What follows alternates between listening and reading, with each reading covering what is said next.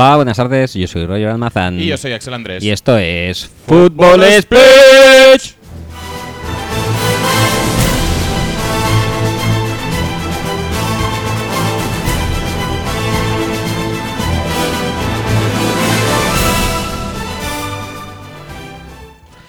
Uh, bienvenidos chicos al episodio número 2 de la décima temporada. Sí, mira que hay pocas cosas a cambiar en el guion Sí, y esta no y la he cambiado. no. Empezamos muy pero, bien. Pero te Axel. veo avispado hoy. Te Eh, veo ¿has mejor que otros días. Sí, estoy, estoy muy fresco. No en vano estoy estrenando década incluso. Muy bien. Y, y bueno, pues aquí estamos. Con ilusión, con alegría. Sí, con añoranza de los 30. Y No pasa nada, hombre. No pasa nada. Ahora tienes mejor compañía. Eso sí. Eh, hemos mejorado la compañía, sí, eso es cierto. ¿eh? Si, con Willy no sé si hubiera soportado los 40, sencillamente. No te Eh, preocupes. mm, Ahora lo sabrás. Ahora lo veremos, sí, es verdad. Eh, bueno, episodio 2, décima temporada, previa de divisiones AFC Sur, y AFC Oeste. Con un invitado sorpresa. Bueno, que no Sí, es sorpresa que no es realmente. sorpresa, pero no- porque él mismo igual. se auto-spoilea. Y bueno, pues es Aitor Crujeira, eh, conocido en Twitter como Aitorek. Muy buenas. Y gran seguidor de los calls. Bueno. Cada vez menos, ¿eh? Y Porque como hagan otra temporada igual que el año pasado, no lo. Bueno, igual que el año pasado no puede ser porque este año vuelve vuestro chico dorado. Aunque perderéis. de cobrar un pastizal impresionante, ¿no? Sí, claro. Ya empiezo a rajar, pues. Si no, Sí, sí, sí, si sí, no, sí. no te Ya, te veo, ya te veo. Eh, bueno, eso, perdéis, perdéis por eso a Pitingo, que supongo que Sí. es una pérdida Es, que... es un drama. muchísimo. sí, sí. O sea, por una parte bien, por otra mal. Y Hasselbeck, Y, y Hasselbeck, otro pitingo, dos. Pitingo 2, Sí, el antipitingo, porque es calvo. sí. Es la némesis pitinguera. Y el pitingo negro que es Andre Johnson. Muy bien, también. Sí. Muy Otro bueno. más. Pues nada, eh, ¿tenemos eh, alguna intro que tirar antes que Sí, empezar con el tema en sí? Obviamente tenemos la intro que sabes que te enviaron a ti y que procedo a darle al play. Pues dale, venga. Buenos días, chavales. ¿Sabéis quién soy? ¿No? Escuchar, escuchar. ¿Escucháis los pajaritos y el Mississippi? ¿Sí? Pues sí, soy Jeremy Shockey. End estelar en su día de New York Giants y de New Orleans Saints. Eh, íntimo amigo de Axel Andrés, que me ha pedido que le haga una felicitación a Roger por su cumpleaños que no voy a decir el número, no voy a hacer que el chaval se moleste. Baby. ¿Qué os parece? ¿Eh? ¿Cómo ambiento mi casa? Bueno. Pues estoy aquí deseándoos a todos que paséis un buen día. Y me voy a pedir aquí, me voy a permitir el lujo de hacer la intro de, del Fútbol Speech. ¿Qué os parece? A ver, voy a buscar aquí. Tumba.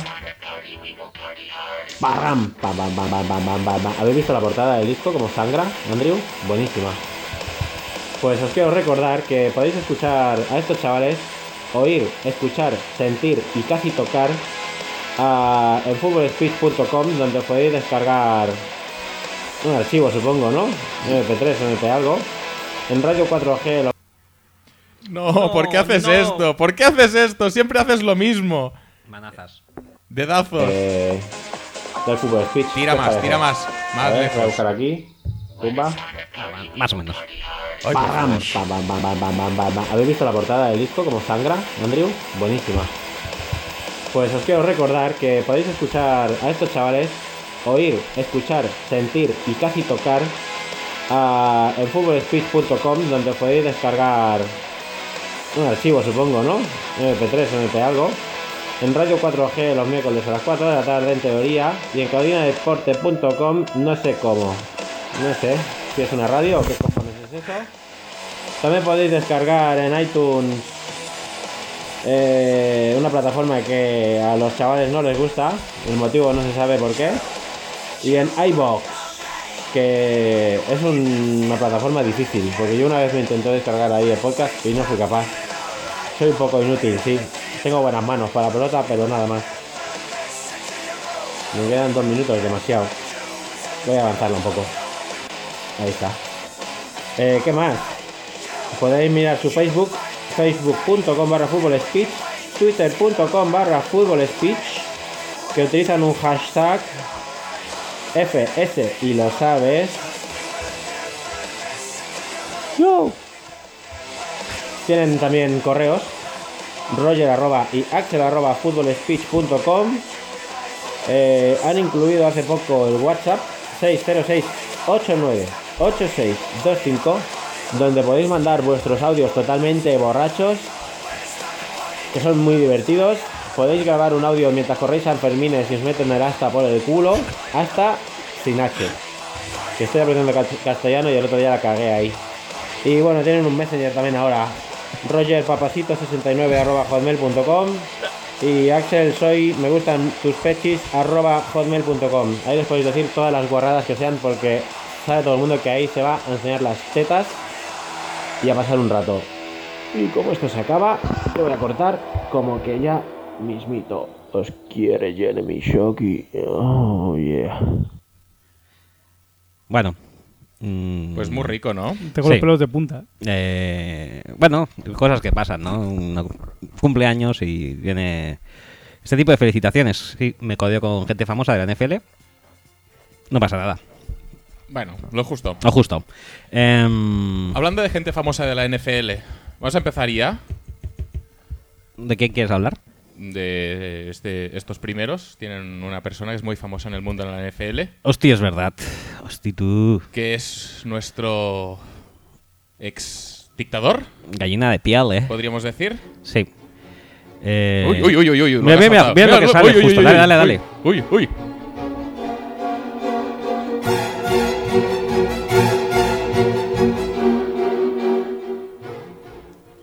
¿Te acuerdas de aquellos años? Confinados en, en ese estudio dictatorial. Por Mm. aquella mente dictatorial. Sí, por ese olor a sofrito, Me- que, es, que es un poco eh, Sí, método sí, de sí, tortura moderno. Aquellas voces. eh, voces de ultratumba. Eso solo pasó un día, tío. Pero a mí me giña mucho, ¿eh? Bueno, Eh, sí. empezamos ya con el material antes de que nos volvamos un poco majaras. Como podéis estar deduciendo, vamos a hablar de los Houston Texans. Mal, mal que nos pese porque es un equipo. Eh, Aburridísimo. Aburrido, dijéramos, anecdótico. Bueno, ni eso, la verdad, no llega ni a ser anecdótico. A nadie les interesa, menos a Willy, por eso hemos tenido que recurrir a él, Sí, exacto. básicamente.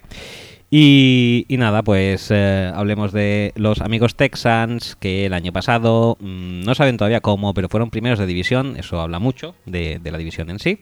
Eh, con un récord excelente para estar comandados por Hoyer de 9-7. Pues sí. Y bueno, como sabéis, han depurado bastante mierda, entre ellas Hoyer, y han fichado a otro. Bueno, iba a decir. Bueno, ya Vale, veremos. han fichado a es, otro. es- es más grande. Es más grande, es más alto y tiene pelo, y es guapo. Sí, ¿por qué no? Sí. En Crepúsculo lo pillarían. En Crepúsculo lo pillarían perfectamente, y claro, como ha estado comparándose con eh, el cabezón deforme, me- o mega cabezón, mega shark, Me-. Mega, mega, me gusta mucho, ¿eh? En esto de posibles de Mega Sharp contra Hyper Oct- Octopus, pues podría salir perfectamente eh, Peyton Manning, mega cabezón. Venga. Eh, pues, ¿qué hicieron los Texans? Pues eso, pues han dado, han fichado a Brock Osweiler, a Lamar Miller y a Jeff Allen, entre otros, y han dado bajas pues al propio Brian Hoyer, a Arian Foster, a Brandon Brooks, eh, a Ben Jones, Nate Washington, mucha, mucha, mucha, mucha cosita mala. Y en el draft lo que eligieron básicamente fue a, también eh, amigos para, para, Para para. Osweiler, Sí, sí. para nuestro amigo Roca. Entre los que se cuentan Braxton Miller y Will Fuller. Eh, ya está, no tenemos nada más. Sí, sí, sí. Vamos a dejar que el experto, porque iba a decir los expertos, pero duda que haya en este país más de un fan de Houston. O sea que el experto en Houston Texans, La verdad es que esta, estas, tampoco es muy experto. estas dos. No, no, tampoco. Cada vez menos, la verdad. No- Estas- No, se prodiga mucho últimamente. Willy, vuelve, hombre, ya. Estas divisiones están siendo jodidas, ¿eh? Los Colts tenemos a ti, pero por pura chamba. Sí. Los Jaguars es complicado, aunque. Bueno, tienen- no De los Titans tengo un amigo yo. de- Ah, sí, Te tienes un amigo. juro, sí, pues, sí. Pero es de Cádiz. Ah, bueno. Bueno, Un pero. poco lejos. No pasa nada, pero para que nos mande un audio como Willy. y No, sobra. pero no te preocupes, que hemos encontrado. hemos gente encontrado, nos ha costado, Ah, pero bueno, hemos, bueno, hemos los encontrado. Titans, o sea, Sí, sí, bien, sí. bien. Bueno, pues vamos a darle. Hemos paso. hecho nuestros deberes. Sí. Mm, Un poco a última hora, también hay que decirlo, pero eso no hace falta decirlo realmente. es No más lo complicado lo que parece. ¿eh? Sí, sí, sí, pero por hoy estamos bien. Veremos otros eh, programas. Venga, va, vamos a dar paso a. Sí. a- Que nos enrollamos y no acabamos, ¿eh? a- Venga, va. El Marcheta, Willius. Marcheta. Vamos. Hola a todos, ¿qué tal estáis? Hola Axel, hola Roger, espero que vosotros Hola. bien, como siempre. Sí, hombre. Eh, Roger y Axel me han pedido que haga un poco el análisis de los Houston Texans de la cara a la temporada 2016-2017, que es la que empezaremos dentro de ya muy poquito. Y como la temporada pasada, en la mejor temporada del mejor podcast del universo mundial, no tuvieron a bien incluirme, imagino que porque estaban todavía celebrando haberse librado de mi yugo opresor y bolivariano, pues esta temporada obviamente no les he podido decir que no. Ah, os tengo que contar que pese a que estaba un poco oxidado y acabo de desempolvar un micro que encontré, aún no sé muy bien dónde. Axel, ay, Roger me pidió que fueran solo 5 minutos de programa y es la tercera ah, vez que grabo porque las dos primeras me he pasado sobradamente del tiempo. Así que yo tenía miedo de estar un poco oxidado, pero va a ser que no. Así que venga, vamos en materia. En primer lugar, el tema de los entrenadores. No ha habido ninguna baja ah, destacable. O'Brien obviamente sigue al mando del equipo, será su tercera temporada. En algunos foros de Houston he leído que si este año las cosas no empiezan a pintar de otra forma, ah, hay que petárselo. Yo no estoy muy de acuerdo. Yo creo que lo que tiene, lo que todo el mundo tiene claro es que O'Brien está intentando imitar dentro de lo posible el modelo de, de organización y de franquicia que son los New England Patriots. De hecho, él es alumno de Belichick y viene de ahí. Y yo creo que implantar un modelo ganador mm, cuesta tiempo. La temporada pasada se ganó, la, división. Sí que es cierto que fue un poco, como di- dice Axel siempre, por incomparecencia del rival. Ah, en, en Wildcard, eh, Kansas City nos pasó por encima y nos derrotó 30-0 mm, con una actuación memorable de Brian Hoyer, que es lo que ha propiciado luego en la agencia libre lo que ahora os comentaré.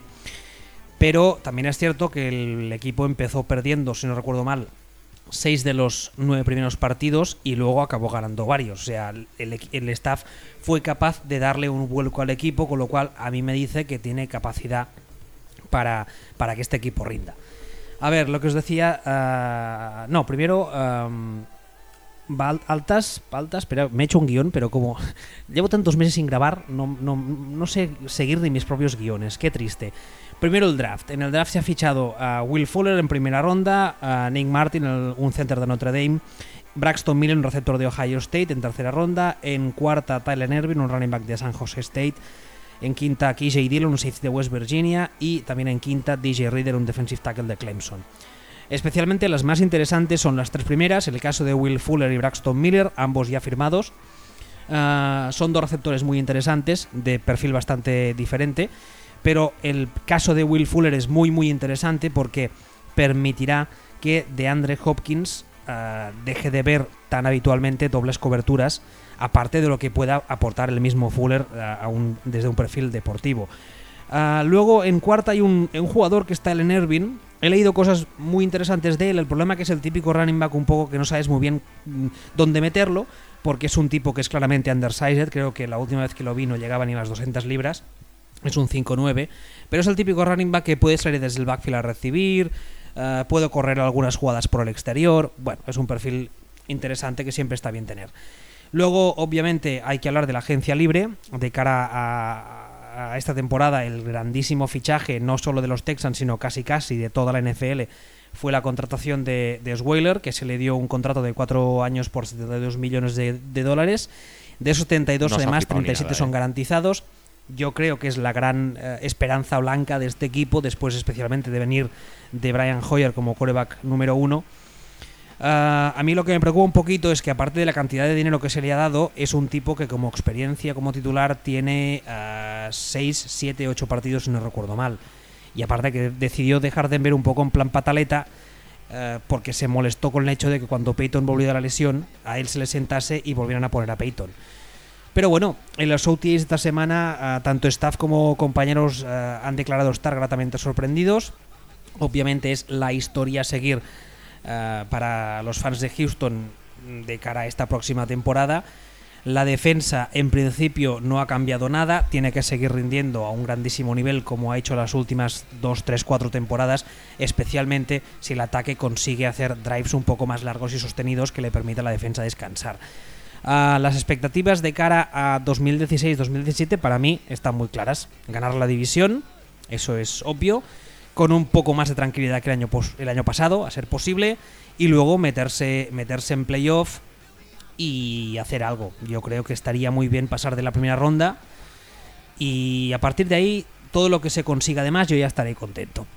Bueno, pues nada más que añadir. Me dejo cosas en el tintero, pero ahora estoy rozando los 5 minutos y las anteriores habían sido 15 y 10, así que he mejorado. Y nada más, que felicidades por la mejor temporada, el mejor podcast de la historia del mundo mundial y un abrazo a ambos. Adiós. Hasta luego. Muchas gracias, Menos mal que han sido 5 porque son 15 de los Texans, me da un paro cardíaco, ¿eh? O sea, Pues, eh, no, no, no te voy a spoilear, pero es posible hay, que. un vídeo que hay un audio que pasa de 10. No te diremos Madre cuál. mía. Es posible que lo tenías que haber dicho antes esto para tener unas la zona paletas azul estas pago de, más, ¿eh? Si me voy. unas paletas de estas de reanimación. ¿eh? Bueno, Quizás sea eh, necesario. Tú decías que nos ha flipado tanto con lo de Osweiler. No, no se ha flipado en cuanto a que eh, por precio y tal sí que puede ser uno de los fichajes de año. En cambio, en cuanto deportivamente, eh, ya se verá, ¿no? Pero la No, pasta a- se la han dejado. No, a ver, es, es- está claro que al menos son de esa gente que una temporada metiéndose en playoffs como líderes de división y, bueno, podrían pensar, bueno, estamos apañados y tal. No les ha servido para la autocomplacencia. Exacto. Que exacto, algo es algo. que esto ya es mucho. Sí, que no es una cosa muy habitual, la verdad. Entonces, ¿lo han hecho bien o lo han hecho mal? Mm, No lo sé. El fichaje de Osweiler realmente es muy arriesgado. Sí, Pero bueno, eh, es su opción. Mejor que Hoyer es. es lo que hay que pagar Es lo que hay que pagar, eso es evidente. por cualquier. ¿Cuánto han pagado al final?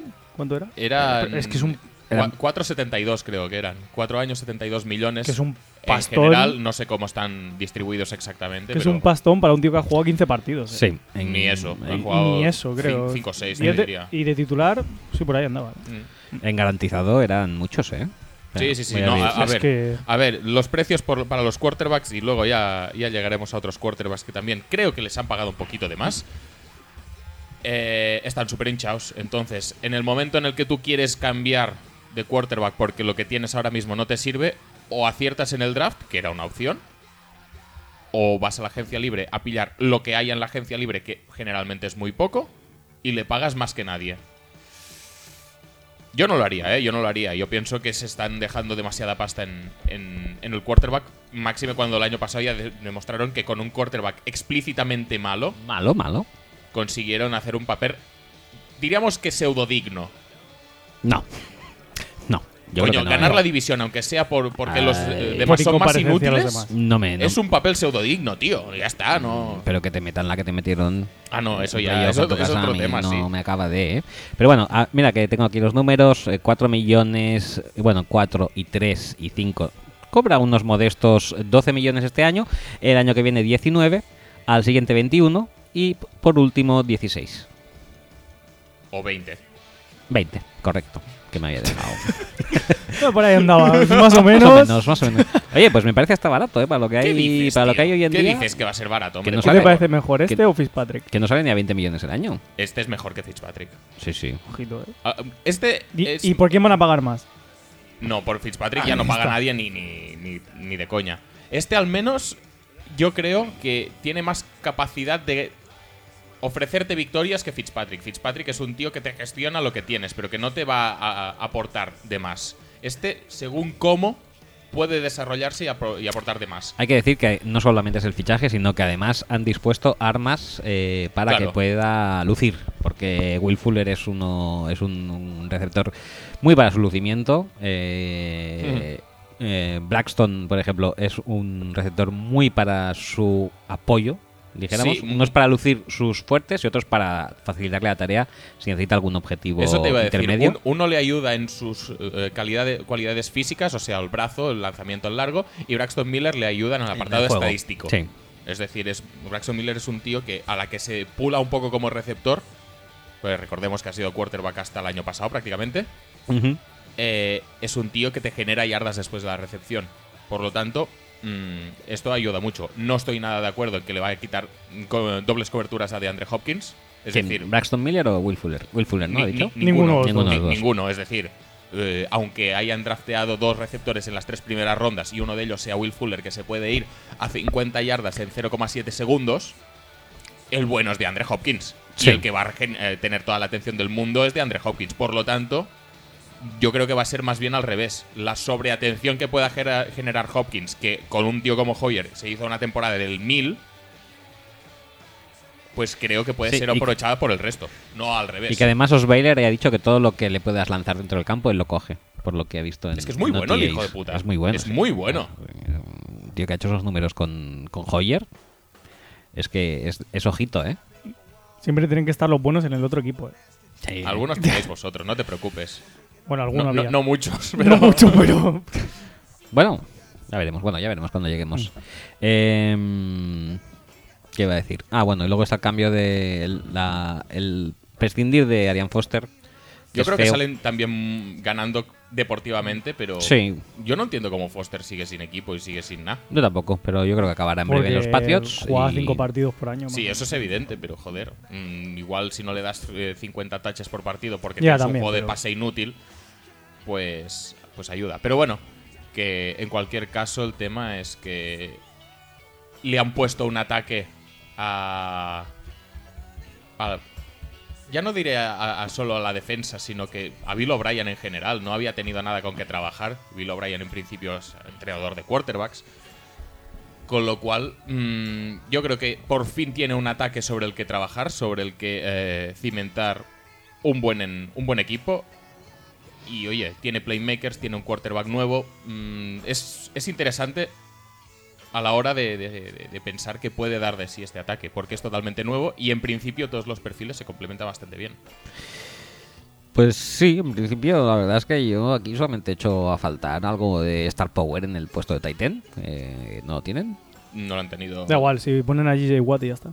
Sí, eso también. es verdad. Es que no, en- no, en- no. que van a meterlo en, en goal line y ya está. Lo van a meter de quarterback, de. Es que lo, pueden- lo pueden poner de todo. De lo que le pase por los huevos. Y A mientras, no ese esté tío lo jugando, pones de running back y, o de fullback y fácil, ¿eh? y mientras no esté jugando puede presentarte unos Grammys También. o Sí, hacer puede un anuncio. haciendo- O crearte Durante un el partido, ¿eh? Durante, sí, Durante sí, el sí. partido, sí.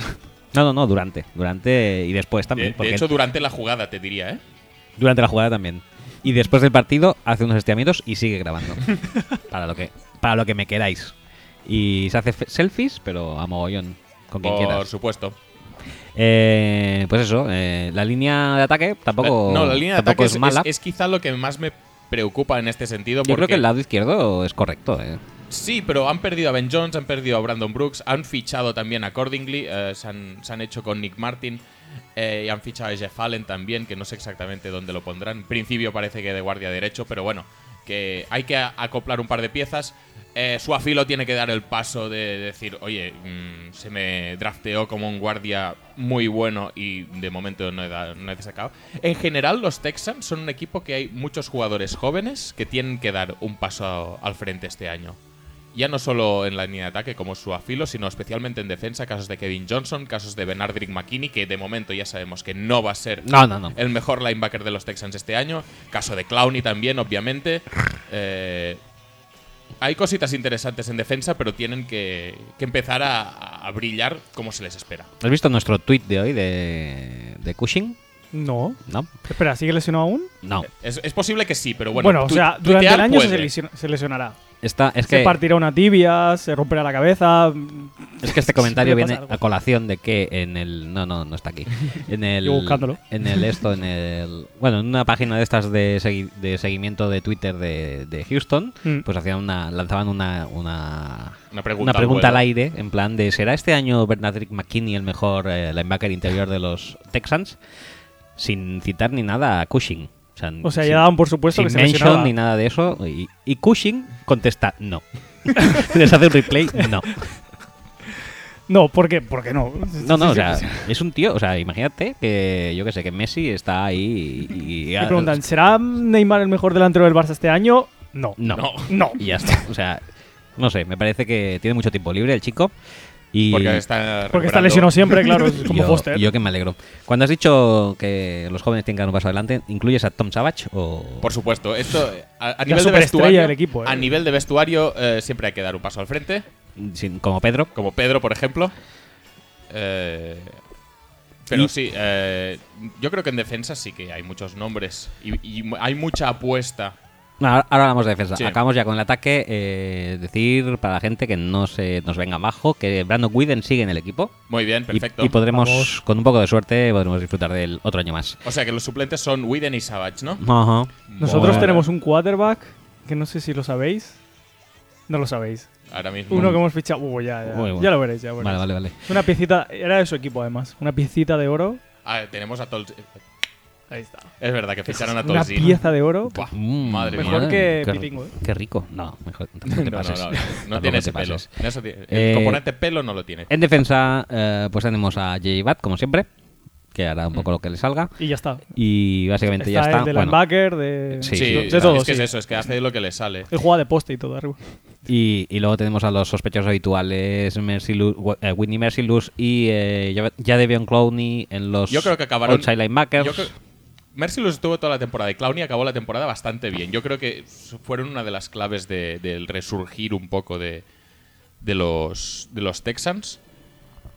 Y no, no creo que. No, no veo ningún síntoma de que esto vaya a cambiar la próxima temporada. Eh, Luego por dentro están, como siempre, Brian Cushing eh, lesionado, pero bueno, por ahora se le da el, eh, el beneficio de la duda y sale como titular en el linebacker interior eh, izquierdo. Y en el derecho a Bernardine McKinney. Y en eh, la secundaria tenemos a Karim Jackson, eh, Eddie Pleasant, Andrea Hall y Jonathan Joseph. Una secundaria un poco mm, Has, has sospechosa. has mezclado a Karim Jackson y a Kevin Johnson, que está muy bien esto. Pero que no pasa nada. A ver. No, Karim Jackson, aquí sale como lista como primera. Sí, sí, sí, por eso, pero es que has dicho Kevin Jackson. Ha dicho Kevin. Ah, pues Sí, sí, que había dicho Karim. Karim Jackson. Eh, No, el tema es este, que, que para mí Johnson, Clowney, McKinney tienen que dar paso adelante y a empezar a, rendir bien. Y yo creo que Clowney ya lo empezó a hacer la temporada pasada. De hecho, creo que lo com- comentamos en algún partido. Mm, Estaba generando más atención que otros y yo creo que la temporada de Mercilus también se explica un poco por la atención, obviamente, que genera JJ Watt, pero también la que le estaban empezando a poner a Clowney.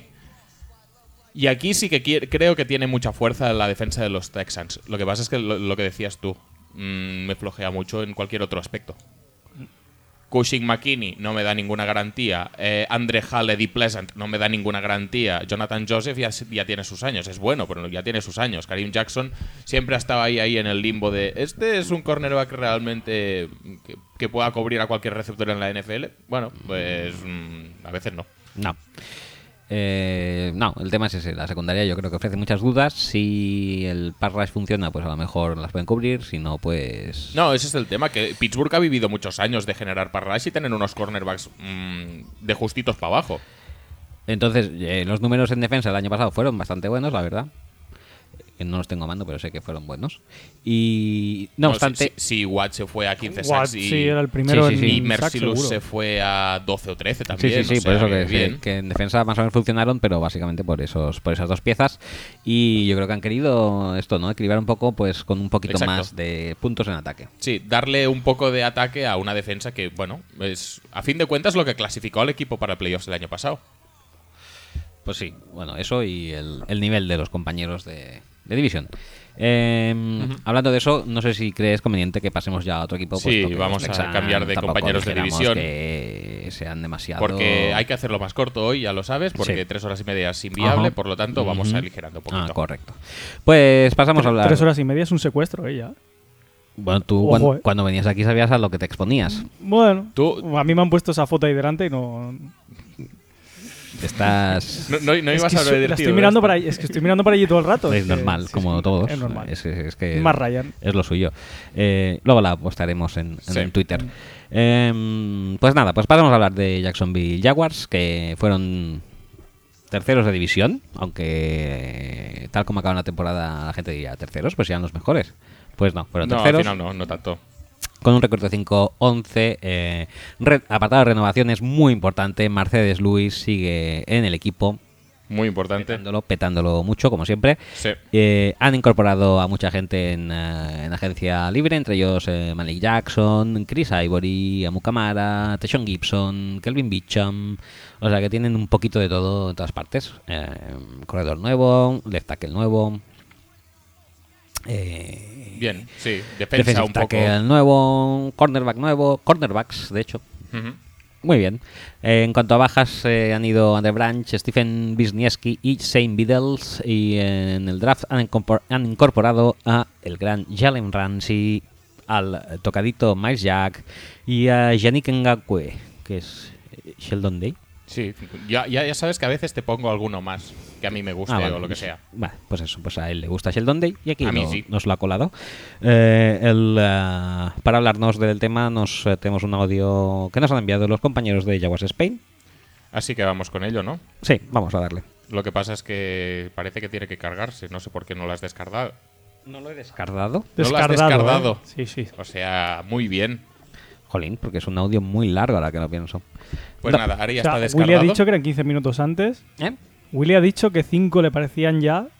No, es que cinco nos parecen a nosotros ya. Ah, bueno. Pero bueno, va, dejemos, hablemos de los. eh, dejemos que, se- que se hable Que se largo y exprese. tendido de los Jaguars, que puede ser uno de los hot teams de esta temporada. Sí, la verdad es que sí. Venga. Como todos los años. Hola, muy buenas compañeros de Fútbol Speech, me llamo Iván y bueno, pues voy a traer aquí la previa de los Jacksonville Jaguars. A ver si este año pues consiguen dar un poco más de alegrías a la afición de, de Jacksonville, que hace años que, que no sabe lo que es ganar más de 4 o 5 partidos. Hay potencial para ello y, y esperemos que, que por fin lo consigan este año. Muchas gracias por dejarme participar y, y vamos a ello, que, que si no, no nos da tiempo a comentar tanto movimiento en el equipo. Vamos a empezar un poco hablando un poquillo rápido de la temporada pasada. La temporada pasada solo ganamos 5 partidos, pero de los 11 que perdimos, prácticamente la mitad fueron partidos perdidos por una acción puntual, por un error mental del equipo, por una acción puntual, como he dicho, por, por tonterías, ah, básicamente. Y, y yo creo que, que- que- a pesar de eso, el equipo pues pudo haber ganado perfectamente, como digo, en total unos 8 o 9 partidos no se hicieron por, por diversas circunstancias, por, porque nos faltaba al- algo, algo de calidad en cierto puesto, eh, por Sergio Brown, madre mía Sergio Brown, qué desastre de jugador. El año pasado nos hizo perder sobre todo el partido de los Texans, es de lo peor que recuerdo en un jugador de Jacksonville desde Blaine Gabbert y, yo creo que, el equipo eh, mostró muy buenas cosas, sobre todo en ataque. Este año el draft, como todos sabéis, hemos, hemos escogido a Allen Ramsey y a Mike Jack en las dos primeras rondas del draft. Eh, increíble que nos llegara Mike Jack eh, en el puesto 36. Yo leí mock drafts antes de unos días antes del draft que nos daban al mismo Mike Jack en el puesto número 5 y nos llevamos además de a Ramsey al mismo Jack en las dos primeras rondas. Tremenda la gerencia. También tuvimos suerte, hay que decirlo. Yo no pensaba tampoco que Ramsey nos iba a llegar en el 5. Yo pensaba que se lo llevarían eh, los Chargers en el puesto 3. Al final optaron por Joey Bosa. Pues venga, pues Jalen Ramsey para nosotros. Eh, después en el draft también cogimos a Ngakwe, a Sheldon Day, a Brandon Allen y a Budart. Que son todos jugadores de defensa. Además de a Brandon Allen, que, que, que- creo que lo he dicho ahora mismo, pero es un cubi. Brandon Allen es un quarterback que va a estar luchando al menos por dar un poco de competitividad a, Chad Henney, que lamentablemente hemos renovado. Pero todos los jugadores, menos este cubi que acabo de mencionar, son todos para la defensa. O sea, la mentalidad de, de Gus Bradley respecto a esta pasada offseason está muy clara. Mejorar la defensa, el ataque ya está. Hemos añadido pequeñas cositas en la free agency, en ataque, pero eh, hay que mejorar la defensa. Y, lo dicho, en free agency, pues, pues es- fichamos a jugadores como Kelvin Beachum, como Malik Jackson, como Prince Amukamara, como Tashawn Gibson y como un jugador que fue eh, para mí eh, la mejor incorporación, no por ser el mejor jugador, sino porque me encantó que, el equipo fichara un running back como Chris Ivory. Me encanta a mí Chris Ivory desde que lo vi en New Orleans y yo creo que nos puede servir muchísimo eh, esta temporada, compartiendo backfield con TJ Yeldon. TJ Yeldon es un novato que el año pasado lo hizo bastante bien, pero se vio que cuando las defensas comienzan a cerrar, pues no se encuentra cómodo y muchas veces pues no conseguíamos prácticamente yardas. Mostró muy buenas cosas, pero yo creo que Chris Ivory puede darle mucho dinamismo porque es un jugador que puede correr por dentro, por fuera, puede coger la pelota, no excesiva, excesiva, excesivamente bien, pero aparte de ser veloz, puede hacer muchas cosas diferentes. Yo creo que eso puede ayudar a, a, Yeldon a estar más eh, libre. Eh, también ayuda para eso la defensa, está claro. Eh, y, y- lo dicho, hemos, eh, hemos mejorado la defensa increíblemente, increíblemente. Nuestro ataque ya tenía la base del año pasado, ya tenía la base del año pasado. Y, este año pues hemos añadido un detallito como Kelvin Bichum, mejorando ahí la línea ofensiva. Un detallito como, como Chris Ivory. Pero es que nos queda eh, un ataque, yo creo que, sinceramente, sin barrer para casa, de lo mejor de la NFL. A priori, por nombres, está claro que después hay que verlo en, en el verde, pero a priori, visto lo visto el año pasado y visto lo visto los jugadores que hemos traído, eh, a mí me parece un muy buen ataque que puede anotar muchos puntos. Con Blake Bortles, con Allen Horns, con Allen Robinson, que la temporada pas- pasada se fueron a más de mil yardas cada uno y más de 10 touchdowns cada uno. Con Julius Thomas, que al final del año empezó a jugar como los bueno, como en los tiempos de Manning iba a decir, como la temporada que estuvo con Peyton Manning. Mercedes Luis ha renovado, un jugador de la casa que lo siente, que es muy Jaguar y creo que es necesario en el equipo. Después tenemos en el puesto de quarterback eh, tenemos también a Chad Henney, pero bueno, bueno, al fin y al cabo es un jugador veterano que no es de mi agrado, pero yo creo que, que, bueno. no teníamos tampoco mucho más donde elegir, pero bueno, viendo que Chad Henney es un jugador veterano, pues me parece bien para, para Avery Bortles, aunque no sea de mi agrado. Y en el backfield, eh, Yeldon y Ivory. Aparte de Dennis Robinson, que también puede jugar de, de wide receiver en ciertas ocasiones. Y la línea ofensiva se ha mejorado con Kelvin Bichum, eh, que está en el puesto de Jokel, a ver si hay competencia, a ver si Jokel espabila, o si Bichum va al lado, al lado derecho. Después tenemos también a Bernedó, venido de, de- de Dallas, a ver si se nos pega un poco algo de, de esa posición. Tenemos a Brandon Linder, que hace dos años fue catalogado por la prensa americana como el mejor línea ofensivo del draft. Este último año se lesionó a mitad de temporada, y fue una pena, pero, pero, pero bueno, yo creo que Brandon Linder es un jugadorazo. Tenemos a Bowanko, que es un muy buen jugador, puede ocupar muchas posiciones en la línea. Tenemos a AJ Khan, que es un sophomore que este último año suplió a Brandon Linder y lo hizo muy bien. Y tenemos también a Jeremy Parnell, ex de los Cowboys, que ya sabemos cómo es la escuela de, de la línea de los Cowboys. Creo que tenemos un gran ataque y si pasamos a la defensa vemos eh, que ha sufrido, ha sufrido una barrida increíble. Hemos quitado todo lo malo y hemos puesto muy buenos jugadores en todas las posiciones. Yo no sé qué podíamos haber hecho mejor. Yo no lo sé, porque en la secundaria teníamos a jugadores como Sergio Brown, que el equipo ha dicho adiós muy buenas, temporada muy mala de Sergio Brown, mm, el equipo lo ha despedido y en su lugar ponemos a Tashawn Gibson, que es un muy buen jugador. Espero que, que recupere el nivel, que eh, este año pasado ha jugado algo peor, pero yo creo que, que es un jugador muy talentoso y que, y, que, y que es un gran upgrade con respecto a Sergio Brown. Después tenemos a Amu Kamara, a Jalen Ramsey, a Cyprien, que ya lo teníamos en el equipo, y después jugadores de rotación que pueden ocupar perfectamente el puesto de titular, como Aaron Colvin, como James Sample, que son jóvenes con mucho talento, como Dwayne Gratz también. Muy buena secundaria creo que tenemos ahora mismo. En el puesto de linebackers creo que estamos algo cortos con respecto a rotación, pero los jugadores titulares tienen mucha calidad. Telvin Smith, Paul Posluszny, Dan Skuta y, el mencionado Mike. Aparte de Tony Armbrister, que es un jugador de rotación que, que fue bastante decente el año pasado, la verdad. Y si vamos a la línea defensiva, yo creo que la línea defensiva, sin barrer para casa, de nuevo, como hablaba cuando hablaba de, de los wide receivers, eh, yo creo que la línea defensiva de Jacksonville es de las mejores de la NFL, para mí. Jared Odrick, Tyson Alualu, Malik Jackson, Sanderick Marks, Roy Miller, Avery Jones, Dante Fowler y Ryan Davis. En todas las posiciones tenemos a un muy buen titular y a un muy, muy decente o incluso muy buen eh, reserva.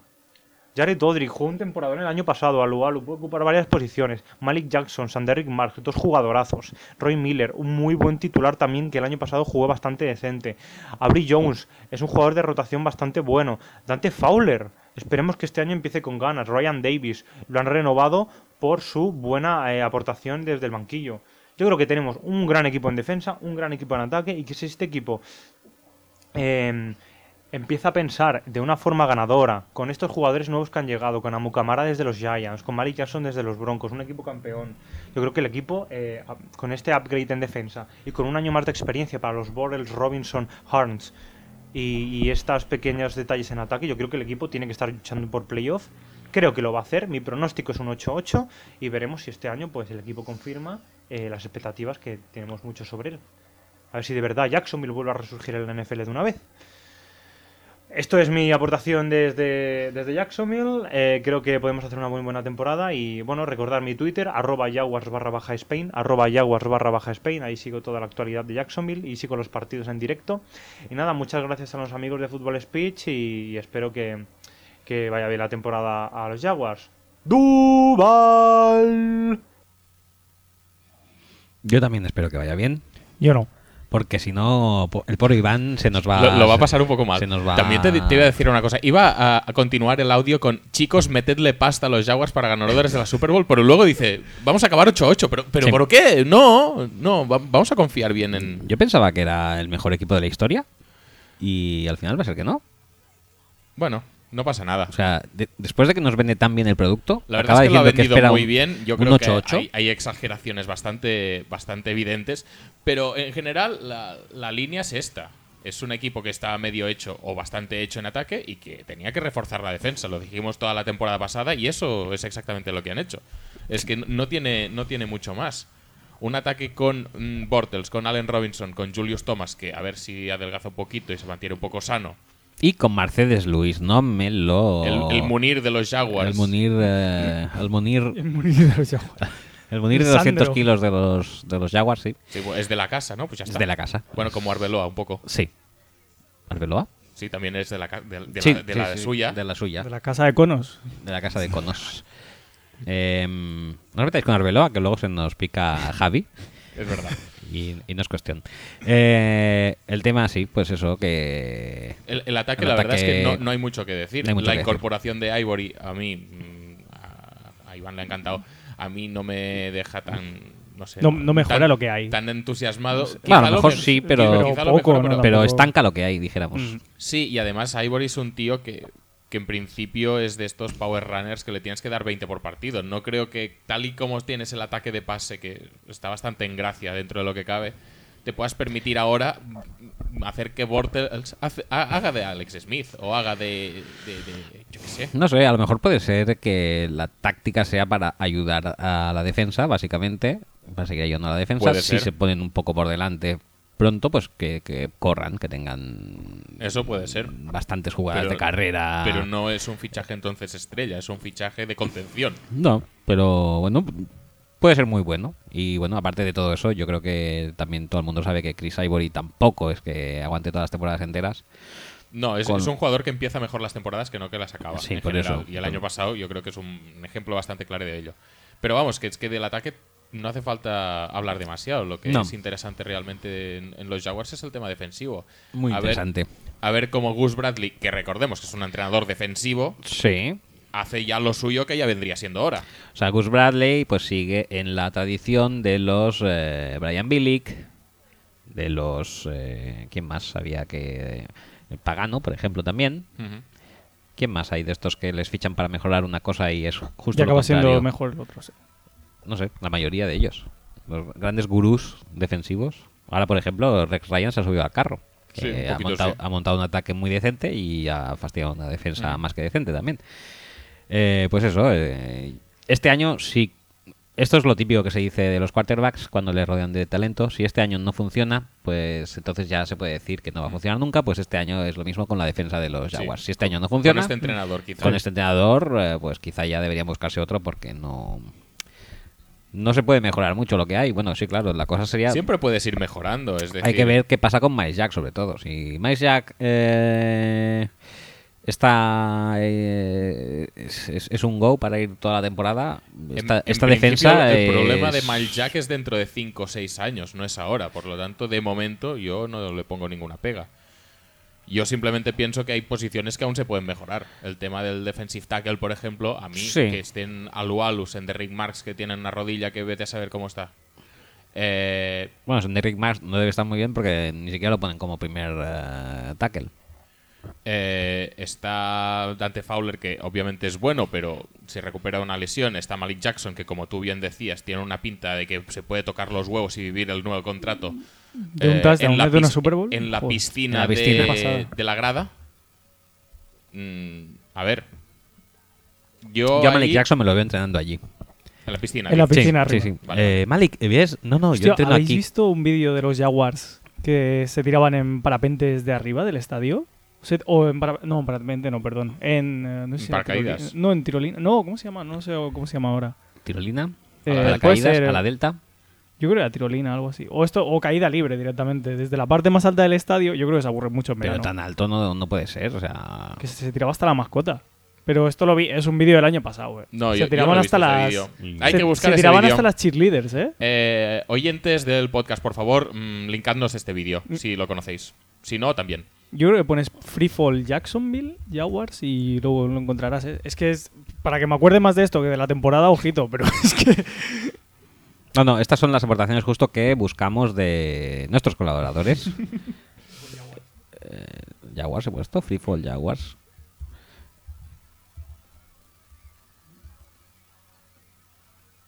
No, No, no, sale- no Le pone funciona. Freefall y te pone partidos de los Jaguars. Claro, eh. sí, es que está claro, o sea, ¿qué esperabas? No, pero bueno, el caso es este. Ataque, ya sabemos que funciona. Mm, defensa tiene que mejorar. La línea defensiva yo creo que les puede dar algún sustito. Sí que es verdad que el cuerpo de linebackers, mientras Posluz esté sano, que es otro del club de los que decías antes, que no acaban la temporada ni para atrás, o al menos no la acaban al nivel eh, físico que la empiezan. Y luego en secundaria, pues sí que parece que han hecho algún esfuerzo eh, económico. Han fichado a Mukamara, que también es otro de, de los de este club, de que no acaban una temporada ni para atrás. Eh, bueno, la verdad es que por nombres no pinta del todo mal. Pero. ¿Pero qué estás haciendo, tío? Sigo buscando eso. Estás buscando el vídeo. No, no, no. Joder, no, no hay manera. Están haciendo puenting aquí. Sí, pensaba Vale, que podía ser bien. un Será bungee jump. jumping o algo así. bungee pero jump de estos, es que no me acuerdo. Yo sé que era el año pasado, pero. Yo creo que aquel día tomaste algo en mal estado. No, no, en serio. Hasta la mascota. eh. Bueno, el caso es este, que, que hay realmente hay intriga en el caso de los Jaguars. Hay intriga y, y ganitas. Yo tengo Sí, muchas ganitas sí. de ver a Jalen Ramsey, pero muchísimas. Se, Como hacía tiempo que no tenía ganas de ver se, a un se- ¿se jugador. meten en los playoffs o qué? ¿O lo decimos luego esto? No, esto luego decimos, sí, sí, vale, sí, vale. Pues nada, yo ya te digo, las, sobre el papel las cosas se han hecho medianamente bien. Ahora Por- falta ver si Por ahora, por lo que llevamos esta división, se han hecho bien las cosas tanto en Texans como aquí en Sí, Jacksonville. sobre el papel sí. Luego falta Pero esto que es lo te- de siempre. ¿eh? Al principio de temporada parece que tienes el equipazo del Ujú, 1000, Eso es verdad. como el año pasado yo que dije Super Bolonada y. Vosotros el año pasado ya, se, Siete, se ve- nueve. ya se veía que ibais a palmar, ¿eh? Era, Pero- era el típico equipo que era un año, Era lo que dije, Lakers de su época, de un Sí, año de sí, sí, sí. Peyton, Malone y estos y. y Y, palpozo. Es que y no- Andre Johnson. Y Andre Johnson. Qué fracaso. ¿Cómo nos la colaron, Fichajazo, eh? ¿eh? Ya, verás, ya verás el que os hemos enviado a vosotros que se llama Fliner. Buenísimo. Sí, ya, ya he visto. He visto, he visto de lo que es capaz. He visto de lo que es capaz eh, ese muchacho y me, da, y me da mucho miedo. Durante tres años. Pero es que eh, creo que el, me- el mayor drop de la historia que he visto jamás es suyo. Sí, sí, sí. Ese No, que está bueno, solo en medio campo. De los mayores, o sea, tiene el top 5 Lewis es tiene suyo uno- todo. El top 5, no, top 5 todo suyo no sé, pero del top 10, que hay cuatro Que suyas, se hacía 10 por temporada fácil. Es que era impresión. Hostia. es, es un poco horrible ese chaval. Tío. Pero bueno, no pasa nada. No pasa nada, lo superaremos. Eh, creo Por que, supuesto. Creo que va a jugar poquito, ¿eh? Pero no... Que y- va a y jugar espero- poquito. Pero y- ¿quién más tienes de Tyrant? Eh, no te adelantes a programa de la semana que viene, hombre. Vale. Am, nos, a veces los tintas. Muy bien. Eh, pues nada, pues pasamos de equipo, pasamos a Tennessee Titans. eh, fueron los últimos de división con tres mm, grandiosas victorias, eso sí, y 13 derrotas. Han renovado a Delaney Walker, el rompecorazones de Tennessee, y a Byron Bell, que después de renovar ah, palmó. Sí, el bueno, se dislocó el el tobillo y ya está en IR. A, a día de hoy, a 12 de julio, a casi dos meses de empezar la temporada, ya está en IR. Ya está. Perfecto, uno Bien. menos. Eh, luego han fichado a Rashad Johnson, a Tom Blake, a Ben Jones y el fichaje estrella de, de Marco Murray, casi regalado. Eh, en cuanto a bajas se van eh, a Michael Griffin y Zach Brown. Y en el draft consiguieron los servicios, hicieron con los servicios de Jack Conklin, Kevin Dodd, Austin Johnson, Derrick Henry y Kevin Byard. Eh, muy rico todo. Vamos a poner audio porque Vamos a sí, poner hemos audio encontrado. porque hemos encontrado una persona eh, li- ligeramente ligada con los Titans. Sí, no, pero bueno, ya, Bueno, so- ya- que ya ya son no- dos lo- eh, a quien hemos encontrado nosotros y al amigo de Cádiz de, de Aitor. Sí, O sea que, Que ya son aquí, más fans que los de los Texans. es verdad. Ya ganan por goleada, Son- duplican. los de los Texans son pseudo aficionados. eh. Sí, son Ese cosas, Willy son no, cosas raras. no es de fiar. Este tal Willy no. no, no. Eh, pues vamos a ver qué nos dice nuestro amigo Titanicor. Hola, mi nombre es David Chanzá y soy de La Crónica desde el Sofá, que para aquellos que no lo sepan es una web, un blog, web, sí, web, podcast, de todo un poco, que va sobre NBA. Y la gente de Football Speech me ha medio elegido, porque evidentemente no han encontrado a nadie más, si no, no tiene ningún sentido que me hayan elegido a mí, para hablaros sobre los Tennessee Titans, en esta preview que están haciendo de la división de los Titans. Eh, lo más divertido es que aquí un servidor que os habla, pues no es que tenga mucha idea de sobre NFL. De hecho, yo les dije a ellos, oye, ¿estáis seguros que queréis que yo os hable de los Titans? Porque claro, eh, yo de NBA, pues más o menos me defiendo y todo lo que queráis. Pero sobre NFL, eh, poco. De hecho, el año pasado creo que ha sido el año que menos he visto en mi vida. Es decir, soy un fan puro y duro de simplemente sentarme en el sofá, nunca mejor dicho, y ponerme a disfrutar de NFL. Y por casualidades de la vida, pues hace ya unos años me hice de, Tennessee Titans, mmm, básicamente porque me gustaba mucho su logotipo y básicamente porque me gustaba mucho su camiseta. Es decir, esas fueron mis razones por las cuales me hice de Tennessee Titans y creo que será a lo mejor el único aficionado de los Titans en bastantes kilómetros a la redonda. Así que me han preguntado que os hable un poco de, cómo veo la próxima temporada para, para, los titanes, que es como me gusta a mí y a mis colegas decirlo, somos muy de, de estos de, de, decir los nombres de forma muy cutre, asquerosa y salchichera, en plan como si fuera latinos, así que le llamamos los titanes. Y la verdad es que si os digo, si os digo la verdad, las expectativas de cada la nueva temporada es básicamente ganar más partidos que la anterior, porque independientemente de todos los movimientos que han habido en esta en esta preseason del cambio de entrenador, todo lo que pasó el día del draft con el trade este de, de Murray y demás. Joder, ¿para qué nos vamos a engañar? Los Titans son una castaña. Es decir, eh, yo me he tragado los partidos, eso sí, en Condensed. Larga vida y Nobel de la Paz ya al que... Nobel de la Paz o el, el Nobel que os dé la gana al que inventó los condenses de la NFL porque es el mayor invento de la historia. Y yo veía los partidos de los Titans y, ostras, ostras, hay que tener hay que tener tiempo libre, del cual no tengo, para hacer, para hacer y ver los partidos de Titans. Pero bueno, el objetivo yo creo que básicamente debe ser eh, hacer más, ganar más partidos que la temporada pasada y sobre todo potenciar a Mariota. Yo decía medio de cachondeo que son los Mario Titans y es lo como hay que llamarlos. Y es que el año pasado creo que todos alucinamos en colores después del primer partido donde hizo 4 o 5 touchdowns, fue una cosa exagerada, fue una cosa espectacular. Eh, Titans por primera vez en milenios se ponía con bagaje de victorias positivo, básicamente se ponía 1-0. Y fue una pasada, decías, ostras, ostras, a ver si este año vamos a tener aquí la nueva reencarnación de vete tú a saber quién, pero fue, fue tremendo, fue un espejismo, evidentemente como buen rookie, luego se, se, se diluyó y la temporada fue, fue lo que fue.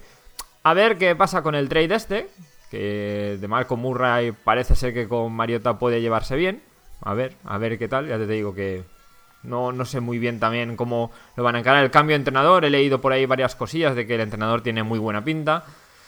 Pero básicamente lo que espero de la temporada de los Tennessee Titans es que hagan mejor temporada que el año pasado, ganen más partidos, que pueda haber esos condensed y me vaya alguno más en plan, ostras, que vamos 2-2, mmm, récord igualado, o 2-1 incluso, y soñar con, yo que sé, vete tú a saber qué, con qué podemos soñar. Pero bueno, ser de los Titans es divertido, tenemos una de las camisetas más molonas y uno de los logos más, más molones de toda la NFL, eso no hay ningún lugar a duda, así que vamos a seguir con ello. Y nada, ya me han dicho también que al final de, de así de mi, de mi speech, nunca mejor dicho, sobre los Titans, podía hacerme un poco de autopromoción. Y nada, si os gusta también la NBA y os gusta, evidentemente, si estáis escuchando esto es porque os gusta el tono de fútbol speech, pues que sepáis que en la Crónicas del Sofá somos básicamente bastante parecidos. Nos tenéis en crónica, la sofá.com en Twitter es arroba crónicasofá y si queréis buscar nuestro podcast también lo encontraréis, es muy fácil de encontrar por ahí. Y lo dicho, muchas gracias a la gente de Fútbol Speech. Ah, sí, y una cosa, a ver si volvéis a hacer programas de más cortitos, de una hora, una hora y poco, porque, joder, macho, estos programas de tres horas, seis horas, ocho horas... Se hacen complicados de oír, ¿eh? Así para la gente que tenemos muchas cosas que hacer, nos, nos hacen muy complicados. Así que yo abogo porque volváis a los programas cortitos de una hora, una hora y poco, que son más no llevaderos, sino más fáciles de oír, pero nada, seguir así que, que mola mucho Fútbol Speech. Y nada, go Mario Titans. Bueno, bueno, bueno. Mario un, Titans, ¿eh? Un, un crack, ¿eh? El amigo David Chanza. Sí, que igual Mm. no sabe mucho de NFL, pero el palique se lo da un rato. El palique eh. se lo da La verdad es bien. que ha sido un, Ha sido un audio muy agradecido. Sí, Yo me he echado unas risas. Supongo que la gente también. Y en el fondo.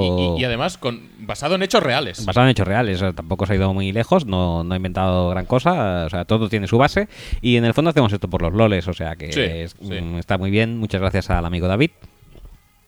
Y, Y nada, que si queréis seguir la NBA, que a ver, que Sí. ya sabemos que aquí no somos muy partidarios de seguir la NBA. Y ya pero sabemos si- que la va a ganar el año que viene, así que tampoco hace falta mirarla. Pero si hay que seguirla, seguidla con ellos. Sí, sí, sí, sí, es buena compañía. Pues nada, pues eso, eh, ciertamente no, no tendrá mucho expertise, pero sí que sabe por dónde van los tiros ¿no? de Sí. los Titans. Básicamente, pues es a ver si en el fondo que, que siga, bueno, que le hayan hecho de head coach interino a head coach a tiempo completo a. Mularkey.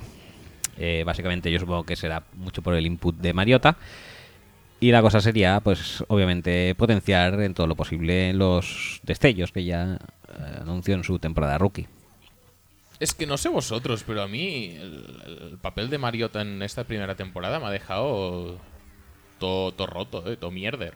¿Sí? ¿Te esperabas más? Empezó, fue- empezó fuerte. ¿eh? más el, esperaba. el primer partido, si no recuerdo mal, fueron Sí, sí, cuatro touchdowns. El primer partido y fue como. ¿Quién? Jesús. Además O sea, era- acaba de llegar. Que además era el duelo de, recordemos, de QB, De Cu- sí, de contra- 1 eh, contra QB 2, contra o sea, Winston, número sí. 1, número 2 Verdad, del draft. verdad. Y, y la verdad es que fue bastante espectacular. Yo creo que eso quizá un- fue uno de sus problemas, empezar demasiado Sí. fuerte y luego ya que las expectativas se dispararan, porque realmente, luego si lo piensas bien, ¿qué tenía a su disposición? Pues porque... Bishop Sankey. De, porque- Walker. Porque explotó de Lenny Walker, que tampoco era, dijera, no estaba en... estaba Kendall Wright, Sí. Walker y, y ya. Y ya está. Porque el resto. Ya está, porque luego el resto... Pues Green Beckham algún día, Pero- bueno, va, va a empezar a hacer algo. Solo por el nombre ya. Justin Hunter, yo creo que ya no, ya no va a empezar a hacer nada nunca. ¿Estaba Nate Washington el año pasado? No, estaba en, Titan- en, en Texans. Texans. Texans. Eh, bueno, que yo creo que no tenía mucho. Pues eso, que porque porque Delaney Walker subió en los ranks de Tyrants de manera brutal, Como pero que vaya. acabó el 3, creo. Que sí, Estaba estuvo. Gronkowski, estaba Jordan Reed y Gronkowski. Reed o Gronkowski Olsen y él. Porque Reed empezó, como siempre, más tarde, que estuvo lesionado unas, unas jornaditas. Eh, y si no hubiera sido por él, pues oye, ¿qué tenía? Bishop Sankey, No, lo de Sankey. la- y mira que es un jugador que siempre me ha Antonio gustado. Andrews, eh, pero- eh, Kendall Bright, que no lo acaba de petar nunca, aunque a mí me gusta mucho. No, a ver, yo creo que este año se han, se han reforzado. No muy bien, sinceramente. Es decir, los perfiles que han cogido no me gusta ninguno. De Marco Murray no me convence para un ataque con Mariota, vistos los resultados con Chip Kelly. Ya lo sé que lo- la línea va a ser un poco mejor. Chance Warma, que es ligeramente mejor que los Allen Barbres de la vida que te puedes encontrar por los Eagles. Pero aún así, no me acaba de convencer el, el perfil de corredor de Marco Murray con el perfil de quarterback de Mariota. Y lo mismo me pasa con Derrick Henry. No son corredores para salir a, a correr sideways a, a intentar buscar la doblar Ah, es la que esquina y básicamente tal. has incorporado a dos nuevos running backs bastante parecidos. Sí, bueno, relativamente. relativamente, Murray pero- es más shifty quizá que Derrick Henry, pero, pero Sí, no son dos, pero to- dos los dos son norte-sur, no son. para correr en shotgun, que es en principio lo que necesita Mariota. No. Entonces, Antonio Andrews seguirá, yo creo que al final de la temporada. Antonio Andrews, David Cobb también tendrá sus cosas, supongo. Bueno, algunos se tendrán que dejar en el tintero. sí, ¿no? algunos Y- tendrán que cortar. Yo creo que Bishop Sankey tiene. No, no, Sankey está fuera. todos los números ya. y McCluster pues posiblemente también pero ya veremos Eh, en cuanto a eso en cuanto a Pues sí, receptores no han McCluster lo utilizaban de re- Sí, en plan return y, y poco más. pues El sí. año pasado recuerdo que era Shanky y ya está. David, Eh, No, ¿cómo era el Antonio otro? Eh, Antonio Andrews. Antonio Andrews yo lo tenía ¿Y en quién había fantasy y hacía muchos estaba numeritos David ¿eh? Cobb, que empezó también en la semana 10, creo, porque estaba en, en Lesionado, sí. Joraría. sí sí sí seguro A ver, todo muy, muy mejorable, está claro. Y cualquiera de estos es peor que de Marco Murray en principio. Pero el perfil no me acaba de, de gustar.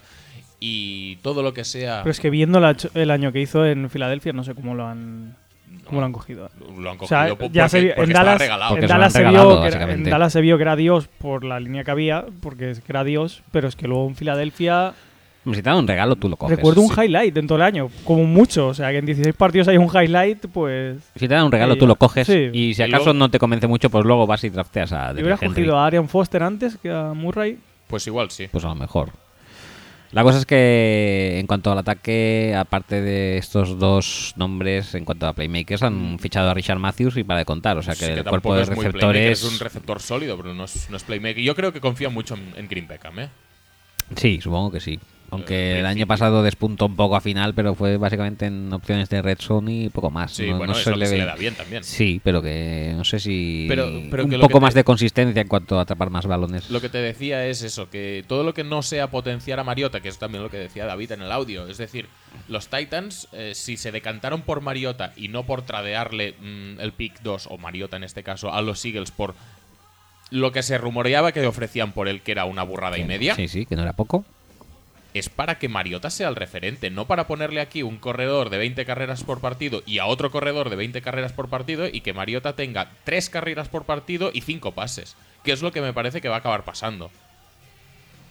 Ya veremos a ver. Bueno, igual tampoco, porque igual eh, otra vez se vuelven a poner tres anotaciones abajo en el minuto 5 Hmm. y ya tienen que pasar más, pero no sé, no, no, no, no acabo de, de verle hacer clic a este ataque, no. Y por la otra parte, la defensa tampoco es No, que no, haya es tenido muchos digo. upgrades, con lo cual. Por eso te digo que es muy posible que se pongan dos anotaciones sí. por detrás. Con lo cual, no sé, no es un. En cero coma. No es un ataque que se vaya a ver muy apoyado por la defensa, porque está, es que creo que son todos los del año pasado. No sé si me equivoco, pero. Pues que además es eso. Eh, Jacksonville tiene un ataque montado y bueno. eh, Houston ha montado un ataque bueno. Andrew Luck en principio vuelve.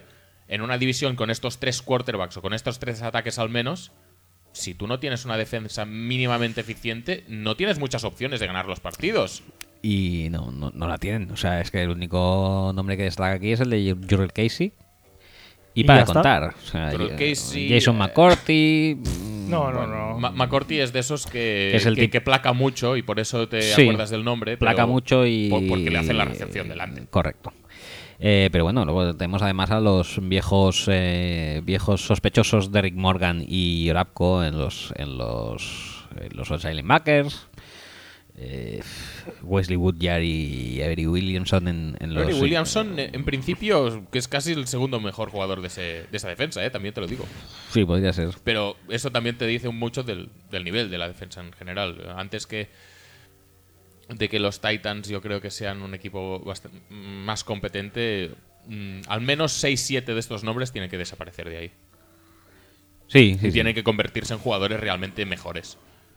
Sí, Williamson que es uno de los que se puede quedar, Casey también, pero el resto... El resto ya podrían. Ya me justean bastante Sí, todos. están todo muy, muy justito, ¿eh? Muy justito en cuanto a acompañamiento en el front seven y en cuanto a toda la secundaria entera podría ser borrada de un plumazo y volver a Que hay algún prospecto y tal que pueda salir bien, como puede ser el caso de Bayard o el caso de Kevin Dodd, pues, pues igual sí, pero bueno, le falta mucha cocción a esta defensa. Es que Kevin Dodd no lo veo aquí tampoco. no, yo bueno. tampoco, pero bueno, eh, al menos es un jugador mm, más interesante o más con más proyección que puede ser el de Rick Morgan de turno. Hombre, eso, eso, eso. Y el Oracoya, no digamos. Eh, en fin. eh, Nada, no, que- no lo acabo de Yo ver. es que eh. creo que van a quedar últimos Sí, igual. ¿eh? No, no tiene lo toda la acabo de pinta. ver, pero. Tiene toda la pinta. Yo creo que este año, mm, honestamente, creo que no pueden competir para ganar partidos. O sea, pueden ganarlos, obviamente, ¿eh? pero no su meta no debería ser ganar partidos o al menos Solo i- mejorar. intentar meter- meterse en playoffs, sino lo que decía, ganar más partidos que el año que el año pasado. No pueden aspirar a hacer 8 victorias, 9 victorias a ver si rascan a wildcard porque no va a llegar eso. Entonces, pues intenta ganar, pues eso, 5 como los Jaguars el año pasado. Intenta que Mariota se sienta estrella, que, que evolucione en su juego y que realmente pues sea ese Mariota de la primera jornada. Sí, realmente el año bueno del quarterback es el tercero, en principio. Representa. Debería ser el tercero. Y. bueno, Eh, A Mariota le queda un segundo que como sea peor que el año pasado, mm, uf, Bueno, Mularki es un tío, recordemos, que es un. Bueno, a es- ese sí que le queda un año, ¿eh? también te lo digo. Sí, pero es un tío raro. O sea, es un power, un Smash Mouth Football mezclado con, con trick plays y tonterías estas que, bueno, a lo mejor... O sea, quiero decir, eh, tiene un poco de creatividad a la hora de Sí. desarrollar su game plan y a lo mejor pues algo puede sacarse de la chistera para, para desarrollar más a... A Mariota. Mariota, pero que es que desde el punto de vista que también deja entrever en cuanto a sus incorporaciones en los running backs, no sé yo cómo puede casar todo esto. Ya te digo, es un equipo que para mí no, no hace clic en ataque y en defensa no tiene ni las piezas para hacer clic. O sea que. pff, O sea que mal, lo vemos mal, ¿no? sí. Bueno, pues no pasa nada. Eh, pasamos ya entonces a el equipo especialidad de nuestro invitado de hoy. Bueno, bueno. Indianapolis Colts, récord en 2015 8-8, fueron segundos. Han renovado a Andrew Luck por una pastita. Han renovado también a Dwayne Allen y han dejado ir sabiamente a Kobe Flinner. Y a viejuno, vi- mm, pierna viejuna a Daminatieri. Eh, en cuanto a bajas, Que, que para mí es el mejor del equipo. Pero vamos. en cuanto a bajas tenemos las comentadas de Kobe Flinner, eh, también está Jerrell Freeman, Andre Johnson ya era baja el año pasado, no sé por qué sale aquí. Sí, Bueno, no sé. bueno. Está, ha bugueado. Dwight Lowry y en el draft eh, drafteasteis al Ryan Kelly, TJ Green y Le Raven Clark. Como nota más destacada de todas, quizá el alta de Patrick Robinson, que os ayudará muchísimo a enmerdar más vuestra secundaria. Sí. ¿No estaba en Atlanta ese tío? No, Sí, ¿En San su Diego. época? En San no, Diego, bueno, San la- Diego. pero estuvo en Atlanta, ¿verdad? No, no, era, era No, nuestro de En, en Saints. New Orleans, sí. Ah. Dio muchas Bueno, por ahí andaba en esa sí, sí, competición. sí. Dio muchos años de gloria a los Saints Sí, y ¿cuántos?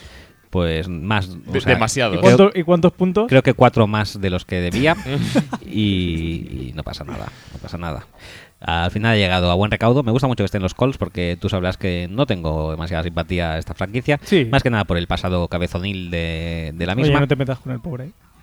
¿Cómo que no? ¿Qué me estás pidiendo? Super Bowl. Ojito, ¿eh? Ya, ya, sí. Es como cristiano, ¿eh? Lo odiáis todos y... Sí, sí, y sí, el tío sí. gana, Y, ¿eh? yo- y yo el que más. Sí, sí, sí, sí, es como Estamos Cristiano. hablando del- Nunca mejor dicho. de- del Estás comparando a Peyton con Cristiano, ¿eh? Bueno, es que. Es que- Y Brady sería Messi. Sí, ¿por qué no? Qué lástima que sea de los equipos diferentes. Pero... Bueno, no pasa nada. No pasa nada. Eh, el tema es este. eh, mm, cuéntanos, que, ¿cómo lo ves? ¿Cómo lo ves? Yo sinceramente lo veo jodido. ¿eh?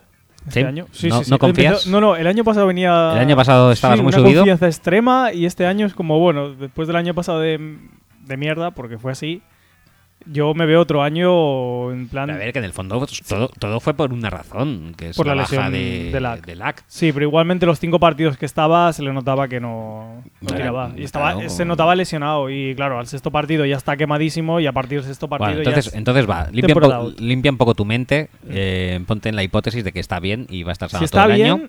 Y entonces habla desde un punto de vista más positivo, hombre. Si está bien, yo creo que deberían ganar la división. Si está bien. Porque no veo a los Texans eh, ganando con los Baylor. O sea, a lo mejor se hacen un 8-8, pero en enfrentamiento directo debería ganar los Colts. Contra Titans no debería haber mucho problema porque Mm. nunca lo ha habido. Y lo que me sorprendió más es que el año pasado los Jaguars ya no dieron más guerra, que nos metieron 50 puntos en un partido. Y este año yo creo que va camino de lo mismo. Y yo creo que los dos mejores equipos de la división de este año a lo mejor son los Jaguars y los Colts. Creo. Están, yo es que veo a los tres muy igualados. O sea, Texans, Jaguars y Colts. Los Titans están un escalón por debajo, O- pero o muy, muy, 400. muy, muy por debajo. A ver, veamos, eh, hablemos del ataque. Eh, en primer, El ataque es, En primer eh, lugar. Andrew lo- Luck, renovado por 120 millones, creo que Sí, son. 140. 140 por 6 años, 7. Eh, 6. 6. Espérate. Que tenía un contrato estilo flaco con los Ravens, que me parece un timo, pero. Bueno, ya, pero tal y como está el, el mercado. El mercado, sí, sí, pues, no te queda otra. No te queda otra. Y además es que estamos hablando de Andrew Luck. Y además, que el Es draft, decir, el hay, draft hay se ha hecho. quarterbacks y claro. quarterbacks. Pero, joder, Andrew Luck, tío, no es flaco, no es eh, No, no, Kaepernick, no. no, es Cutler, no es. Y además, el draft se ha hecho orientado a que a protegerlo, porque se han drafteado cuatro de línea ofensiva y bueno, luego cuatro defensivos. Sí, pero, pero- pero, pero ca- la línea ofensiva que se está es- haciendo, o sea, hasta el es que es, el mejor que había. Sí, que- Ryan que, ver, Kelly- que luego. Yo soy el Que primero de que, hecho lo se, pienso. eso, se ha ¿eh? drafteado otros, otro center por si acaso.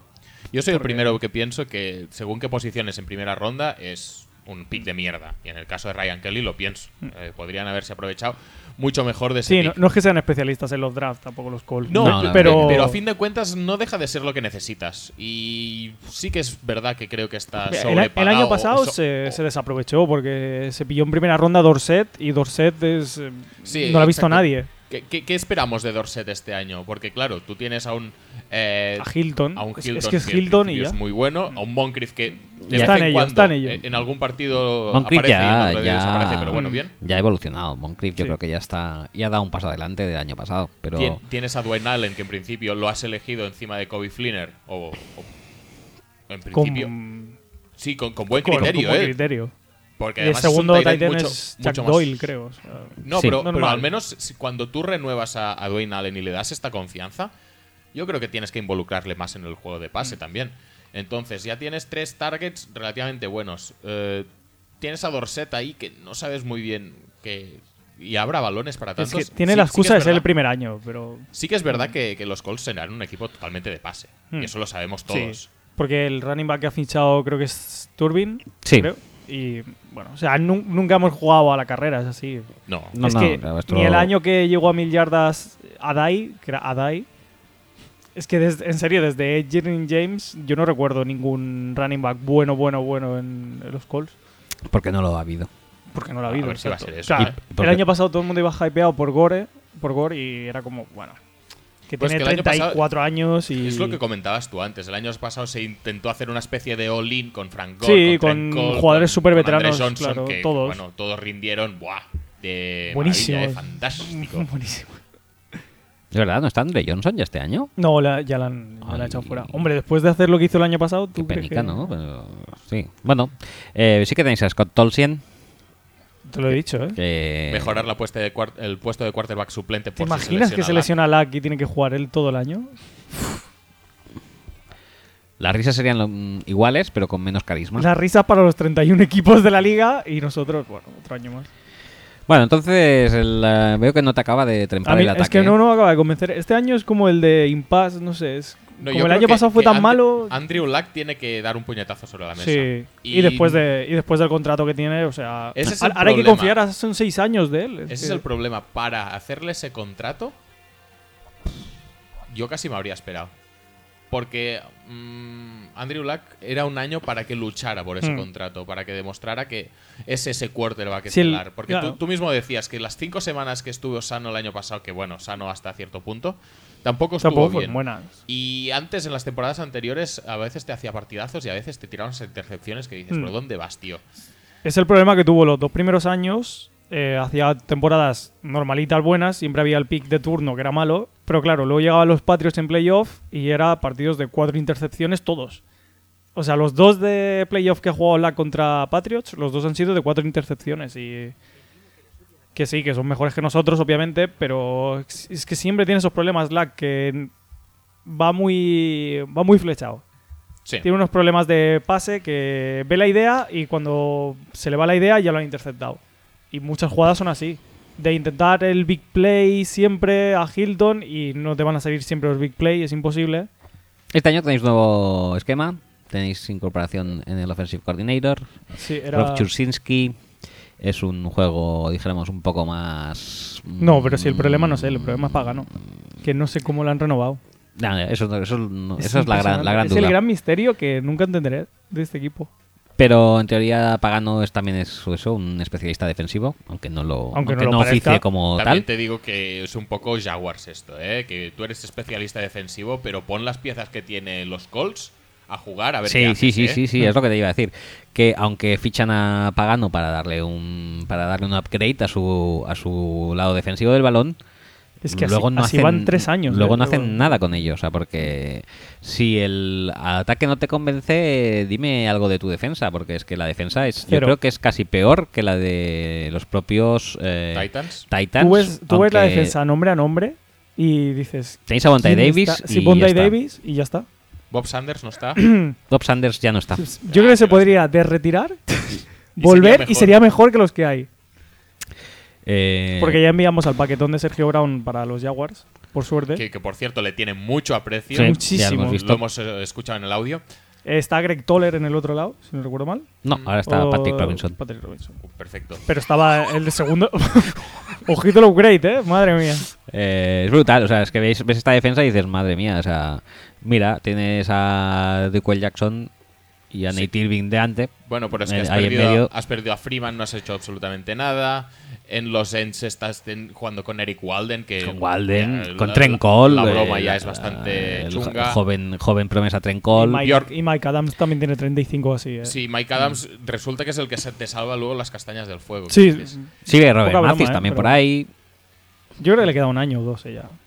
O sea, no sé. No, la verdad es que. El, año, hace dos años creo que se rompió el tendón de Aquiles ya, o sea, tuvo una lesión gorda y desde ahí se nota un poco. O sea, sí, es el alma de la defensa, pero ya viene menguado. O sea. Y sí que hay jugadores sin pseudo interesantes. El año pasado Henry Anderson tuvo un par de partidos realmente Hmm. buenos, pero bueno, que, que así a simple vista tú ves los nombres y no, y tú ves el, el Yo- esquema es- y, y- y- y tú, y- tú ves el rendimiento en el campo y, Y tampoco. Yo estoy seguro que si este año hay otro año malo, el año que viene será más de lo mismo y a reforzar la defensa en el draft y algo de línea ofensiva. y pero vamos, que es- renovar siempre la defensa en el draft no me parece. No, no, no, si no es malo. El problema es que. no me parecería un mal plan. Lo que pasa es que no lo hacen. es que no lo hacen nada. nunca. El ¿no? problema es que nunca los Colts han tenido una defensa que digas, joder. O sea, sigue Pues el, que no lo espíritu- intentan. No, no, sigue el espíritu Peyton. Sí, sí, sí, o sea, tal cual. primera ronda siempre es o un receptor o un guardia o un tackle. Sí. Y no sé, siguen. en Ayudar al quarterback. Mm. Ya está.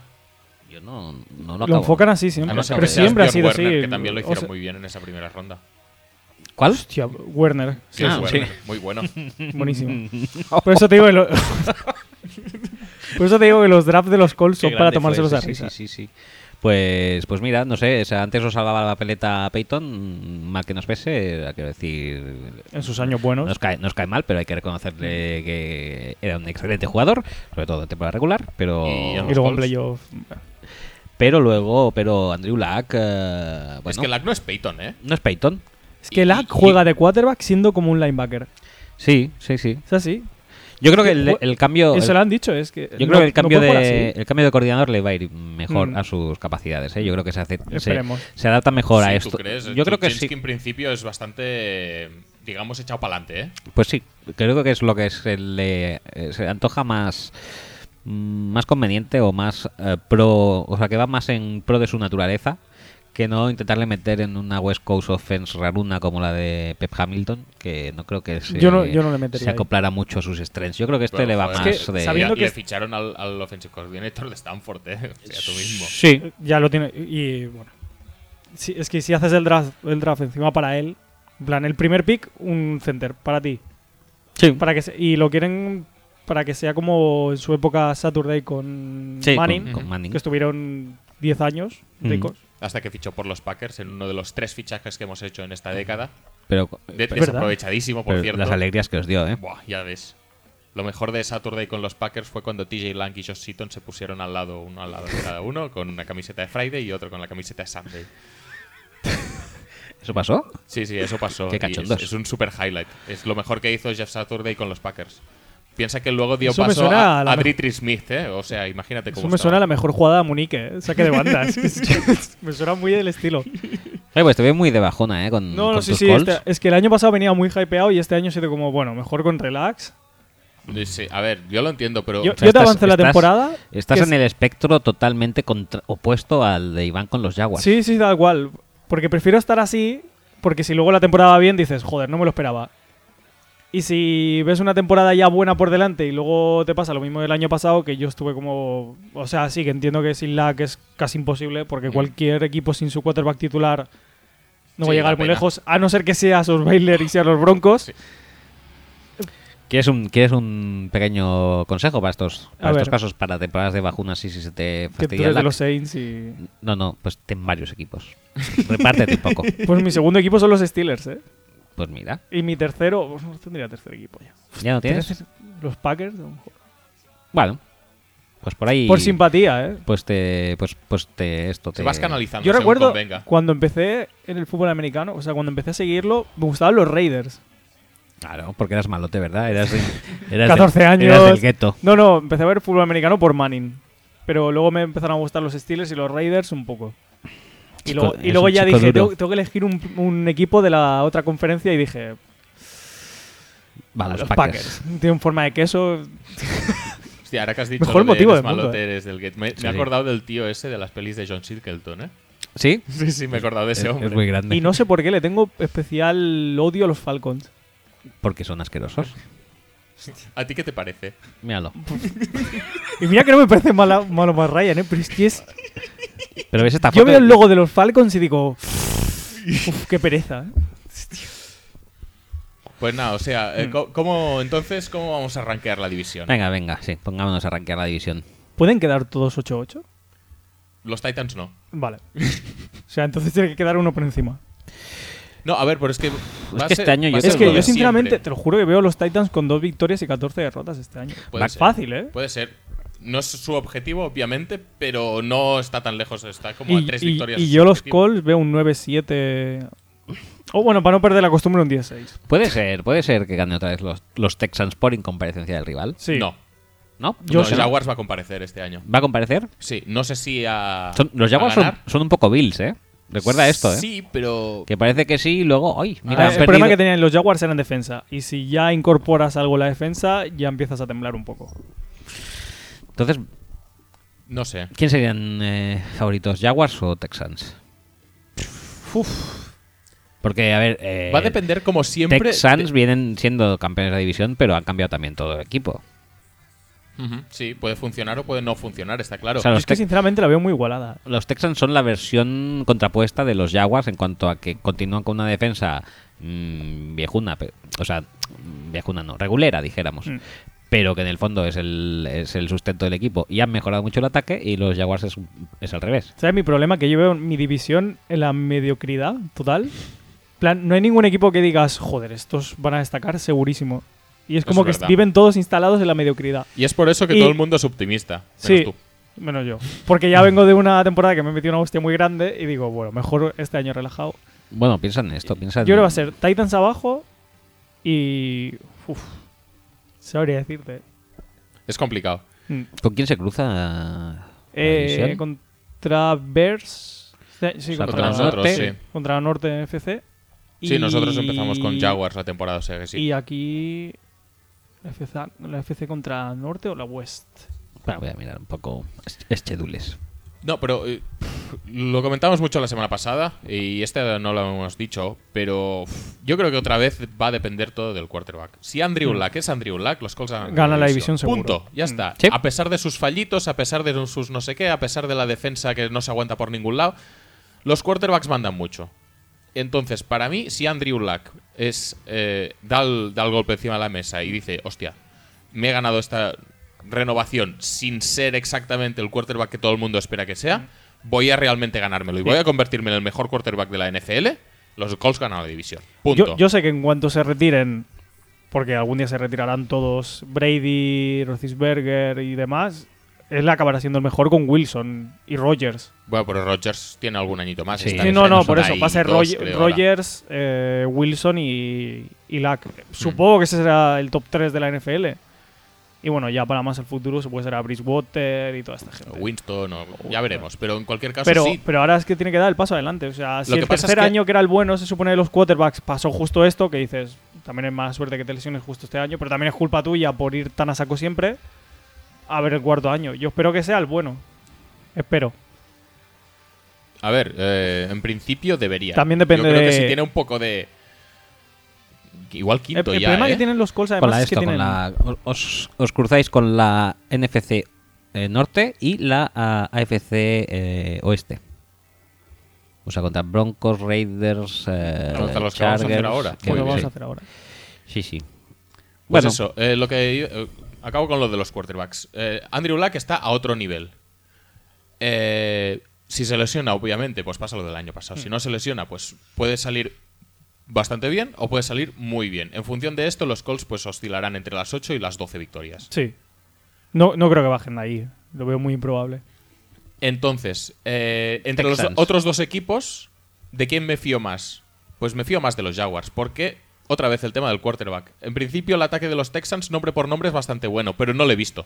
Ya, eso es totalmente Eh, nuevo. y Osweiler es un tío que, es, que te puede salir petardazo. En principio, es un riesgo que han asumido los Texans y que puede salirles muy bien, pero también puede salirles muy mal. Bortles, ya sabemos cómo funciona con Allen Robinson, cómo funciona con Allen Harns, que por cierto no hemos hablado de su renovación y también es cremita. Sí, eh, que- que voy a mirarlo porque era una millonada un poco... Muy bien, muy rica. est- estrafalaria. Yo estoy mirando el calendario de este año solo para hacerte el cálculo de cuántos partidos vamos a ganar y cuántos vamos a perder. Porque ya estoy viendo unos cuantos que digo, este, por ejemplo, en Green Bay. Este cascabo, este es- también. En Green Bay yo lo veo imposible Cu- ganar. Cuenta que tenéis partidos contra Chicago y contra Lions. Y contra Titans Winter. 2. Y en casa. Contra Chargers. Y contra Titans 2. Pero por ejemplo, tenemos que ir a Green Bay, a Denver, a Minnesota. Y esos partidos a mí me dan miedo. Puede ser, puede ser.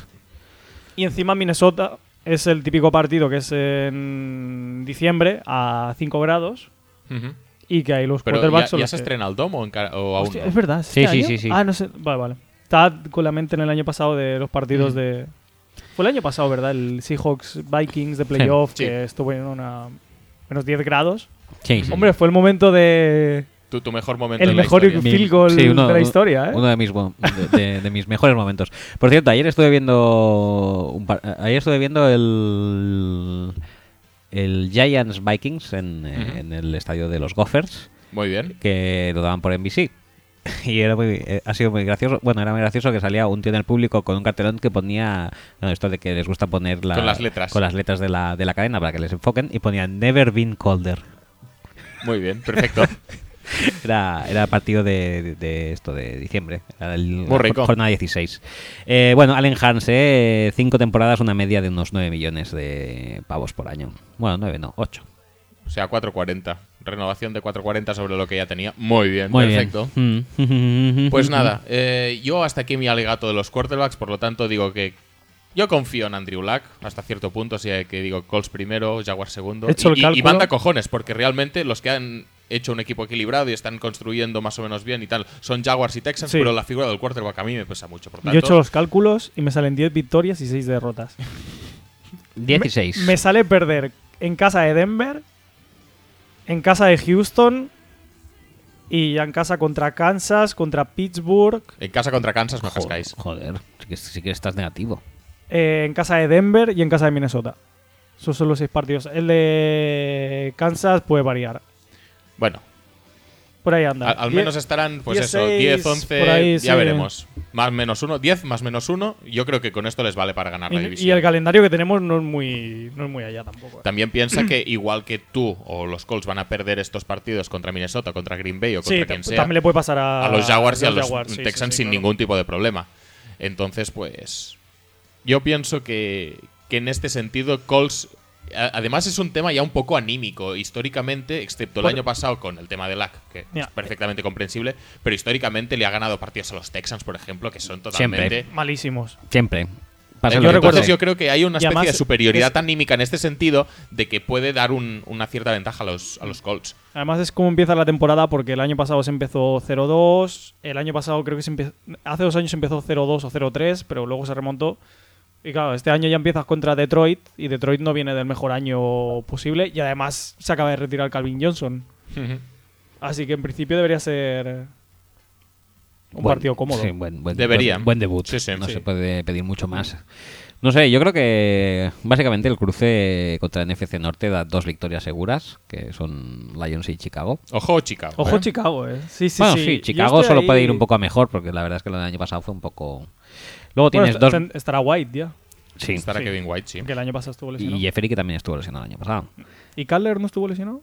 Yo no Cutler- lo, yo no lo vi en todo el año, lo eh, tampoco. Con Cutler- Marianis con- y Bellamis y, Sí, sí, y sí. esas cosas. No, pero ahí yo creo que podéis tener dos fáciles. Eh, Yo creo que Detroit Dos sí, contra eh. Titans, eh, uno contra, Chi- contra Chargers, o sea, son cinco partidos fáciles.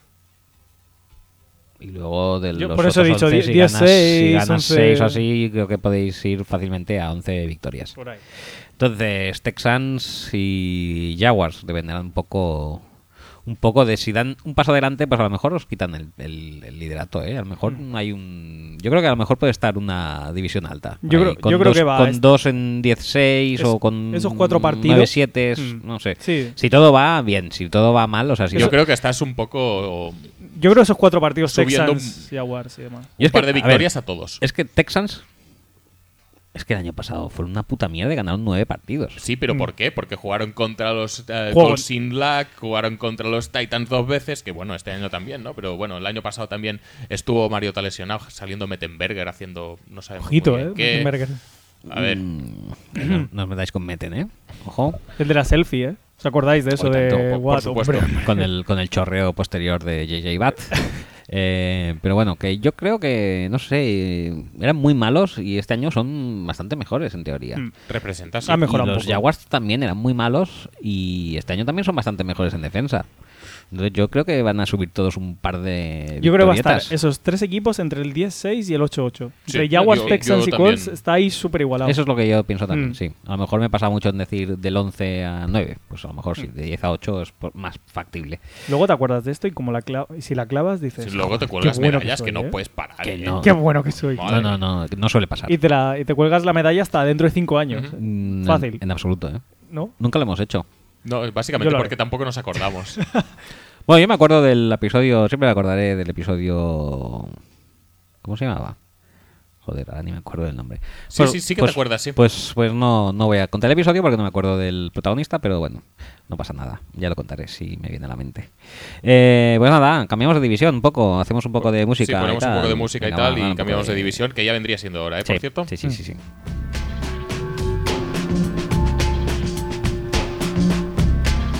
Tu música es como una puta mierda a veces, ¿eh? Pero es que creo que esta fue justo la de la semana pasada de cambio de división. ¿En serio? Sí, Vamos a sí. cambiar, vamos Cambia, a cambia. cambiar. ¿Tú quieres mi playlist? No, no, no. Ya nos gustaría. Mejor que no. Esto lo mejora.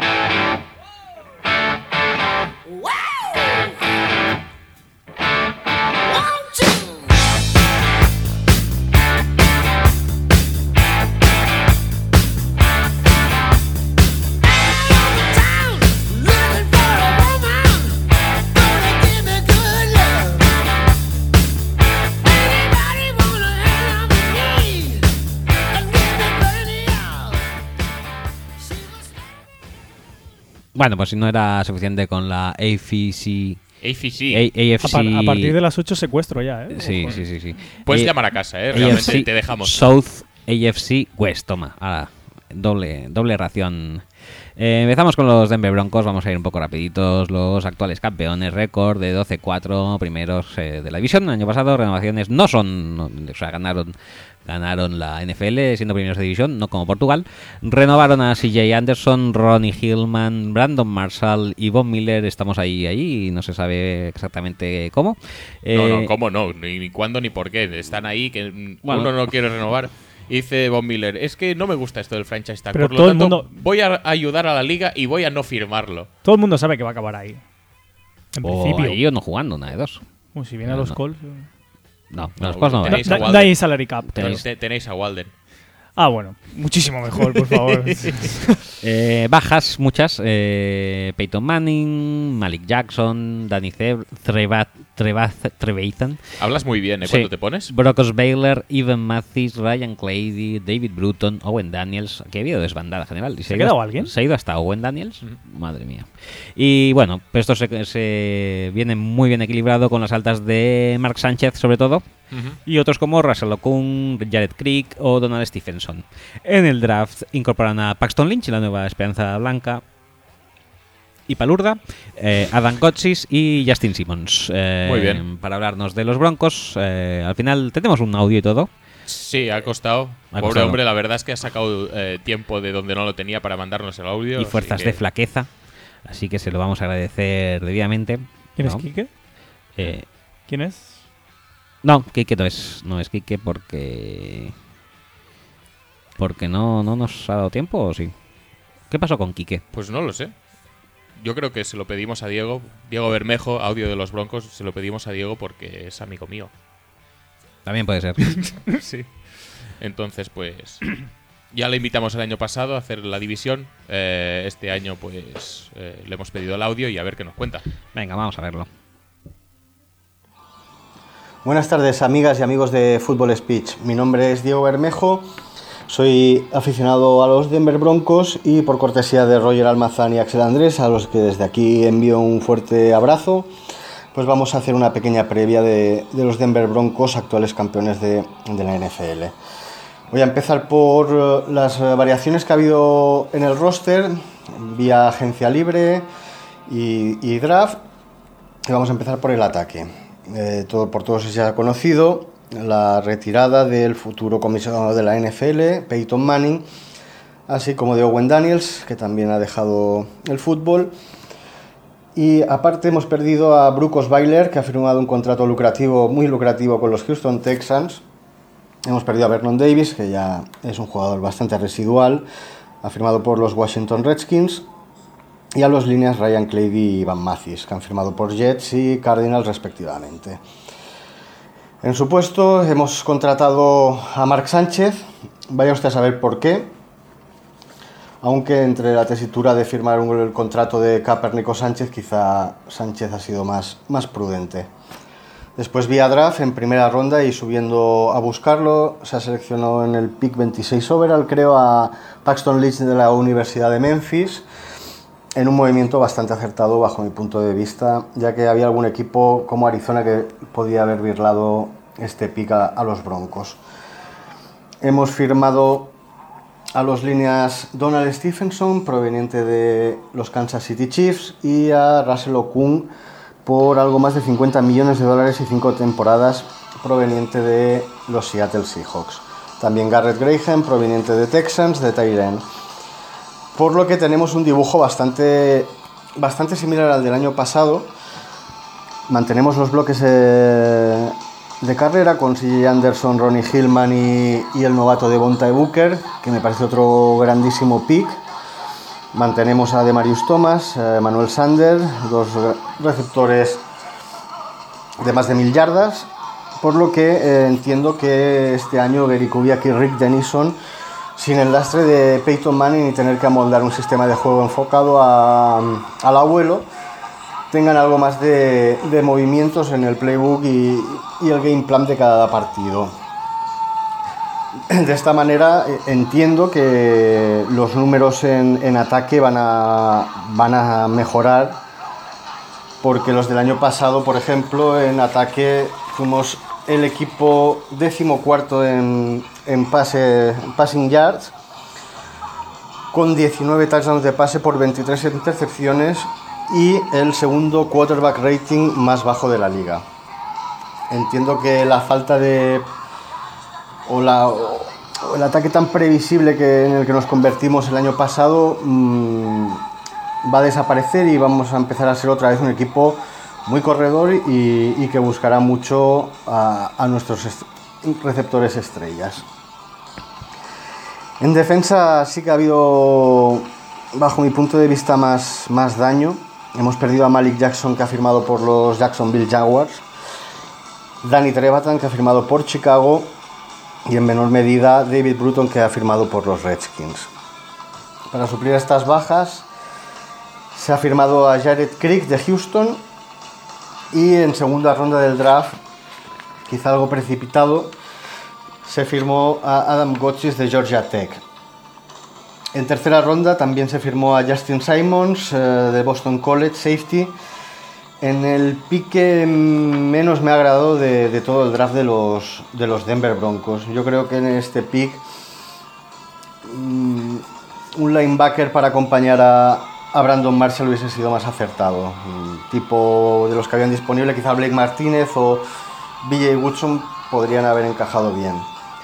No obstante, a pesar de estas bajas, eh, creo que Denver comandado por Wade Phillips, que es el auténtico estandarte de, y au- y auténtico MVP de, los Denver Broncos del año pasado, va a seguir teniendo mucho una, una gran defensa y va a seguir siendo, si no la más dominante de la, de la liga como fue el año pasado, una de las más determinantes para conjuntarlo con previsiblemente un ataque más, más efectivo pues tener a los Denver Broncos eh, en playoffs como poco e intentando, intentando llegar otra vez a la Super Bowl.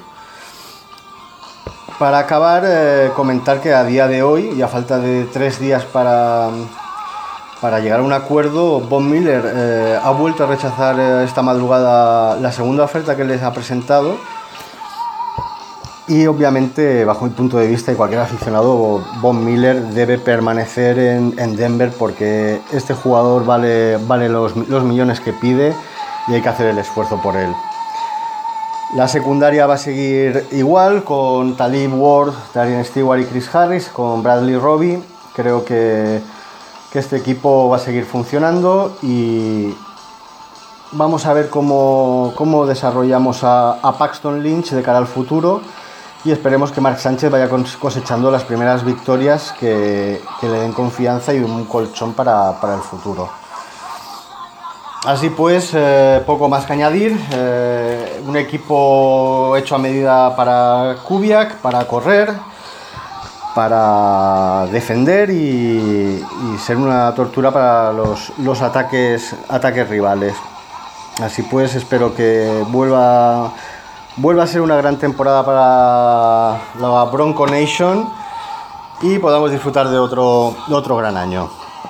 Un saludo Roger, Eh, entiendo que la pérdida de Manning te va a tener muy entretenido este año con el amigo Newton y un saludo Axel, nos vemos, nos vemos en breve. Un beso y abrazos a toda la familia de Fútbol Speech. Saludos. Bueno, bueno, bueno, muchas gracias, Diego. Eh, sí, voy a darle bastante caña a lo que viene siendo Sweet el amigos, eh, Sweet Potato. Y, y bueno, y en cuanto a los Broncos, eh, sí, ¿Qué, qué comentábamos ahora fuera de micro? que tiene pinta que se pueden pegar la hostia del siglo. sí, sí, sí, sí, sí. Literalmente. ¿Cómo se recupera uno del- de la experiencia post-Peyton? Mal. Que nos lo diga. Mal. Que nos lo diga mal. el amigo Yo Aitor. recuerdo el año siguiente a que se fuera Peyton. Fue un desastre. Bueno, es, Sí. es- es el, el Sí, primero que no jugó, es como el el- que se lesionó, que no jugó en todo el año y luego ya se fue y Es la- entró Lack. Como la depresión por vacaciones, igual. Pero más larga. Pero más larga, exacto. O sea, es que. ¿Quién, quién era el quarterback titular de ese año? Yo creo que era Painter. Sí, era. Pint- Charles eh, sí, Car- sí, Curtis sí. Painter, Car- sí. Curtis Painter. Madre Que de ahí fue a ser backup de Eli en Nueva York. Sí, y que precisamente por sus. De, eh, de Manning a Manning. Sí. de por sus eh, virtudes y su esplendoroso juego, los Colts pudieron Curtis coger a Painter. Lack el draft siguiente con el pick 1. La verdad es Que que, de hicisteis, hecho, hicisteis muy bien lo del sack for luck. Fuisteis ¿Te los acuerdas? mejores. Un partido contra los Jaguars que hasta, lo- hasta el Irsay o no recuerdo quién fue de los Colts dijo, bueno, es una derrota, pero es una derrota Perded, que... hijos de Es puta. una derrota, Es una- es una derrota es una victoria. buscada, Sí, es buscada. una derrota buscada. Lo hemos dado todo. Tú imagínate a los Jaguars celebrando la victoria de, "Buah, qué buenos que somos! Joder, nos hemos Pues jodido el draft. Esto estos no se despiden de Peyton con un pick 1, sino que se despiden de Peyton con un Con- pick 26. Mm. Eh, Y con Mark Sánchez. O sea, con Mark MVP. Sánchez y con Paxton MVP. Lynch. Uno. ¿Quién juega? Semana 1. Yo digo que Paxton, pero no lo sé. Es que, a ver, yo. Sinceramente, eh, Paxton Lynch es un tío que a mí me parece que tiene buenos tools, pero que hay que, desarrollar, eh, hay que desarrollarlo muchísimo. Pero es que el otro es más Sánchez, tío. Entonces. eh, Ojito, ojito con Mark Ojito- Sánchez. Ojito con la, la, entonces, la hay- sorpresa Trevor Sie- Siemian. sí, también. ¿Siemian también. es? Sí. Mm. Sí, Siemian. De todas formas, lo que iba a decir. La que- cosa es que para mis, mis estos, para mis aspiraciones de que los Broncos se peguen el gran hostiazo, eh, lo que más veo en contra es la defensa que sigue teniendo, que sigue siendo Y es que eso te, te- te bastante iba a decir un poco. Es decir, si hay algún sitio donde tirar un quarterback en la jornada 1 a los Leones y que estén protegidos en Denver. Sí. Hoy tienes un ataque de carrera que lo, lo ha dicho bien eh, Diego, que es. Te has encargado de renovar a CJ Anderson, de renovar a Ronnie Hillman, que en principio podían parecer que se podían despedir, eh, Que tenían toda la desprender de, de- alguno de ellos y tal, y que no habría pasado nada. Y Sí. encima les has drafteado de Bonte Booker, que es un running back también bastante apañado. Y además, si todo el ataque falla, como fallaba en partidos el año pasado, Si es que es un escándalo. No he visto un equipo que ganara tantos partidos con un resultado Con- de. con un 10, ataque tan 16, lamentable. sí, 10-13, 10-16, cosas así. Exacto, por lo tanto, si te falla todo, sigues teniendo una defensa que te saca las castañas del fuego. Y sigues y teniendo- que te gana los partidos y un. Sí, McManus. un McManus que te mete field goals desde su casa. Hmm. Pero literalmente, ¿eh? Sí, sí, tal cual. Eh, Entonces, la situación del quarterback, eh, si juega Mark Sánchez es posible que, que- bueno, sí, pero si juega Paxton Lynch no creo que sea peor que la del año pasado. no. Es que además está el tema este, está el tema que Gary Kubiak, que este año sí que podrá llevar a cabo su ataque, ya que no tiene nada mejor que hacer. Pero no tiene a Owen Daniels, o sea, igual está No un poco perdido, Daniels. sin rumbo. Pero igualmente todos, todos sabemos que lo que es un, un ataque de Gary Kubiak, complicado, complicado para un quarterback, tampoco No, es. no, o en absoluto, es- en es- absoluto. Es bastante llevaderito. Y por eso yo espero que gane la posición Mark Sánchez, porque él es el único capaz de, ¿De cagarla? cagarla en, en un ecosistema tan quarterback friendly. Y, y bueno, y en cuanto a la defensa, También espero te digo una cosa, ¿eh? A ver qué hace de Marius Thomas este año, porque el año pasado tuvo Sí. un final de temporada que es para Un fliparlo. se vino abajo. se poquito bluff, ¿eh? No, que va apenas, Un ¿eh? Madre mía, tío. Yo, en cuanto a la defensa que hablamos antes, que es el gran soporte del equipo, yo espero que el factor Von Miller acabe creando mucho caos y mucho mal rollo ahí y se vayan un poco también. Es- eso, eh, eso te iba a decir. Eh, ¿Qué hacemos con Von Miller? ¿Va a jugar? ¿Va a renovar? En principio todo parece que sí. Que están destinados a renovarle, pero, pues, igual que, que pasa con Fitzpatrick en los Jets, también estaban destinados a renovarle porque si no la, la alternativa era Gino Smith. Y sin Sí, sí. embargo aún están ahí, pues a ver quién vea más lejos. Y en este caso lo mismo. Y yo sinceramente llega a un punto que él es lo que hay que pagar. Se hizo con Flaco para la Super Bowl, no salió bien. Y con, Bill, eh, con Von Miller están forzando un montón. Bueno, porque tienen a Shane Ray. Bueno, pero a ver, Sh- Shane Ray es lo que hay. Tú utilizas una primera ronda en Shane Ray y luego resulta que tienes que pagarle 25 millones a Von Miller porque no te fías de Shane Ray. Pero bueno, que está Ware, que está, está mayor también, pero bueno, que es un, es un jugador que estuvo al nivel de Von Miller en muchos partidos. Sí, sí, sí. Está, eh, está Shaquille Barrett, está Shane Ray, puedes sacar algo de ellos. O sea, Von Miller es muy bueno, eso es evidente, pero es 25 millones bueno, que es probablemente lo que está pidiendo. Yo ya hay un punto que pondría al límite y dices, pues búscate la vida. Y a día de hoy, que igual no hay... Obviamente siempre habrá alguien que, que le ofre- Un equipo con salary va por él. Sí, sí, le pueden paga ser lo que los sea. Titans, por ejemplo, Sí, sí, sí. que no tienen mucha, mucho Un equipo que esté sin cogido. estrellas dice Von Miller, Von Miller ya. Sí. Lo que sea, pago lo que sea. Sí, pero no, no es una buena fecha ya para incorporarte a los, No, ya está, a- a, claro. a los equipos. Ya te has pasado ya los OTAs, ya el training camp ya lo empiezas justito. Bueno, no sé, la verdad. No me parece que Von Miller lo esté llevando muy bien esto tampoco. A pesar de que puede que él creer con, con el criterio que él tiene que merece ser el mejor jugador o el jugador mejor pagado de toda la liga, eh, defensivo al menos, por la Super Bowl que hizo. Pero oye, a veces eh, un partido o una serie de 3-4 partidos, pues eh, no es motivo suficiente como para tensar tanto la cuerda, creo yo. Es flaco motivo para tensar tanto la cuerda. Yo creo que ya me voy a callar lo que queda de podcast y Ese ya. chiste es. Eh, ¿Me puedo ir? Viene, viene muy a caso. Tú tienes muchas ganas de irte, ¿eh? ¿me, ¿me puedo llevar la cerveza? Sí, hombre, por ah, supuesto. bueno, entonces. Pero el vaso no. Entonces Eh, no. entonces- vale. Pues, pues no sé. Sentimientos encontrados. Bueno, sentimientos encontrados. No, No, pero es que sea, el, tema es este, que nosotros también estábamos pensando en la defensa de los Broncos del año pasado. Sí. Y la defensa de los Broncos del año pasado no es la de este año. A Mm. pesar de que sí que han hecho bastantes cambios de, de No, y, si se va. Von Miller ya. No, no, e- eso es Totalmente obvio. diferente. Pero tú has perdido a Danny Trevathan por un lado, que lo has reemplazado con prácticamente nada. Tú has perdido a Derek, ay, a Derek Wolf, a Malik Malik Jackson, Jackson. que lo has reemplazado con Jared Crick, que bueno, tampoco No viene a ser lo mismo. no viene a ser lo mismo. Aunque no es un mal fichaje, eh, para mí. No, no, no, no, pero bueno. Eh, ya vas empezando a perder cositas. Lo de Von Miller te puede afectar. Lo que decíamos de Marcus Ware, pues tiene una edad también. Eh, Akib Talib ha estado haciendo el cafre en la, en la off-season y tampoco es que sea súper joven. Eh, En la off-season y en la season. Sí, también. Porque Sí. fue en playoff, ¿no? Que la lió Sí. un partido. Joder.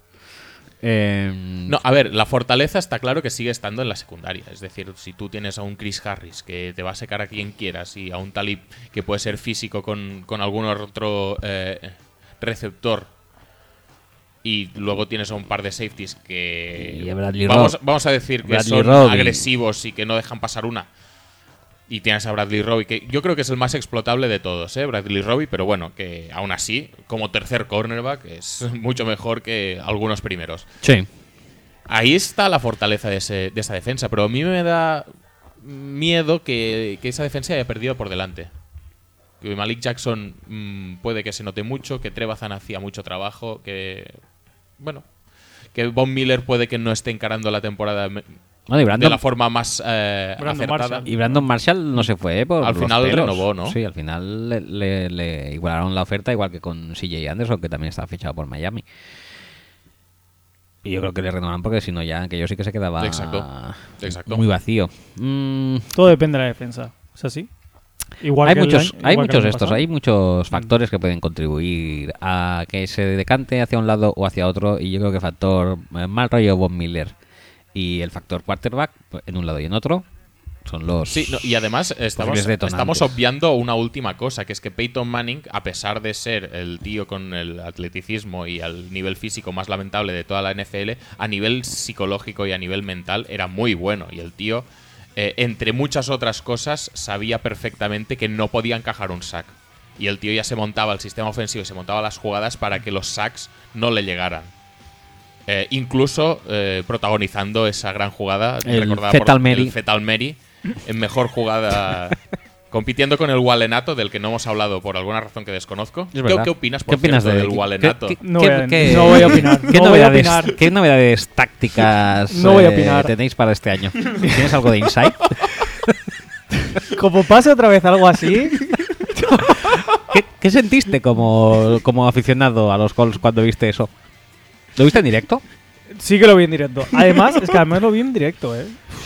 Eso es una de las cosas que yo creo Es- que como te- fan te, marcan te como marcan sí, de por vida, es- ¿no? Dices, madre ¿Te mía. acuerdas de eso? De lo de Winston. Este, ¿Fue el año pasado? Hace dos años. ¿Recordáis de lo de Winston? ¿Fue Winston o me equivoco de quarterback? En NCAA aún, ¿eh? Aquel pase que hace hacia atrás, que se le escapa el balón. Sí, sí, sí, sí, sí, el del que el, del- árbitro se cae además para atrás. Uy, Dios mío. El de los memes Son del esas Sonic. cosas que te acuerdas de por vida y, y malo. Y cuando le pasa a tu equipo es como. Hostia, tío. ¿Cómo puede ser?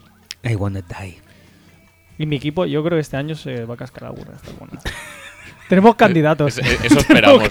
¿Qué sería, qué sería eh. de la liga sin esas jugadas? No, lo, lo que decía, que Peyton Manning, el tema de la línea ofensiva lo controlaba muchísimo. Y, por ejemplo, los 4 o 5 partidos que estuvo jugando Osweiler, uno de ellos es el famoso partido de Khalil Mack, que le casca como 5 o 6 sacks. Mm. Eh, no todos los quarterbacks gestionan la presión como Peyton Manning. Ni Mark Sánchez, ni, Oja- ni ojalá un Lack, rookie. ojalá Lack hiciera eso. Ojalá, eh. No, no que cogiera todo lo de Peyton, pero solo eso de aceptar el sack. eh, pues, antes de que te rompan, acepta el sack. Bueno, la. FC, la FC eh, Oeste se cruza con la NFC Sur, como hemos dicho antes, ay, contra la FC Sur, como hemos dicho antes, y contra la NFC Sur también. Sí. Pues vale. O sea que. mm, Muy rico. nos- bueno, depende de cómo sigan la, evolución Falcons y Saints, pues a lo mejor lo tienen bastante chungo. Y si involucionan y baja un poquito además eh, Tampa Bay, Bueno, pues lo tienen fácil para ganar victorias tontas. No, pero lo que te iba a decir, que, que obviamente ni Paxton Leach, ni Mark Sánchez, ni Simian van a gestionar la presión como, le puede, como la puede gestionar eh, Peyton Manning. Por lo tanto, eh, rushes fuertes, como puede ser Jali, eh, Justin Houston, eh, Khalil Mack, Bruce Irving y toda esta gente. Eh, el propio Joey Bosa, que lo han fichado los. o lo han drafteado los, los Chargers. Eh, esta línea ofensiva se ha reforzado con Okung, ha cambiado Evan Mathis por. no, no recuerdo exactamente quién. Pero ya el año pasado era una línea ofensiva poco fiable. Y este año no parece que vaya a ser mucho mejor. Mac- Y- Connor McGovern. Mm, yo la veo justito. Y sigue Michael Scofield en el, en el tackle derecho. En el Ah, no, tackle Stephenson, claro. Stephen- Vale, sí, Donald- sí, claro, Donald claro. Stephenson. Bueno, la verdad es que la línea tiene un poquito de. Tiene, tiene algún problemita. Tiene un poquito de. Tiene algún problemita. de Y, mal rollo. y- y Russell Okung tiene mucho nombre, pero el año pasado tampoco fue de los mejores en una línea de los Seahawks que tampoco era buena. Bueno, tú sí, y es que llegan, lleva varios años que no juega ni la mitad de partidos. Por lo tanto, yo creo que aquí también puede erradicar un- una- alguna de las claves de, de este ataque de los Broncos. Que el tema de gestionar la presión lo pueden llevar muy mal y están en una división en la que precisamente se están encarando todas las defensas, si no lo estaban antes, en presionar. Por lo tanto, mm, será más importante que nunca el juego de carrera y cómo gestione Cubia que el tema del quarterback. Porque si, no, sí que se puede. Ya le hizo un destrozo el año pasado. ¿Qué le puede hacer este año? Yo es que creo que este año van a correr como campeones, pero es que con esta línea. Con, Gil- con- bueno, a mí Hillman no me convence mucho, pero sí Anderson sí. Sí, no, es, Sí. e- es el tema este, que tú tienes tres. Y tú entonces, pues algún día te funcionará Anderson, otro te Mm. Sí, funcionará es, Booker. es que además tú ves los números te- del año te puede pasado. hacer y- recepciones sí. y tal. Son... Ves los números del año pasado y dices, joder, se combinan bien para que el día que uno está mal, el otro está bien. Exacto. Sí, eh, Sí, eh, era- es el típico, la típica pesadilla fantasy. Sí. Que, Sí, dice, voy a poner así a Anderson. No, pues mira, Hillman te va a hacer 150 y dos touchdowns. Muy bien. Sí. Pues, soy un gafe. Entonces, yo creo que aquí puede erradicar un poco la, la clave de- del éxito o fracaso del, del ataque de los Broncos. La defensa, pues, mm, dependerá de Von Miller, supongo. Y, y de Wade Phillips, que no lo hemos hablado también, pero Wade Phillips, en principio, mm, este- el año pasado tenía prácticamente estrellas en todas las posiciones. Este año tiene menos material, a ver cómo, a ver cómo rinde. Pero vamos, que otra vez volve- volvemos al ataque y, joder, cómo gestionen el tema del juego de pase y el tema de la línea de ataque puede ser mucho más clave de lo que, de lo que a priori parece, incluso más que el tema de si Paxton Lynch o Mark Sánchez es el quarterback titular. Sí, sí. Porque es eso. realmente, para el esquema de, de Kubiak, no te voy a decir que el quarterback sea secundario, pero vaya, mm, es muy importante el. Es muy importante todo. en sobre general. todo para los esquemas de Kubiak es muy importante la línea ofensiva. Sí. Veremos. Veremos a ver qué, qué saca de ahí. Que no toca este, que no toca este. No, no, ahora. Ah. Ahora. Eh, estaba yo despistadito. Pues bueno, no, pues nos, to- nada, nos yo, tocan- yo creo que podemos sí, sí, eh, ir dejando los broncos ya. Cambiamos. Eh, eh, ¿Van a repetir Super Bowl? Les- Seguro. Oh, me gustaría, ¿eh? Hmm. No, No, por favor. no. Sacará la defensa al la peor Super Bowl que yo he visto en mi vida. De hecho, Por la Super Bowl empezó la tónica de finales de mierda que se repitió Sí, en Champions sí. y que se ha repetido en. Eurocopa. Joder, vaya año. eh. Horrible. eh, pero que. Y seguimos aquí. Que el espectáculo defensivo también es espectáculo. Que disfruta, tiene- se disfruta igual con las defensas que con los ataques. Muchísimo, Espacio muchísimo, patrocinado por- muchísimo. No lo digas. Diego no lo Pa- digas. Diego No lo- Pablo. No, lo digas. No lo digas. Diego Pablo. Bueno, pues hablemos de los Kansas City Chiefs. Eh, récord del año pasado: 11 victorias, 5 derrotas. Fueron segundos de la división. Han renovado a Travis Kelsey, a Jake Howard, a Tamba Lee, a Chad Kendrick. Eh, nombrazo West, Derrick Johnson y Eric Berry, que tiene el tag que no se sabe bien bien si al final se va a quedar con él o le van sí, a renovar. representa que un poco sí, pero que está buscando pastizal y ojo también a esta renovación. ¿eh? Sí, Eh, han fichado a Mac- a Mitchell Schwartz, eh, vaya fichajón, y bajas Donald Stephenson, eh, que se ha ido a Denver, como hemos visto, Sí. Jeff Allen, Sean Se a Smith, Houston, que también lo hemos visto, y Sean Smith, que se, Que se ha ido a Raiders, ¿no? A. Raiders, que lo veremos que lo luego. veremos ahora. En el draft han fichado a Chris Jones y para contar, bueno, que Iber y Russell, que Sí, ponemos tres- aquí. en las tres primeras rondas han sacado esto. Dice, Se, han, se han sacado la chorra que vamos a hacer. Yo creo que va- esta broma la vamos a hacer siempre. ¿Sí? Sí, sí, sí, creo que sí. Lo merece. ¿Es necesario? No. Mm, Bueno, pues entonces... Pero ya sabes que somos así, de hacer cosas que no son necesarias. Eso es verdad. Por eso los programas duran tres horas y media. Efectivamente. Correcto. ¿Has visto? Eh, cómo hilamos, eh? Sí, sí, sí, sí. está- estás fino, estás fino, ¿eh? Y eso que ya llevas, a ver, casi dos horitas, ¿eh? Estoy acostumbrado a hacer cosas de ocho horas. Sí, Sí, es Pero verdad. para mí esto. eh, Secuestro, secuestro. Secuestro. Eh, ¿Haremos eh, un 24 nosotros algún día? ¿24? Mm, Eso lo hago yo, ¿eh?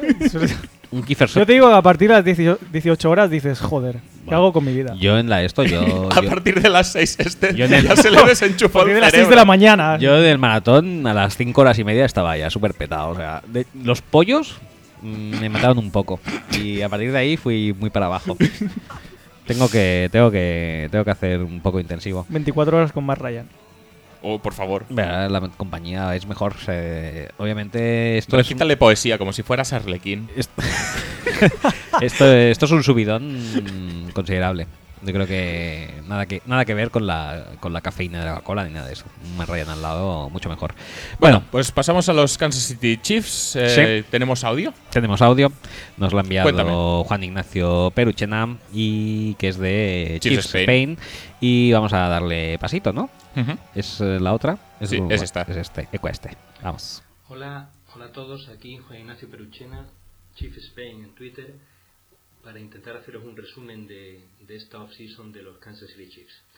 Vamos a ver, creo que los Chiefs han tenido una postemporada bastante tranquila y lo que históricamente creo que es un buen augurio para cualquier equipo que se precie en la NFL. A nivel del cuadro técnico, eh, la novedad más importante es el ascenso de Brad Childress a coordinador ofensivo. Con esto, el grupo de trabajo está formado por entrenadores con mucha experiencia, tanto por edad como por años en la NFL. Y creo que Andy Reid y sus coordinadores parecen haber adoptado la idea de que este es su último trabajo y forman un grupo muy, muy concienciado en dar continuidad a un, sistema de, a un sistema de juego, al suyo, sea no el más adecuado. De cada, de cada grupo creo que también esto es una variable muy importante. En cuanto a los movimientos de jugadores, no hemos tenido muchos cambios en el roster. Los jugadores que se han retirado han sido el safety Abdullah y el defensive line Mike DeVito. No se volvió a contratar al guard Ben Grubbs, al wide receiver Jason Avant y al safety Jimmy Wilson. Y en cuanto a los fichajes más importantes, se ha contratado al right tackle Schwartz, que cambió Ohio por Missouri por unos 30 millones de dólares en 5 años, y al, al antiguo Rider Rod Streeter. En cuanto al draft de este año, que no se contó con primera ronda, se puede decir que fue bastante solvente en general, con un buen defensive line, Chris Young de Mississippi State, para que forme parte casi desde un primer momento de la rotación de defensive line. En cuanto al resto de selecciones, defensive backs, wide receiver, eh, línea ofensiva, se espera que puedan aportar algo desde el principio. Antes de pasar al, aparta- al apartado de lesiones y de renovación de contratos en el equipo, me gustaría comentar un movimiento que considero que ha faltado en esta offseason y que desde el final de la temporada es algo que pienso que el equipo tenía que haber hecho. Me refiero al traspaso de Jamal Charles. Después de, después de las últimas lesiones, su edad y sobre todo la temporada que tuvieron los running back suplentes, West y Ware, era un movimiento que previo al draft podría haber dado una selección adicional alta. Es cierto que es una referencia en Kansas City y que, tiene el promedio de yardas más alto de la historia y que a todo el mundo le encanta para sus fantasy, pero los Chiefs ganaron su primer partido de play- playoff después de más de 20 años sin su concurso durante toda la temporada. Parece que en esta última semana aparecen rumores de que este movimiento podría reactivarse. Esperaremos. Lo más importante para el equipo en esta pretemporada es lo relativo a las lesiones, tres rodillas y, y un contrato. En el caso de las rodillas tenemos en- por el lado defensivo los casos de Justin Houston y Tamba Hali. Y en el caso ofensivo al recién nombrado Jamal Charles. El equipo notó mucho eh, su baja, su bajo nivel al final de la temporada pasada. Y en ambos casos no han trabajado nada en esta pretemporada y es complicado que estén al 100% para la semana 1. Esto en el caso de Justin Houston y de, y de Tamba Hali. Y en el caso de Charles parece que estará disponible para la semana 1, pero estará entre, entre algodones hasta ese momento. En el caso del contrato que tenemos pendiente, el afectado es Eric Perry. Después de sus problemas médicos, su vuelta a triunfar la pasada temporada y su designación como franchise tag, se espera que, la- que las dos partes implicadas se, puedan llegar pronto a un acuerdo de extensión de su contrato. Para la próxima temporada y en lo relativo al, al ataque, el equipo tendrá una o dos incorporaciones en la línea ofensiva. Unidad que empezó con muchos problemas la temporada pas- pasada, pero que fue cogiendo confianza con el paso de la jornada y fue una de las responsables de la buena actuación de los running back suplentes. Una nueva incorporación en wide receiver que se suma a Kills y Macklin y un quarterback que no despierta muchas ilusiones, pero que desde que forma parte del equipo tiene un récord de 30-15, que ya le gustaría a muchos equipos en los últimos tres años. Por tanto, más de lo mismo en ataque para esta nueva temporada. En cuanto a la defensa, seguirá siendo el pilar fundamental del equipo y habrá posiciones clave en las que se tendrá que ir dando el relevo generacional y jugadores que y jugadores que vayan sustituyendo tanto a Derrick Johnson como a Hali. Este creo que es uno de los retos más importantes para esta temporada. Y en cuanto a la próxima temporada, pues esperemos repetir el papel del anterior, entrar en playoffs y, e intentar seguir ganando partidos. Veremos a ver. Bueno, muchas gracias a todos y, esperemos que, os haya gustado el resumen. Hasta pronto. Pues un saludo a los amigos de Chiefs Spain. Y. Y bueno. En líneas eh, generales, yo creo da que tanto está- palo hablar de los Chiefs. No, no te creas. Más ¿Cómo que palo no? te dará hablar de los Chargers luego. Posiblemente también, sí, es otro de los equipos. Pero como es el último equipo, dime que es el último. Sí, Sí, sí, es Ah, el bueno, último. sí. No hay más, no hay más, tranquilo. Quedan estos No, Oakland no, y crea- claro, yo pensaba Oakland o San Diego. ¿Quién iba primero? Oakland No, primero y luego primero. el Chargers y ya está. Pero hablemos, Puedes ir a hable- casa. hablemos de Kansas, va. Ya que estamos. Me cansas. Me cansas. Madre mía. Qué nivel Está está adquiriendo, del tuyo, eh. eh. Sí, sí, sí, sí, sí. Pero oye, que no. No sé, tío. O sea. Bueno, ¿qué coño? Me voy a venir arriba. Está Venga, Brad va. Childress. Está Brad Childress. y este año puede ser un festival. Eh, ¿Qué, qué- qué esperamos de Brad Childress eh, en Kansas City? No, no podemos esperar mucha Eh, cosa. eh, esperamos que, eh, eh, recordamos, perdón, que eh, sustituye al flamante nuevo entrenador de Sí. los Philadelphia Eagles. a Doc eh, Pederson. mm, como, como lo, Na- Naftalínico Nafta- Junior. sí, Doc sí, sí. Peterson. Correctamente. Naftalínicamente Junior Peterson, eh, hijo de la morsa, pero sin estar amorsado. Y es sustituido mm, por un movimiento naftalínicamente incluso superior, que es adquirir a Brad Childress, perilla interesante, eh, superviviente en Samoa, como queráis llamarle, ese gran, eh, ese gran, eh, gran hombre que inventó lo que es el mayor eh, espectáculo eh, en Turf de la historia después de, de los Rams con Tarvaris Jackson a los mandos. Algo espeluznante y, y de, de doloroso recuerdo. Pero aquí está, va a intentar superar su mejor obra con Alex Smith, que tampoco es moco de pavo. Bueno, es mejor que Tarvaris. ¿Es mejor que Tarvaris? Sí. Eh, pero es Alex Smith, con lo cual aburre mucho más que Tarvaris, obviamente. El factor showman no lo tiene. Por cierto, Tarvaris ya está en el esto, ya está totalmente broke. ¿Sí? Sí. Y está pidiendo dinero a la NFL Player Association. Pobre hombre.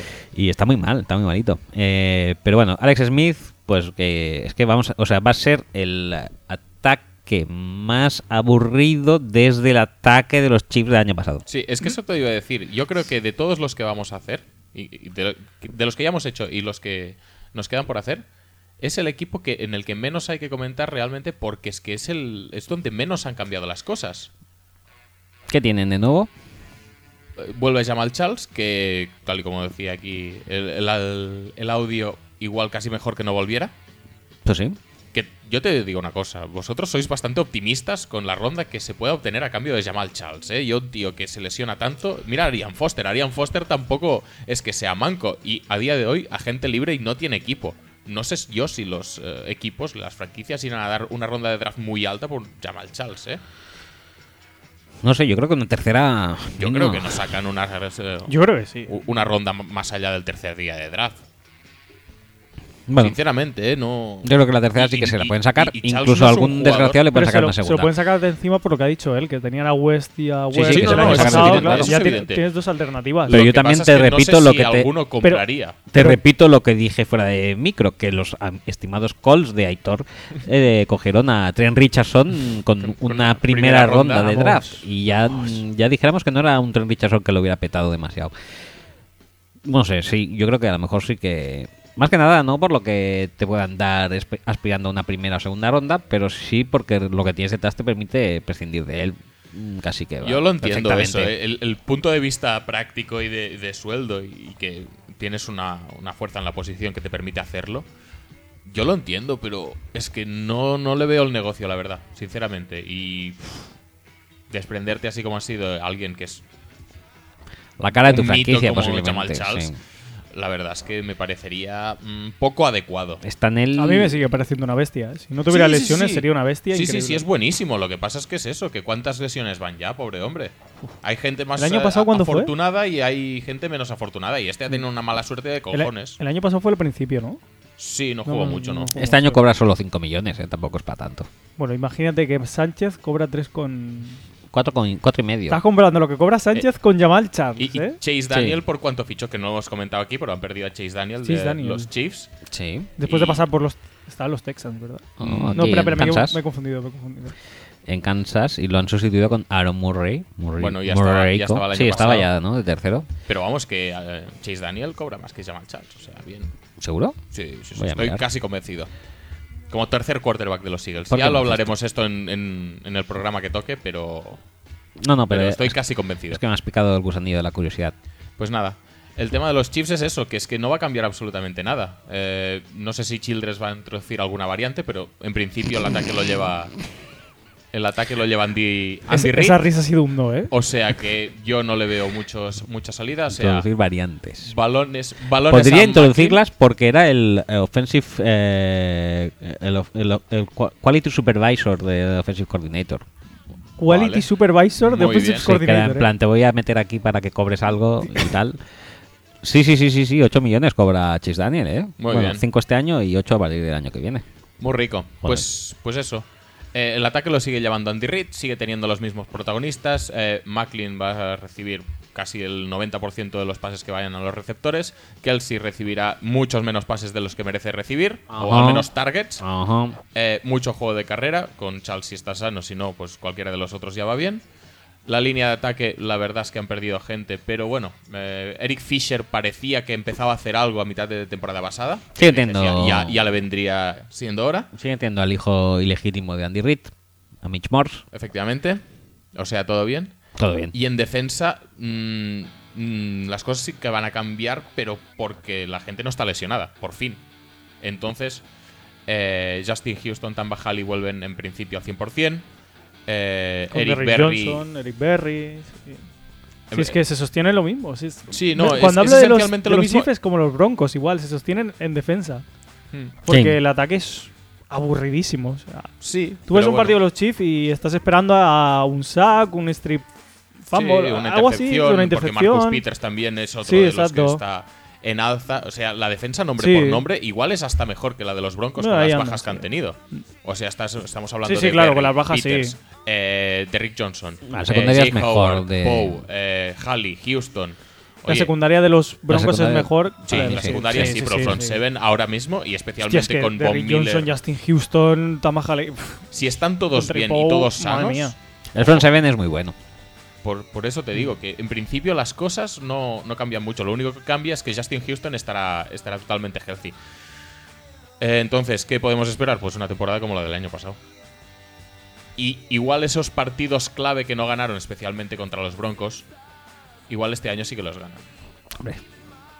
Es lo único que puede llegar a cambiar. Yo lo veo un equipo bastante estable, eh, bastante aburrido en su estabilidad, quizás, si, si queréis, pero, pero bueno, hace su trabajo y, yo creo que va a estar en playoffs sin, sin despeinarse mucho. Es que, es que es- Son es- equipos aburridos de son- ver, pero que son efectivos. Sí, Mm. básicamente viene a ser eso. De hecho, es tan aburrido que Andy Reid es eh, básicamente el que abrió la puerta de la NFL a nuestro amigo Chip Kelly. Hmm. Si no hubiera Andy Reid, gente tan aburrida, quizá la gente no se lanzaría tanto A buscar a, a buscar revolucionarios. a alguien, sí, revolucionario y que remueva un poco todo lo que es eh, inactividad, ¿no? Y Yo- displicencia. Desde que he dicho que deberían meterse en playoffs, eh, me lo estoy pensando porque... Me estoy pensando Sí, que sí, no, yo- paso. yo- no, no paso. No lo estoy teniendo tan claro, ¿eh? Realmente. Porque yo creo que podemos Cada pasar vez que piensas que un wildcard del año pasado fue Houston, Kansas, es que... dices, ¿y cómo le ganaron 30-0, eh? Nivelón. Es que te digo una cosa, o sea. El... Yo es que deberían reformarlo eh, los playoffs de la NFL Sí. porque no puede ser que el primer seed de, de quiero decir, el primero de la división tenga el cuarto seed y un, Por- tío que- y un equipo que tenga dos victorias más o tres esté el sexto o el quinto. Totalmente. Es Estam- que, estamos claro, hablando de la NFL, ¿no? No, La de, NFL, no de la Euro. Eh, ¿Qué fin. podría pasar? Sí, sí, pasemos, pasemos página. Eh, el tema es, eh, es que es eso. Son muy aburridos, o sea, los equipos de Andy Reid, pero es que son muy efectivos. ¿eh? Mm. Sí, Es pero, que cada, pero cada veces- jornada saca un corredor. Pero la si NFL te le- prefiero. Si se te lesiona Jamal Charles, pues va a salir otro que te va a hacer 300 ¿Qué, yardas qué prefiere combinadas. un owner? ¿Tener un equipo aburrido y que gane o uno que dé espectáculo y pierda? Depende. ¿Es, es Pues es- Ryan el entrenador?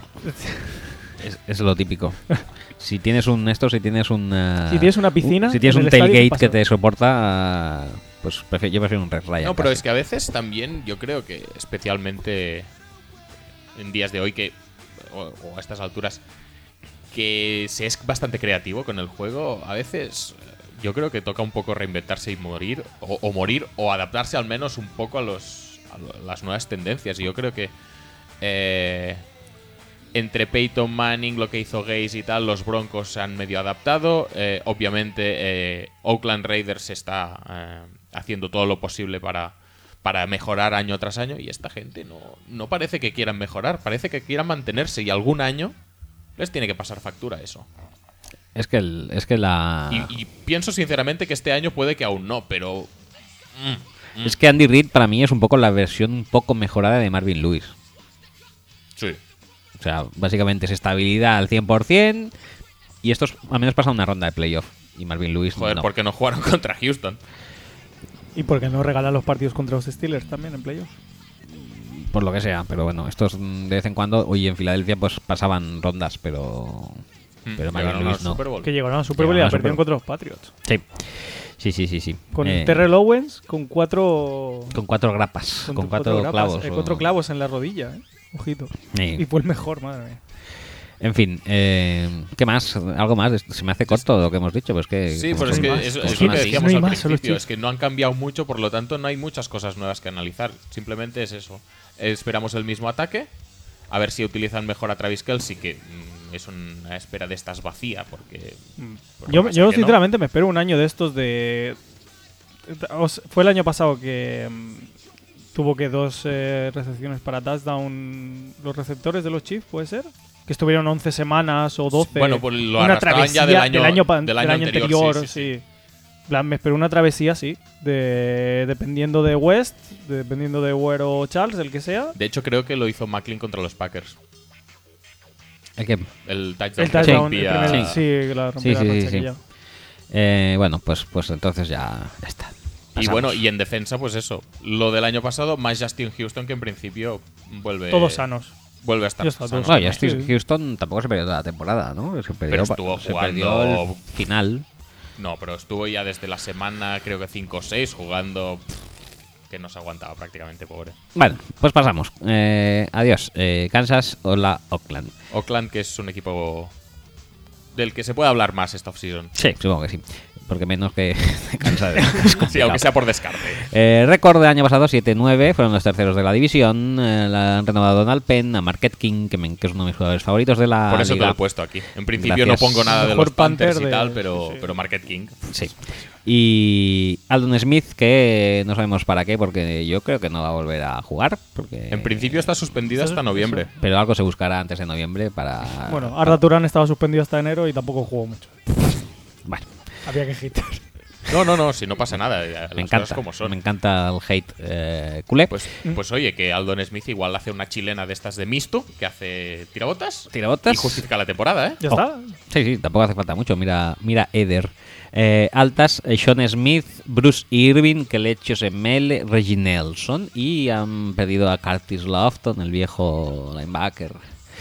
Eh, mira, linebacker en el draft incorporaron a Carl Joseph, a Jay Hatwork y a Shilikito Kalun y también a Connor Cook. No sabemos exactamente para qué. Mm, Para hacer negocio. ya. Y sí, posiblemente. Y, Y como había más eh, que hablar de los Raiders que de los Chiefs, ¿Mm? aquí venimos con uno de estos audios que seguro que la audiencia va a agradecer mucho. Se- es- seguro que está explicado todo súper al detalle. Hombre, no espero menos. De Gus Oriols de NFL en catalán. Sí, de hecho Y de- nos lo mandan. Y de mi fantasy, Y de que tu es un fantasy. Destruct League. Y, mm, y bueno, vamos a ver qué nos dice. No, nos, nos lo mandan tres personas, creo. Eh, ah, espera, pues ponlo y luego ya decimos. Lo que tú Con, veas. con intro musical y todo, ¿eh? Mora me va. Bueno, pues la temporada pasada supuso una gran mejora, obviamente, respecto a 2014. Y a pesar de acabar con un récord de 7 victorias y 9 derrotas, eh, se vieron muy buenos partidos. Hasta la semana 8, por ejemplo, con un récord que hasta ese momento era de 4-3. Se ganó equipos como Baltimore o San Diego. Se perdió de forma muy, muy justa contra Denver o Chicago. Y se vio que el equipo sabía lo que quería, aunque probablemente faltó algo de físico y algo de profundidad en la plantilla. Aún así, hay que destacar que no se quedó fuera de playoffs matemáticamente hasta la semana 15, después de perder contra Green Bay. Lo que quiere decir que al final se aguantó el tipo hasta el final y se pudo luchar por playoffs hasta última hora, eh, cosa que hacía muchos años que no pasaba. Vamos a empezar con el lado ofensivo del balón. Las altas han sido más bien escasas. Eso quiere decir que el equipo, la verdad, que estaba bastante bien hecho. Y en principio se ha gastado bastante dinero en Keleki Osemel, un pedazo guard que viene de, de Baltimore Ravens y que la verdad que va a ayudar bastante, a, sobre todo al, al ataque terrestre.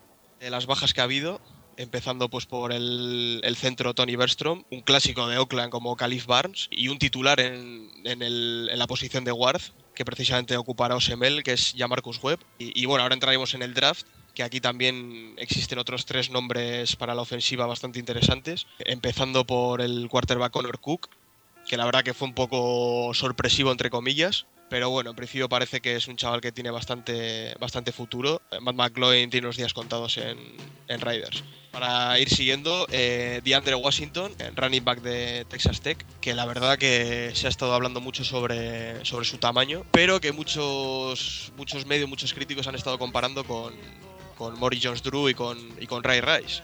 Y pues para terminar lo que es las selecciones del draft tenemos a, un verdadero mamut de LSU, Badal Alexander, en posición de guard. Y la verdad que de aquí a, corto o medio plazo yo creo que sería un sustituto bastante bueno eh, en lo que se refiere pues a, en posición de guard, en posición de, de. Tiene bastante buena pinta, yo creo que ha sido el robo del, del draft de este año, vamos. El equipo titular, la verdad que no va a cambiar ni un ápice en comparación a, la temporada pasada. La línea ofensiva se va a mantener igual, salvo el nuevo fichaje de, Kelly Osemel que, ocupará el puesto de Gabe Jackson en el guard izquierdo, junto a Donald Penn, que se, acaba de renovar por dos años. En el centro mant- mantenemos a un pilar clave, que es eh, Rodney Hudson. Después en el guard derecho trasladaríamos, por así decirlo, a, Gabe Jackson. Y en el tackle derecho, ahí está pues lo que es la batalla de una una, de las batallas importantes de la pretemporada, que será entre, entre Austin Howard y, y un lesionado, un jugador que está teniendo muchos problemas con las lesiones, que es Menely Watson. Teóricamente hablando, una de las mejores líneas de, de toda la liga y, y no tenemos nada que envidiar junto a otros equipos como pueden ser los Dallas Cowboys, que tienen grandes jugadores en, en esas posiciones. Yo creo que este año eh, era el, el puntito que le faltaba para, pues eso, para que, para que Murray pueda seguir en plan explotando su, su juego y para que Carr eh, continúe mejorando su, trayectoria como quarterback, vamos. En, el- en la posición de, running back Murray se va a mantener como titular después de una temporada de Pro Bowl que, bueno, está desde muchos, desde muchos sitios, muchos medios se le infravalora bastante, pero yo creo que yo creo que ahora con DeAndre Washington de número 2 va a tener un apoyo bastante sólido y, con esta con esta línea ofensiva yo creo que va a explotar muchísimo su juego. Entraríamos en, en una posición también clave en los últimos años que sería la de Tyren. Parece que Michael Rivera no sabemos si, si va a continuar mucho tiempo en el equipo, pero en principio se mantendría a Lee Smith como bloqueador puro para ayudar a pues en jugadas sobre todo de, de pases profundos y demás para, para ayudar a Carr y sobre todo a Clive Walford que tenemos un diamante en bruto que yo creo que esta temporada va, va a despertar bastante su juego. O sea, tiene un cuerpo que me, recuerda pues, a los grandes Tyrant de la liga y unas manos muy buenas también. La velocidad tiene ese punto que tiene que ir puliendo poco a poco, pero yo creo que, yo creo que va a ser titular indiscutible y, va a ayudar al, gran cuerpo de receptores que, comentaré a continuación, claro. Empezando por el gran Amari Cooper, desde Alabama, que ha hecho una temporada increíble. O sea, la verdad que yo creo que, no sé, nadie, nadie pensaba que hacer una temporada tan buena. Y se le ha notado ese punto de madurez para un chaval de 21 años, la verdad que es un punto de madurez muy, muy grande. Al lado suyo tiene un veterano como Michael Crabtree, que después de, después de una lesión grave que tuvo en, en San Francisco, la verdad que ha sabido reponerse. Y, aunque haya bajado un pequeño punto de velocidad, la verdad que se mantiene activo y se mantiene, se mantiene la verdad que muy en forma y, es un complemento perfecto para, para Mari Cooper. Seguiríamos teniendo pues lo que es a André Holmes, que es un grandísimo jugador, además literalmente. No me quedaría mucho más jugadores, salvo Seth Roberts, que la verdad que se ha ganado un puesto en el equipo B, por así decirlo, de, de Oakland. Y, y bueno, y en principio más o menos ese sería el equipo titular, la verdad que un equipo muy parecido al, al, que, al que se tuvo el año pasado. Y que yo creo que lo bueno que tiene este equipo que ha mantenido un punto, ha ganado un punto más de, madurez y, sobre todo la química, la química que, la química que, han, tenido y tienen eh, Carr con sus dos receptores titulares y, y bueno, con Murray, que básicamente eh, lo ha tenido a sus espaldas toda su carrera deportiva, por así decirlo. Y bueno, en principio para terminar, pues eh, me gustaría comentar un poco el MVP ofensivo, que, creemos que, que puede llegar a ser Derek Carr, porque en su tercera temporada como Ryder yo creo que va a explotar definitivamente. O sea, sus dos primeros años han sido un poco como obteniendo experiencia, por así decirlo, mejorando poco a poco, conociendo lo que es la- el libro de jugadas, conociendo un poco a sus compañeros. Y yo creo que tiene armas, armas más que suficientes y, este año va a destacar muchísimo. O sea, no solo en, no solo en equipo de Raiders, sino en, en la división y en, y en la conferencia. Bueno, pues eh, por lo que hace a la defensa, eh, la baja más importante sin duda es Charles Woodson. Eh, empieza la era post-Charles Woodson. Va a ser una era brillante y no porque nos falte él, sino porque se ha podido construir y se ha podido suplir su baja con varios jugadores que prometen calidad unos y han demostrado calidad otros. ¿Por qué digo eso? Pues porque en la Free Agency eh, nos hemos hecho con un par de defensive backs muy interesantes. Son Smith, procedente de Kansas City, como que ya se ha afianzado como el cornerback 1 eh, que tendremos, porque el nivel que teníamos de cornerbacks no era demasiado bueno. Y la otra incorporación muy importante en los defensive backs es el safety Reggie Nelson, que imaginamos eh, ocupará la posición titular del, de free safety. Aparte de eso, eh, como incorporación destacada tenemos a Bruce Irving, el linebacker procedente de Seahawks. Eh, es un pass rusher, seguramente será, se, se pondrá en el lado opuesto cuando estén jugando en una 3-4 con los dos con los linebackers, o se pondrá de, de Leo en formaciones híbridas con un child linebacker cayendo a la línea. Este año hay mucha controversia sobre qué defensa va a jugar los Riders. La verdad es que todo apunta que van a jugar varios tipos de defensa a la vez. Se habla de una 4-3, se habla de una 3-4, 4-3 base híbrida, que ahora es la que está de moda pero también tienen personal para jugar una 5-2, por ejemplo, porque al haber tantos esquemas distintos a los que pueden jugar es muy complicado sacar los titulares, pero hay algunos que sí que son muy claros. En la línea, por ejemplo, con una defensa de 4 sería, por ejemplo, Mario Edwards a un lado, eh, haciendo de, opuesto del gran Khalil Mack, y los dos uh, defensive tackles serían Justin Ellis y Dan Williams, que el año pasado demostraron tener bastante poderío ante el juego de carrera. Eh, en una 4-3, por ejemplo, dirían tres uh, linebackers como serían Malcolm Smith en el middle, que el año pasado funcionó bien. Lo que pasa es que es una posición muy abandonada en cuanto a profundidad y tendremos problemas seguramente. Es nuestra posición más débil, sin duda.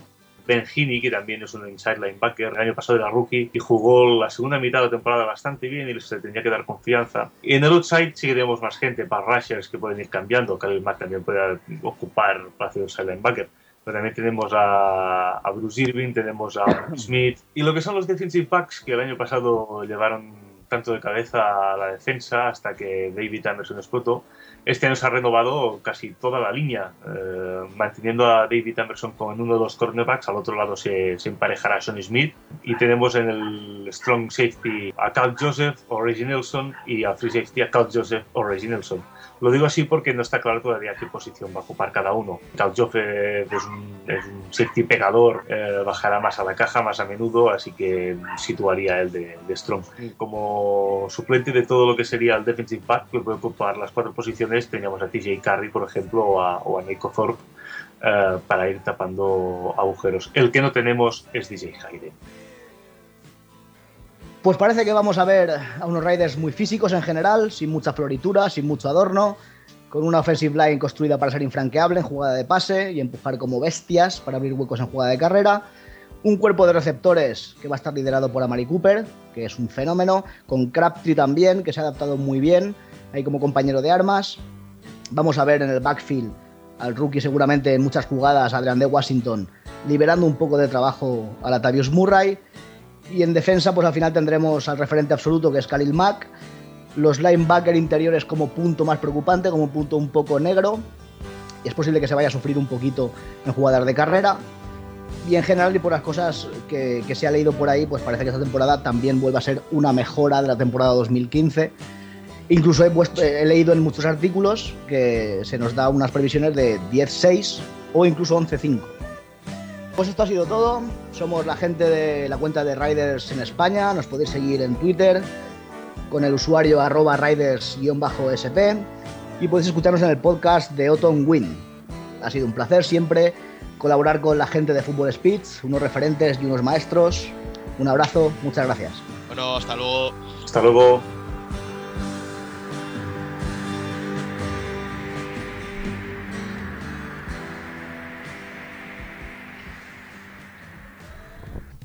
Pues Buenos comentarios, buena música. eh, resumen muy detallado, detallado de, y de los Raiders que nos han hecho Santi, Yagoba y Gus, que nos han dicho Sí, sí, que el que remitente, los que han hecho lo- que el remitente era Gus, pero Sí. bueno, que lo hacen en nombre de todos los eh, eh, componentes de Raiders España. Y bueno, pues oye, que Que, ¿Qué más- pues, qué eso más es que, decimos? es que Es te iba a que- decir, vamos a comentar algo, pero es que está prácticamente todo comentado. Eh, me gusta mucho que le den tanta importancia a la, a la construcción de esta, de esta línea ofensiva, tanto los propios Raiders construyéndolo como los, los aficionados eh, o la gente entendida del equipo a la hora de valorarlo, porque yo dentro de lo que cabe, pues es una de las muchas claves que tienen estos Raiders. Derek Carr ha salido bien, Amari Cooper ha salido bien, el dúo de está- es más o menos apañado, pero sobre todo yo creo que el, el hecho de tener una línea de ataque que no solo se va consolidando año a año, sino que parece que va mejorando, pues eso te da, te da prácticamente la vida. Y tú que tengas un Gabe Jackson que te haya salido bien, un Rodney Hudson que normalmente los fichajes estos grandes de agencia libre no te acaban saliendo bien, pero Rodney Hudson está rindiendo un muy alto nivel. Le metes además a Osemele. Hombre, eh, quizá los tackles pueden ser un poco mejorados. Sí que es verdad que Watson ha tenido problemas de lesiones. Pero, bueno, están, montando un ataque eh, muy. No es como los Texans que están montando un ataque con playmakers que a nivel de, de- de estrellas quizá o de, o de roles de, de estrella eh, está muy bien, sino que están montando un ataque sólido en todas las posiciones, incluso en las que no se ven. Y eso la verdad es que me gusta tanto que lo hagan como que lo destaquen. El año pasado le salió muy bien el fichaje de Crabtree, Sí, creo yo. Sí. Y yo creo que Crabtree no sé por qué nunca acabo de cuajar en, en- en- Creo que tiene en nombres luego un poco underrated como Andre Holmes, el primero de ellos. Y Yo Walford, tío. Yo soy un super fan de Walford. Walford, sí, pero Walford dijéramos que es más joven. Yo creo que este año pues puede ser ya que dé el paso adelante. Yo también soy Yo- muy fan. Y Pablo también es super fan que tiene... Pablo, por favor, ¿podrías volver a subir ese GIF que tienes de los 150 retweets? GIF de 250. Sí, tiene un GIF de Walford que de vez en cuando le retuitean Ah, sí. y le, le petan el mail de, de retweets. Qué guay. Eh, bueno, luego tiene eso, luego tiene eh, a Latavius Murray, que no lo... Yo ese es el Mm, puesto que veo un poco peor en el ataque, pero es que es lo que hemos dicho muchas veces, el running back en el fondo es el trabajo más fácil de la NFL, por lo tanto, con un jugador que más o menos sea apañado, que te puedes encontrar en cuarta ronda para abajo, el ataque sigue siendo muy consistente. Sí, y además que tienen a Roy Elu también, que es un tío de estos aquí bastante underrated, Y lo, que under, decían, under the y radar. lo que decían y de, de Andre Washington, pues oye, eh, si le pueden sacar partido, eh, teniendo en cuenta además el pick donde le cogieron, pues oye, eh, estamos hablando de aquí Sí. de, de una muy, muy buena estrategia, yo creo, a la hora de, ¿De Andre de Washington es el picks. de Georgia? No, No. De, de Texas Tech creo que es. Creo que sí. El de Georgia es Keith Marshall. Eso. Eh, bueno, a mí el que no me pega mucho es Taiwan Jones, igualmente, pero... Pero bueno, que Bah. siempre tienes alguno ahí que no, no, sabe- no acabas de saber muy bien por qué. es decir, el caso es que los que están por ahí y no sabes muy bien por qué sean pues jugadores, pues eso, cuartos, quintos en el depth chart, no sean Jake Ryan, por Yo- ejemplo. Yo lo que dije de cara al draft es que yo creo que a este, le- a este equipo le hubiera venido muy bien un... eh, ¿Un qué? un... Joder, ahora no me sale el nombre. El de Ohio State, de Texans. Braxton Miller. Un Braxton Miller. Algo así revolucionario que te pueda ganar muchas yardas después del balón. Porque Mm. ni- Alguien ni, a. Mari Sí Cooper sí ni es verdad Crabtree son muy de romper jugadas. Crabtree, Y- a ver, mm, a, a estas alturas quizá ya no sorprenda a nadie, pero en principio era un tío bastante. bastante creativo. O de bastantes buenos movimientos. Sí que es verdad que, que por eso lo que decías, que es un equipo que, que parece muy, muy. Que va sobre seguro siempre. Sí. Que es, que es muy poco eh, expansible a, a- a- Es muy so- sobrio. Sí, Sobrio en sí, ataque. no, no es un equipo que vaya a ser flashy en principio. Es un, va un poco con la esto, con la con el perfil también de su head coach, que Jack del Río de perfil defensivo y Mm. un poco conservador CT. Eh, Bill Musgrave tampoco dijéramos que es eh, la mente ofensiva más novedosa del mundo. Pero, No, pero, pero sí que es verdad que puedes echarlo un poco de menos. Eh, que en partidos estancados Sí. no se te puedan salir un poco del, del patrón establecido porque no tienes más que un patrón establecido. Porque Y más que nada porque en los son, son muchos jugadores los que van by the book y que no sé si. Voy a buscar un momento. Igual el, el que más es Derek Carr, pero lo que pasa es que necesita esto, un poco de, de, de- de chicha eh, alternativa, por decirlo de alguna manera. Quería buscarte las eh, estadísticas, quería buscar las estadísticas de Amari Cooper de los últimos partidos para ver cómo le secaron. Bueno, pues búscalas. Y creo que les hace falta, pues eso, un, pe- un pelín de explosividad Yo para, creo que Walford para perder el esto, para Yo perder siento, siento volver a. Walford, pero es que es que me encanta y no, sinceramente no me parece mal equipo. o sea, No, no, no, es- mal es equipo como- no, pues- tú, ves el, eh, tú ves un 7-9 y dices. no me ¿a, cuadra. a ti te parecen mejor, ya que veníamos de la división antes, ¿a ti te parecen mejor los calls del año pasado que estos Raiders? Porque a mí no. no.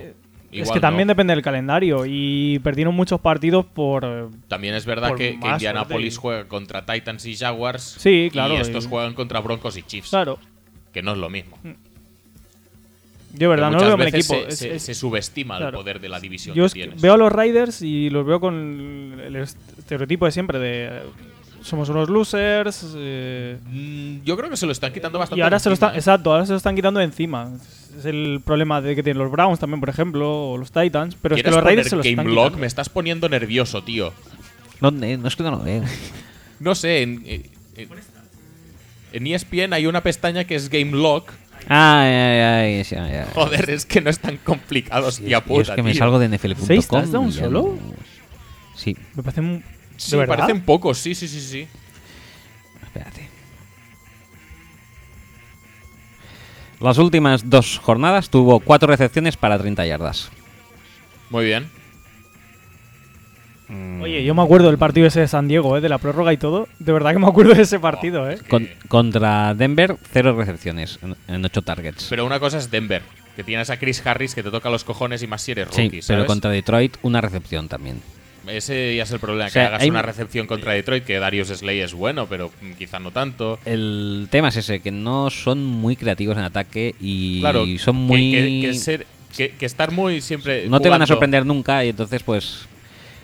Que estar jugando siempre cortados por el mismo patrón, pues al final puede que te acaben pillando los puntos fuertes. Pero aún así, esto, es una, una base tan sólida les debe servir para, para sentar esas, esa base de 7, 8 victorias que, que puedes conseguir cada temporada. Tú tienes que tener estas victorias base garantizadas. Y es lo, en lo que se han basado las grandes dinastías de los últimos años, como pueden ser Steelers, o pueden ser eh, Patriots, o pueden ser Packers, o pueden ser Seahawks. De decir, tengo 6, 7 victorias que están garantizadas antes de empezar. Y luego ya el resto dependen de mi creatividad y de mi capacidad para ajustar y de mi... eh, eh, capacidad de, anal- de análisis y de mind. Y de mi open, sí, de, los ajustes. Eh, ahora mismo, pues eh, Raiders está montando esta base, pero sí que es verdad lo que tú dices, que igual le falta un poco de esa creatividad. Por lo tanto, no lo veo aún un equipo de lo que han... Bueno, pueden estar alrededor de las 10. 11, 12 ya me parecen demasiadas. Pero bueno, eh, es un equipo que de momento está haciendo las cosas muy bien en ataque, en defensa. Yo creo que en defensa lo han hecho mejor este año que en ataque. En ataque simplemente se han dedicado a no tocar lo que había y añadir pues a Osemele en la línea ofensiva. En defensa sí que han añadido un par de piezas que yo creo que necesitaban mucho, que son Sean Smith y Carl Joseph. Sí. Estas dos yo creo que son vitales para lo que eran los, los Raiders. Sí, sí, sí.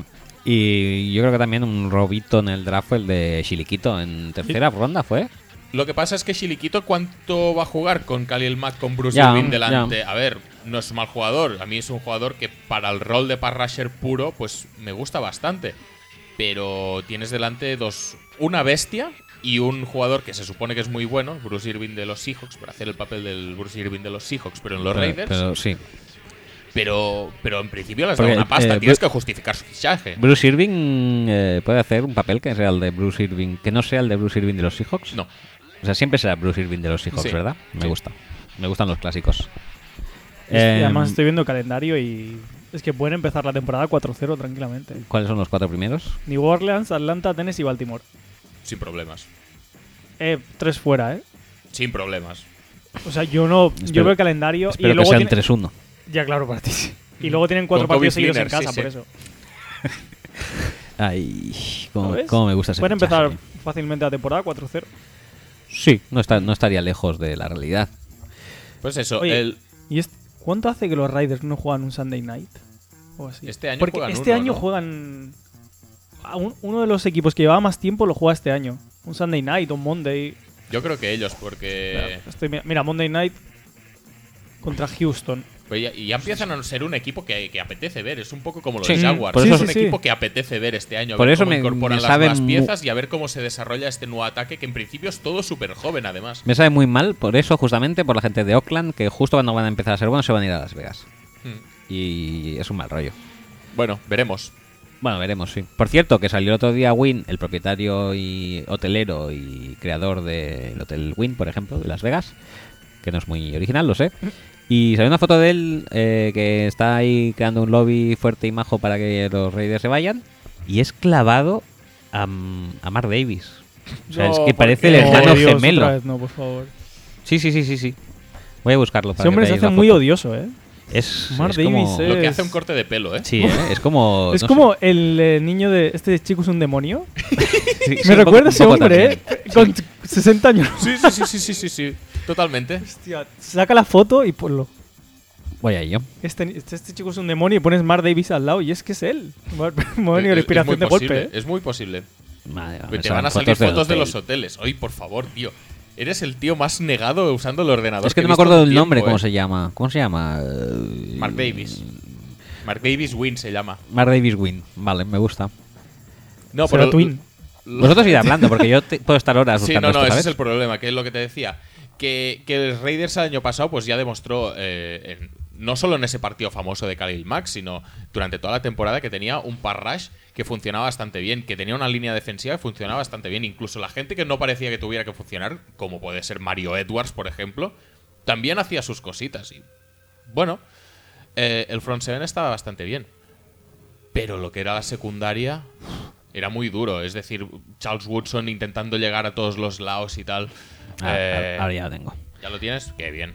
Eh, y no pudiendo llegar a ningún lado, el tema de, de DJ Hayden, a ver si en algún, en algún momento le apetece mejorar un poquito y justificar ese pick 13 que creo que costó.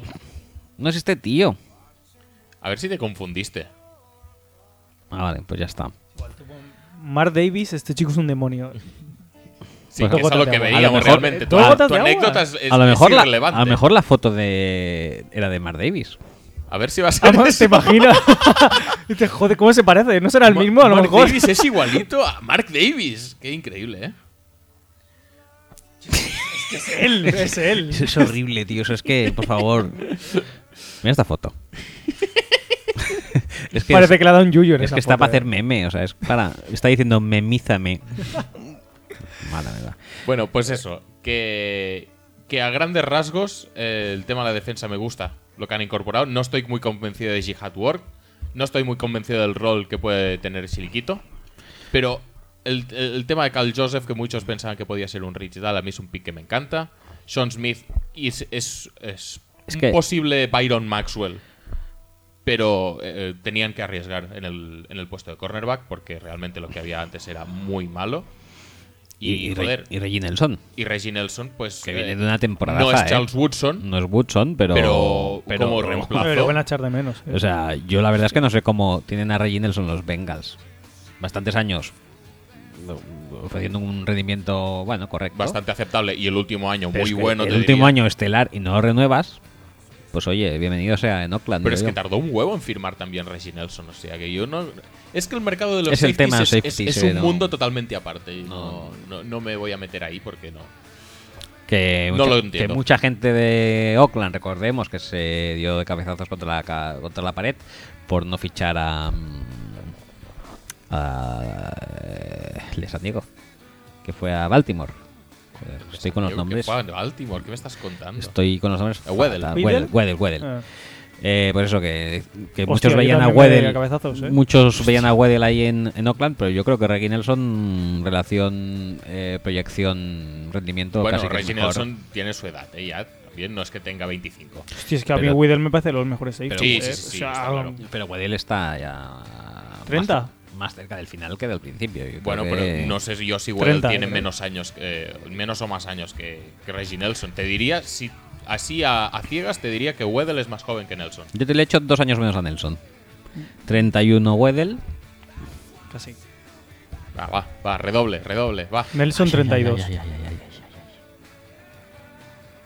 Ah, no se carga. ¿Tensión? tensión, ¿eh? ¿Tensión? 32, madre mía.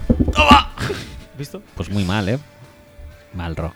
No, pero de todas formas, yo creo que, que la pareja Nelson-Carl Joseph es muy buena. Que en el puesto de cornerback al menos han fichado. No sé si van a mejorar mucho. o Si van a mejorar mucho, aunque sea por descarte. Pero no sé si van a ser lo suficientemente buenos como para no seguir siendo una posición a reforzar el año que viene. Chase Daniel va a cobrar 2 millones más este año por no hacer nada que Reggie Nelson.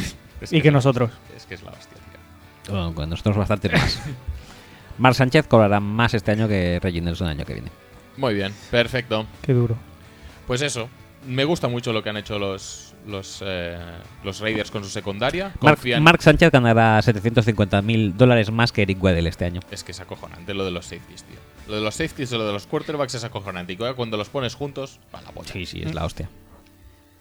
Bueno, bien, ¿no? Los Raiders. Muy bien.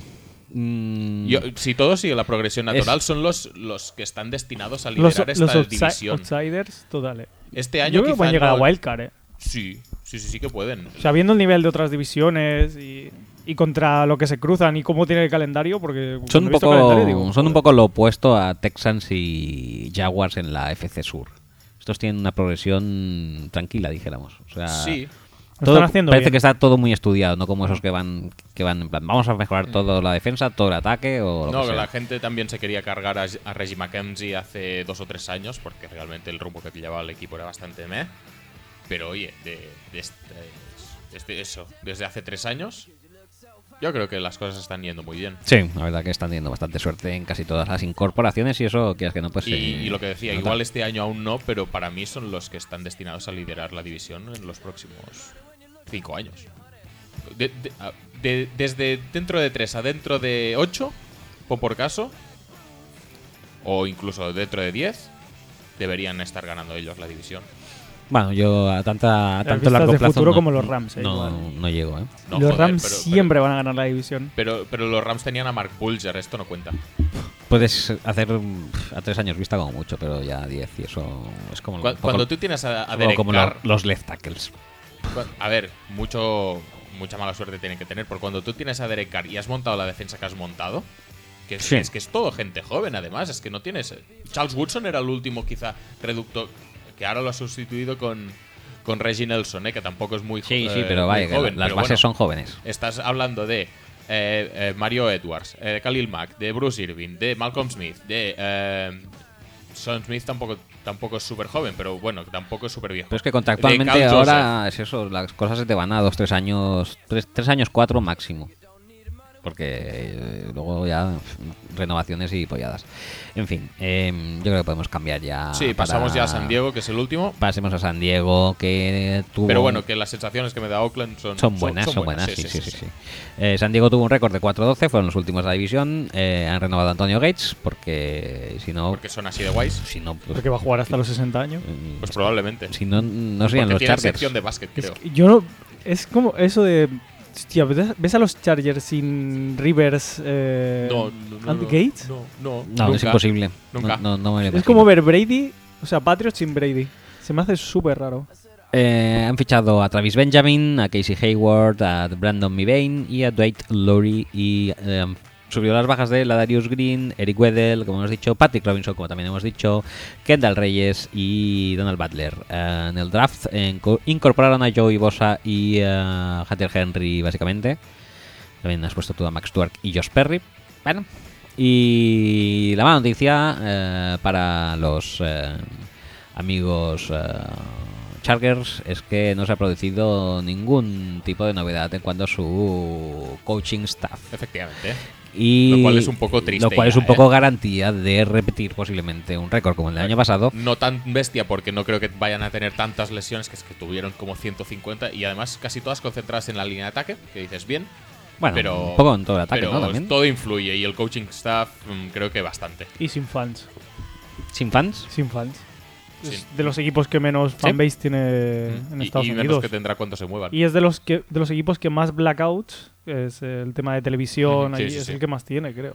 Ah, pues no, no. Sí, sí, normalmente cuando juegan los Chargers en casa es como 50-50 de aficiones, es así, es verdad. es- Bueno, porque Como mucha- con los Cowboys. Hay mucha. el- aquí es un tema también de que San Diego es uno de los eh, lugares recreacionales más interesantes de la costa oeste. Entonces hay mucha gente que viaja acompañando viaja, el equipo exacto. y se coge la semana, ve el partido Ve el contra partido, los exacto. Chargers y, y demás. Eh, entonces, eh, somos muy fans aquí de McCoy y Weisenham. Totalmente. Y además tienes al hermano pagano, al pagano malo. Que- que- que- Porque nosotros tenemos al bueno, claro. Tenéis al bueno. menos mal. Y, y yo qué quieres que te diga, yo creo que esta franquicia está bastante lastrada por el por las elecciones que desde los hispanos eh, sobre todo tienen en cuanto a su política de personal en cuanto al coaching staff. Pero oye, que esto es nuestra impresión. Igual lo que habría que hacer es preguntarle a los fans. Desde Schotten- ¿Cómo era? Schottenmeier, Schottenheimer, sí. ¿Tienen algún entrenador bueno? No. North Turner, eh, North Mike McCoy. estuvo cuatro o cinco años. Sí, no. Y es que además es lo típico que dices, es que no estás viendo que tendrías que renovar ya al equipo empezando desde arriba. Desde el quarterback. Y, y, tar- Sí, y es que tardan dos algún año años. petará A ver si nos estaremos o sea- cargando el audio, eh, te lo digo en serio. ¿Por qué? Porque igual dice lo mismo y lo estamos chafando. Ah, es verdad. Es verdad. Bueno, pues, pues vamos a ver el audio que nos ha enviado. O nos igual ha enviado- no, eh, quizá, no lo sabemos. Nos han pero- enviado desde Chargers Spain, que también existe, la gente a lo mejor no lo sabía. Mm. Porque sí, nosotros- últimamente se está moviendo bastante. Sí, ¿eh? se está moviendo bastante, Sí, pero sí, sí. tampoco lo teníamos nosotros muy en nuestro Fal- radar. Falta Colts Spain, ¿eh? Y ¿Colts no- Spain no hay? Pues ya sabes. Deja de jugar. Deja de jugar y, y ponte a trabajar. Yo Bueno, sé, yo sé quién sería la otra persona que lo llevaría también. ¿quién? Llámalo X. Sí, sí, sí, llámalo X. La verdad es que está tardando también Sí. en hacerse en hacerse su, su hueco Sí. en eh, el, el bloguerismo de equipos. Sí. Bueno, vamos a ver qué nos dicen desde Chargers Spain. Muy bien. Muy buenas a todos. Lo primero es dar las gracias a la gente de Fútbol Speech por darme la oportunidad de aparecer en su podcast. Y voy a comenzar eh, haciendo un pequeño repaso de la temporada pasada de los Chargers, que cosecharon 4 victorias y 12 derrotas. Los números casi lo dicen todo.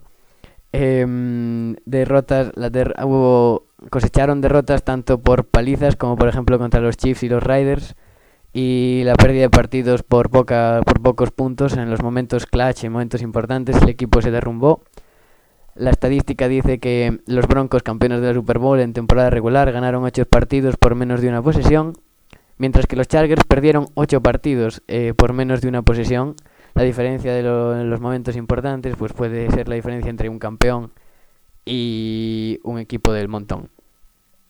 Em, la temporada empezó con la, la, la postemporada empezó con la llegada de Ken Wishhunt, que fuera entrenador de los eh, coordinador ofensivo de los Chargers en 2013 y vuelve para reavivar esta ofensiva que básicamente tratará de reavivar la mm, reavivar la carrera que el año pasado fue bastante nula con solo dos touchdowns y muy poco yardaje las llegadas a Chargers Park más, a Chargers Park más eh, destacadas fueron el wide receiver Travis Benjamin, procedente de los Browns, un le gusta y profundo, un wide receiver veloz y ágil que viene para suplir a Floyd, que se ha retirado. Eh, a siguiente Brandon Mebane, procedente de los Seahawks, defensive tackle, una posición necesaria para reforzar para los Chargers. Y es una gran buena adición a esa línea defensiva. Dwight Lowery desde los Colts, defensive back, que viene para supuestamente suplir a Eric Weddle. Lo tiene, no tiene un trabajo muy fácil, que se puede decir. El fichaje que más me ha gustado, más me ha convencido ha sido Casey Hayward, no me lo esperaba. Desde los Packers, desde los Packers defensive back, bueno, cornerback, que va a crear un grupo de cornerback bastante destacable en San Diego, como es eh, Brandon Flowers, eh, Jason Barrett y ahora Casey Hayward. Y el último, la última adicción antes del draft fue Jeff Cumberland desde los Jets, eh, end veterano que viene para ser el segundo, seguramente tercero. Marchas destacables, la ya mencionada retirada de Malcolm Floyd, la marcha de Eric Weddle, free safety que se fue a los Ravens en una salida polémica que parece ser que no fue muy bien tratada por ninguno de las dos partes, ya que yo creo que se podría haber llegado a un acuerdo para que se quedara. La Darius Green, end que se fue a los Steelers, cansado de estar a la sombra de Antonio Gates, parece que busca su titularidad. Kendall Reyes, defensive end que se fue a los Redskins. Eh, no tengo nada que mencionar sobre esta marcha. Y cortes así destacados, el Donald Butler, mid linebacker, que después de sus decepcionantes temporadas en Chargers Park, se le ha, se le ha cortado. En el draft, en primera ronda, llegaron las sorpresas. Defensive end Joey Bosa, se había hablado cuatro, cinco meses antes del draft de la posibilidad de que San Diego lo eligiera eh, con ese third pick. Pero cuanto más se acercaba al draft salían nombres distintos, Joey Bosa caía, pero finalmente acabó en San Diego. Un fichaje importante, o sea, una llegada bastante destacable, ya que los grandes problemas que ha tenido San Diego ha sido en las dos líneas. Es un gran pass rusher que creo que le puede venir muy bien a San Diego. Segundo, el tight end Hunter Henry, ya que Antonio Gates está en sus últimas temporadas ya. Eh, vendrá para aprender de él esta temporada seguramente y dentro de dos o tres hacerse con la titularidad. Center, Max Twerk, una posición que se necesitaba mm, reforzar ya que solo teníamos a Chris Watt como center puro y era necesario traer otro hombre. Cuarta ronda, Joshua Perry, mid linebacker, compañero de Ohio State de Joey Bosa, que se ha deshecho en halagos hacia él. Parece que puede ser un robo de este draft.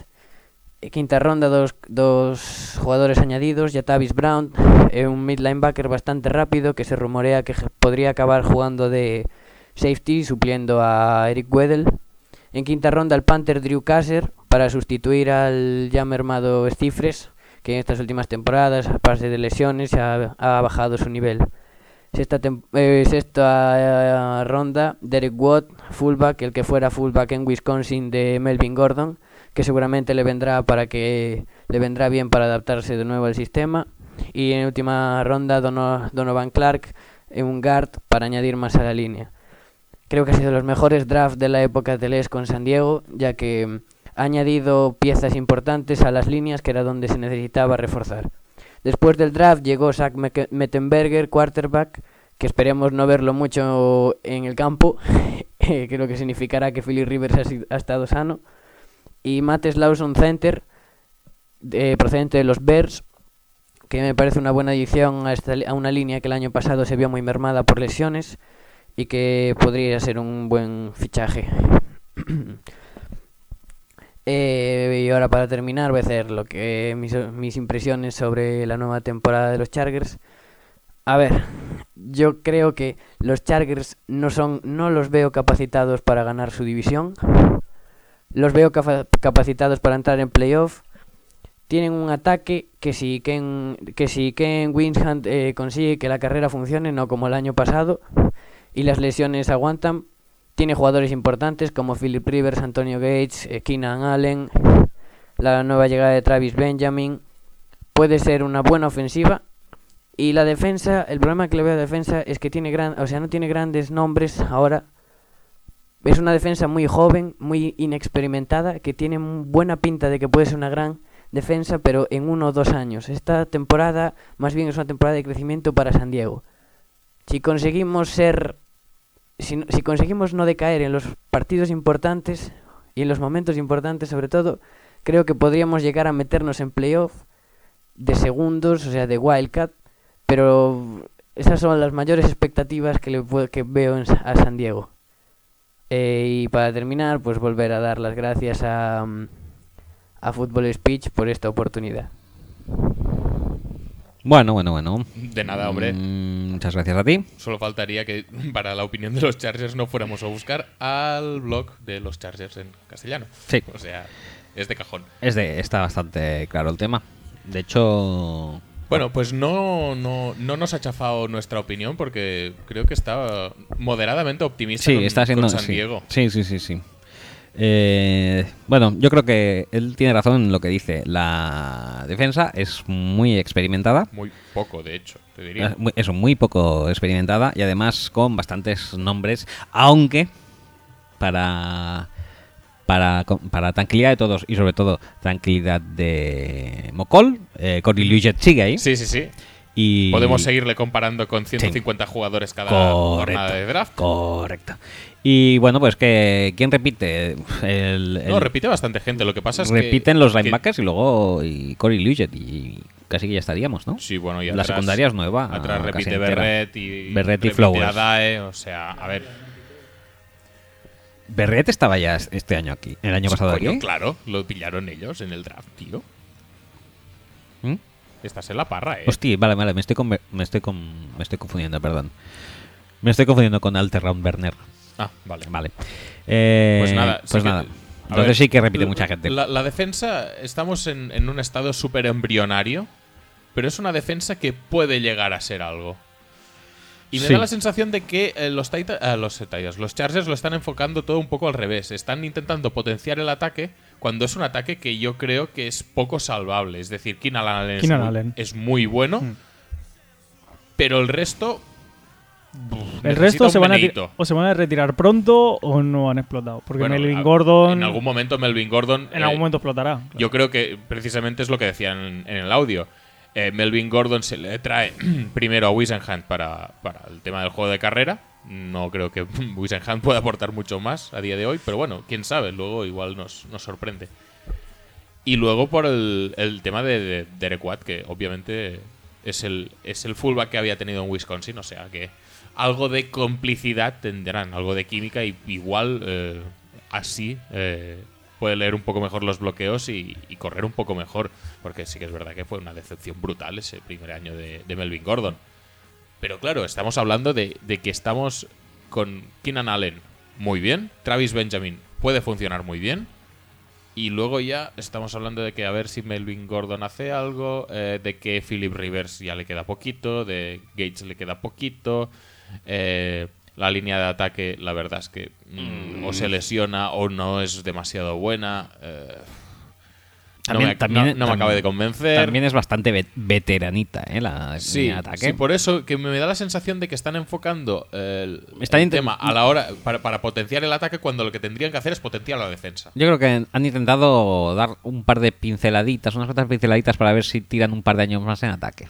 Yo creo Sí, que se, no, no, vienen, eso seguro. se vienen tiempos oscuros, eh. Muy oscuros. Sí, para la verdad es que no- De, Pero es que yo travesía por el desierto de tres o cuatro años. Y tienen la suerte de que tienen a Philip Rivers. Sí. Y- pero cuando no lo Y tengan... cuando no lo tengan, ¿qué va a pasar? Pero es que el espejo en el que creo que se tienen que mirar, pues es en sus compañeros de división o, o- o en los Texans. Mm. Es en fortalecer la defensa mucho hasta que el ataque no suponga eh, o no, no pierda los partidos el solo. O, es o los Chiefs antes de que vinieran sí, de sí, en su- Reed por, eran por eso lo- en su propia división Sí, o, sí, o el ataque de Peyton mismamente. Sí, sí, tal cual. Eh, yo creo que ahora mismo donde está el talento en este equipo es en defensa. Eh, ya no solo con Lujet, que es un poco el más establecido, sino porque Mantaiteo tiene que explotar en algún momento. A ver si por fin eh, lo hace este año. Yo que Eh, tengo más ganas Perryman, de- Jason Berrett, eh, Joey Bosa, Yo que tengo más ganas de ver es a Perryman explotando. Yo, Es soy- que yo la novia de Mantiteo. A la mant- yo también tengo... Bueno, mucha, mucha gente tiene ganas de la novia de Mantiteo. Desde hace tiempo. eh. Sí, sí, sí, sí. Bueno. ahí, ahí sigue. Algún día, maybe. No, pero es, es- el tema es este, que tú tienes básicamente 6-7 jugadores talentosos en defensa, en el que si los trabajas bien te pueden crear un núcleo pues muy sólido, pero en ataque no tienes estas piezas.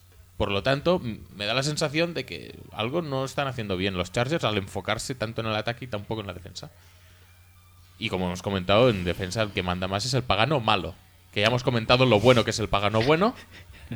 Pues Así que imagínate el malo, ¿eh? Exacto. O sea, Los paganos son un poco... Nueva familia, ¿eh? Joder. la versión mala de los Harbos. Son- o de los Ryans. Es que ni siquiera... Es que no tienen ni... O sea, a ver... Es que me voy a deprimir al final, ¿eh? Es que Hostia. tácticamente, Queremos- en, cua- en queremos cuanto a éxitos, los Harbaugh son mucho mejores. Sí. Hombre, Y en cuanto a carisma, los Ryan les dan 20.000 patadas. Es decir, O tú sea, ves a los tenemos Pagano todo lo malo. montados en bici. O sea, no tenéis... No, no tenéis tenemos un especialista los- defensivo de head coach. No y hay lo winning mejor- edge por ninguna parte de por parte de los paganos. Y encima son Es así. feos, ¿eh? Y s- son feos y son... mm, Pero no son feos carismáticos como los Ryan. Hay feos carismáticos. Sí. Porque ves al, ves al Papá Noel este... Hostia, pero es que Ryan. el- Rob Ryan. Es que los dos son enormes, ¿eh? Sí, son sí, Papá sí, Noel, pero. Sí, sí, sí, sí. Y estos los ves ahí pequeñicos. No sé, no, no, no, no, no puedes sacar nada de ellos. Y, y a mí es, es que me da un poco de bajón todo en general. O sea, es que si no estuviera Perryman en este equipo y. No, pues que a mí me gusta y eh, la Rivers. gente que tienen en defensa. Eh, Ingram por, por fin parece que hace algo. O- Pero es que Bosa- unas ganas es tremendas que de ver Bosa cómo, está- cómo usan a Bosa. Eh, Bosa también. está alineado de. Bueno, está. Y debería estar aquí, ¿eh? Está como defensive end. Y debería estar aquí. Que no se les ocurra ponerlo fuera, A mí ¿eh? no me gusta ni aquí ni aquí. A mí explícitamente tampoco, pero si tiene que estar en algún sitio, que esté delante. Que no me lo pongan de pie, ¿eh? No, no, no me jodas, tío. No sé. Yo la verdad es que no me gusta el escenario de Joey Bosa por delante. Pero, mm, a ver, eso no Pobre quita que sea un jugador del cagarse. No, no, es, tanto- es brutal. Y por lo tanto, mm, a mí me parece que es un jugador con el que en el que puedes eh, confiar para tener pues una, una, una posición solucionada durante varios años. Yo no voy a decir 10 porque 10 ya sé que no, no te gusta, pero 9 sí. Y tú puedes tener un end ocupado con Joey Bosa durante 9 años. Pero un end de 3-4 no me. No. Pero es que ¿quién te dice que el año que viene Pagano no va fuera? Y, Ma- y McCoy no va fuera. Y Bueno, pasan a una 4-3. Es que... Pero este año ya es un año que. El año que viene pueden petar, se puede retirar Rivers, Gates, eh, echar fuera Pagano, bueno, echar fuera McCoy. Es Sí, que- las es que perspectivas para este año, que sinceramente, no son nada No, buenas que para va, mí. que va. Pero o sea, yo, yo lo veo descarado último de división. Sí, es estilo que sí. Titans. Yo creo que pues, sí. Sí, sí, sí. en plan, sí. los dos peores equipos de la FC. A no ser que- puede a pesar de, Con- de lo que ha dicho en el audio, perdieron muchos partidos por poco. Sí, por una posesión, ocho partidos, Y además tuvieron muchas lesiones. Mm. Pero aún así, no me transmiten ningún. Y Rivers tipo de- estaba tocando algunos partidos, Sí. si no recuerdo mal. Pero a ver, perdieron algunos partidos por pocos puntos, pero que también tú veías que iban a perder. Como me estoy acordando, básicamente, Mira, y tú que- lo dirás mejor que yo, eh, el partido contra Packers. El partido contra Packers Es que no estuvieron lo- a una jugada de empatar. Pero veías claramente que iban a perder. Pero- y yo os lo No lo dije a ti y a Pablo por el WhatsApp. Digo, Pero no, no es lo no os mismo- preocupéis, que esto lo ganáis. No es lo mismo perder partidos que vas 14-14, 21-21 y te acaban ganando el último segundo que partidos que vas 20-0 al descanso y luego metes eh, dos touchdowns Sí, no, no, plan, no, está en claro, los últimos por 5 ejemplo- minutos y te quedas a una anotación. Por que no es ejemplo, lo el de. Packers eh, ganamos de 7, creo, creo que fue 27-20 y la última jugada es una deflección de Damario Randall en la, en la Mm. esquina de arriba que, que era touchdown, si no. O sea, a ver, es un partido perdido por una posesión, pero que te empataban Mm. prácticamente seguro. Pe- Pero, pero bueno, que aún así, ya te digo, las sensaciones no son buenas. Yo creo que, que No este equipo buenas ne- y- necesita limpieza en varios estamentos y necesita aprovechar este talento defensivo antes de que se empiece a alargar. Ya se alarga Weddle, el próximo quizá puede ser, pues yo qué sé. Es que a la que tenga que empezar a... Liuget. re- a- Liuget, es que no sé si ha renovado, creo. Pero a la que tenga que empezar a renovar, pues Teo, eh, Ingram, eh, yo qué sé. Puede haber un poco diáspora. Ingram también puede ser que esté cerca de irse. ¿eh? Por eso, por eso digo que la mayoría son jóvenes, pero algunos ya están eh, buscando o, o- o viendo en el horizonte este segundo contrato. Y si ven que en los Chargers mm, se avecina tormenta, que la verdad, viendo el ataque, se avecina tormenta, pues igual no pueden mantener ese talento defensivo y ya entonces el despiporre sí que es grande. ¿Rivers cuántos años tiene? 35 ya. Mira, Pues los, mismos, renovado. 36 los por ahí. mismos que Elisha. Pues entonces que tiene 34. So- Son del mismo año, eh, del mismo draft al menos. Aquel Y trade, creo que es el mismo que Roethlisberger también. Sí. Que no somos conscientes que dentro de cuatro años, estos, bueno, cuatro años como mucho, no Mm. van a estar la mayoría de jugadores que, Sí, sí, que sí. vimos empezar. O Totalmente. sea, Eli, Breeze, Roethlisberger. es que- Sí, todos los quarterbacks que parece que lleven ahí toda la vida, pues van a empezar a, a- Ma- sí, Manning a ya se ha ido, desfilar. por ejemplo. es que Van a empezar a va desfilar. a venir sí, va a ser la, la raro. época de Bridgewater, Winston, Marietta. 35 tienen, sí. Muy bien. No, ya te digo, en, en ataque las cosas, a pesar de que me, me- a- o se puede llegar a agradecer el esfuerzo de intentarle dar una eh, alternativa viable a Keenan Allen, porque el año pasado, mientras estuvo sano, era un jugador de Era una bestia. 70 targets Sí, por sí. partido, de los cuales cogía el 90%. 70 no, pero, pero No, no, no. 30 fácilmente sí. no, ta- no, tampoco. ¿Cuál- ¿Quién era el otro receptor que tenían? Pues tuvieron a Stevie Johnson, tenían a Malcolm Floyd. Malcolm Floyd, Malcolm Floyd. Sí, mira, Inmans es el, es el que se va. Ah, no, pero este no sí. Joder. Pero, pero ¿qué estás buscando, tío? Joder. Es de ese estilo Texans que tienen un receptor que se va a comer todo. Ujú, sí, en plan totalmente. como Hopkins. Sí, y totalmente. no tienen otra. Es que no tienen otra. Pero, pero en el, en el caso de los Texans lo entiendo porque han renovado el ataque entero, o al Mm. menos las piezas importantes, y han intentado potenciar pues eh, el juego de pase en general. Y aquí están intentando potenciar un juego de pase que dentro de una o dos temporadas no va a existir No va a estar. porque Philip Mm. Rivers o va a caer su juego o simplemente se va a ir.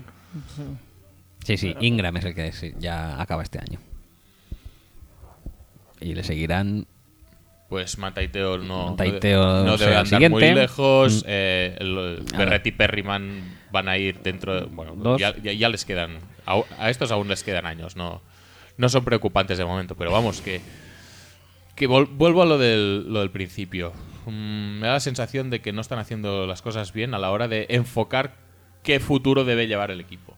Y esto les puede pasar factura a la hora de, de competir en una división en lo que el resto de equipos o, o están mejorando mucho o ya son muy buenos. O esto, o, o- o Denver baja mucho el pistón, o van a estar muy lejos del resto. Yo creo que sí. Pero bueno, eh, venga, va, vamos a hablar de cómo vemos las- la, división Sí, de y vamos la, a cerrarlo oeste ya vamos a esto ir porque cerrando. ya, eh, habíamos dicho que bajaríamos de tres horas y media y sí, que bajaremos de tres horas y media, pero por tres minutos quizá. Bueno, quizá. Eh, entonces, ¿quién ponemos de primero? Denver, eh, Kansas, Oakland Kansas. Raiders darán el paso. Yo creo que Kansas. Ah, yo creo que a Oakland le falta un puntito, pero tampoco lo descarto del todo. Mm. Yo creo que este año sí. Yo creo va- que es va a igual subir. que la otra división, ¿eh? Tres equipos ahí arriba y uno muy abajo. Mm, Pero estos tres es más. Yo les daría dos victorias más. Sí, sí, sí, son que mejores el- que los eh, de nuestra división. Exacto. O sea, un 12. Sí, un 12-4. 12-4. Algunos hacen un 12-4, otro 11-5, el otro. di- 9-7, 11-6. Yo creo que Ay, con un poquito de suerte que tengamos, Broncos pueden quedar terceros de división. Yo creo que fácilmente, no. ¿eh? Yo voy a, voy a agafarlo esto. Voy a decir que Broncos gana división. Muy 12 12-4. ¿Qué te, te parece bien? Pues cojonudo. Y luego Oakland eh, 10 y Kansas 9, por ejemplo.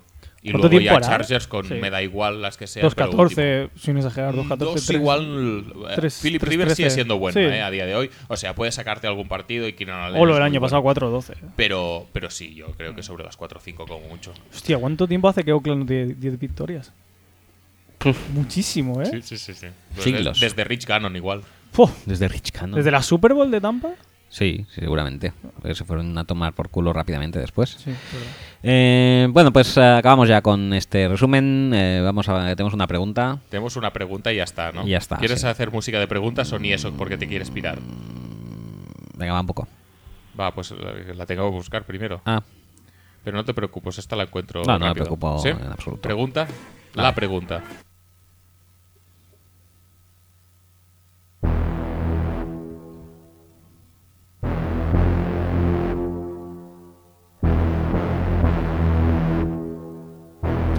No, déjalo, que ya queda nada de más. Venga, dale. Vamos.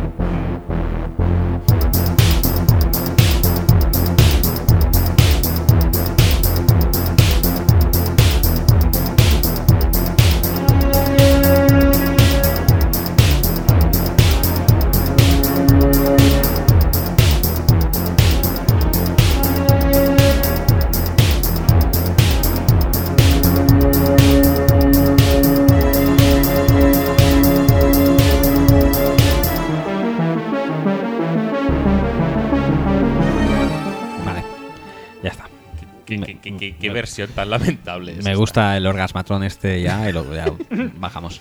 Eh, bueno, pues eh, tenemos una pregunta de Pablo Jaquero. Eh, no sé si la gente sabe que Aitor es muy conocido como posiblemente el mejor gamer de España. ¿O no? Eh, No, que- no. Esperemos. Que conozca personalmente, sí. Sí, sí, yo también. Y las preguntas van van en este perfil. No, no- verdad? Sí, no van muy en perfil fútbol americano. O sea que allá voy. Eh, hola, balones de oro. Debido a que las divisiones que se han tratado en el podcast son una EZ, como toda la AFC, estamos correctamente de acuerdo como siempre, me gustaría que el invitado contestara qué significan estas mierdas que escribe en Twitter y que me molestan no entender. También me gustaría que antes de que lo dijera él, elucubrarais sobre su significado. Em, Canción ideal esta, ¿eh? Realmente. Sí, vamos allá. Eh, dice, hey, hoy toca solo Q y mañana Subday. Yo, si quiero eh, Sí, tú- tú haces el- la elucubrar, sí. solo Q me, es que se va a hacer un, eh, un crucigrama. y mañana que se va a comer un bocadillo en el Subway. Ahora, tú si quieres... A ver. ¿Quieres elucubrar? Porque tú sabes. No, yo tú ya también sé sabes del tema. Él ¿no? sabe, más o Él menos. sabe. Pues, pues va. Contesta. A ver, solo queue es como la forma competitiva que tiene el juego. En la que tú con cuatro otros tíos te enfrentas a otros cinco.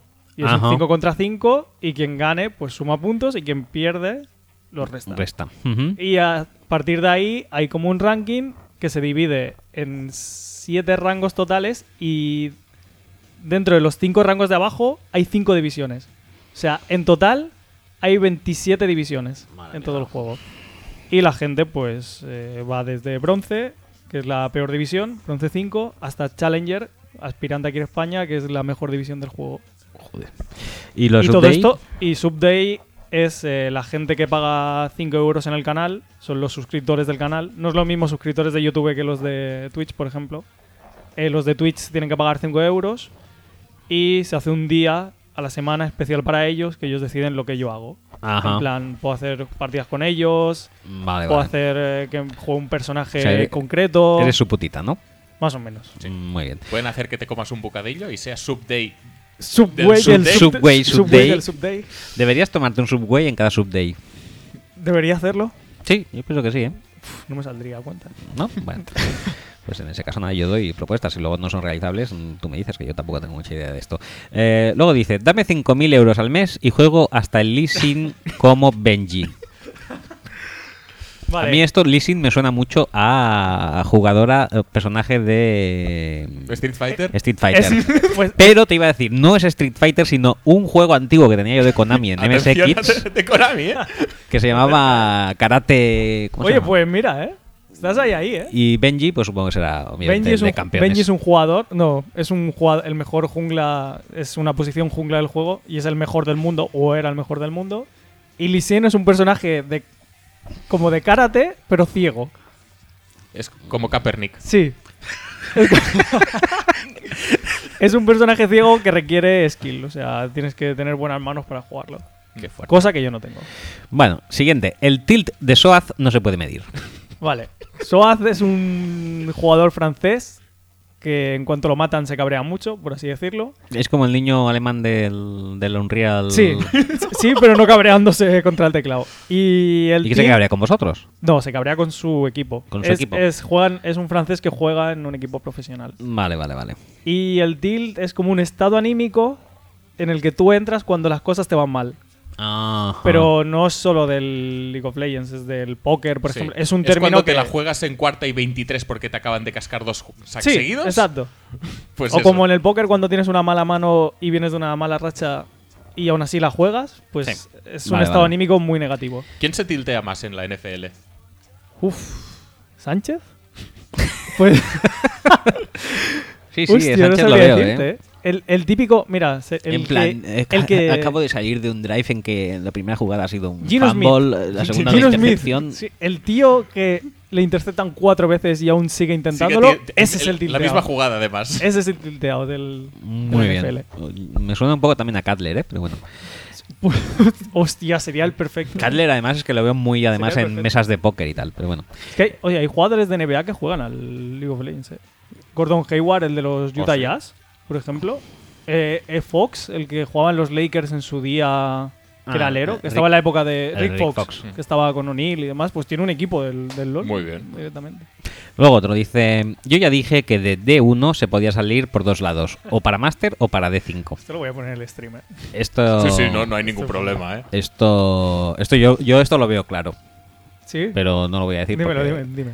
De D1 debe ser una clasificación o Vale. algo así y, y que si la superas, o sea, o te puedes hundir o te puedes Exacto. eh, te puedes ir a, los cielos. Diamante 1 es como la tercera división más alta que hay en el juego. Y. Master es la segunda y Aspirante es la primera.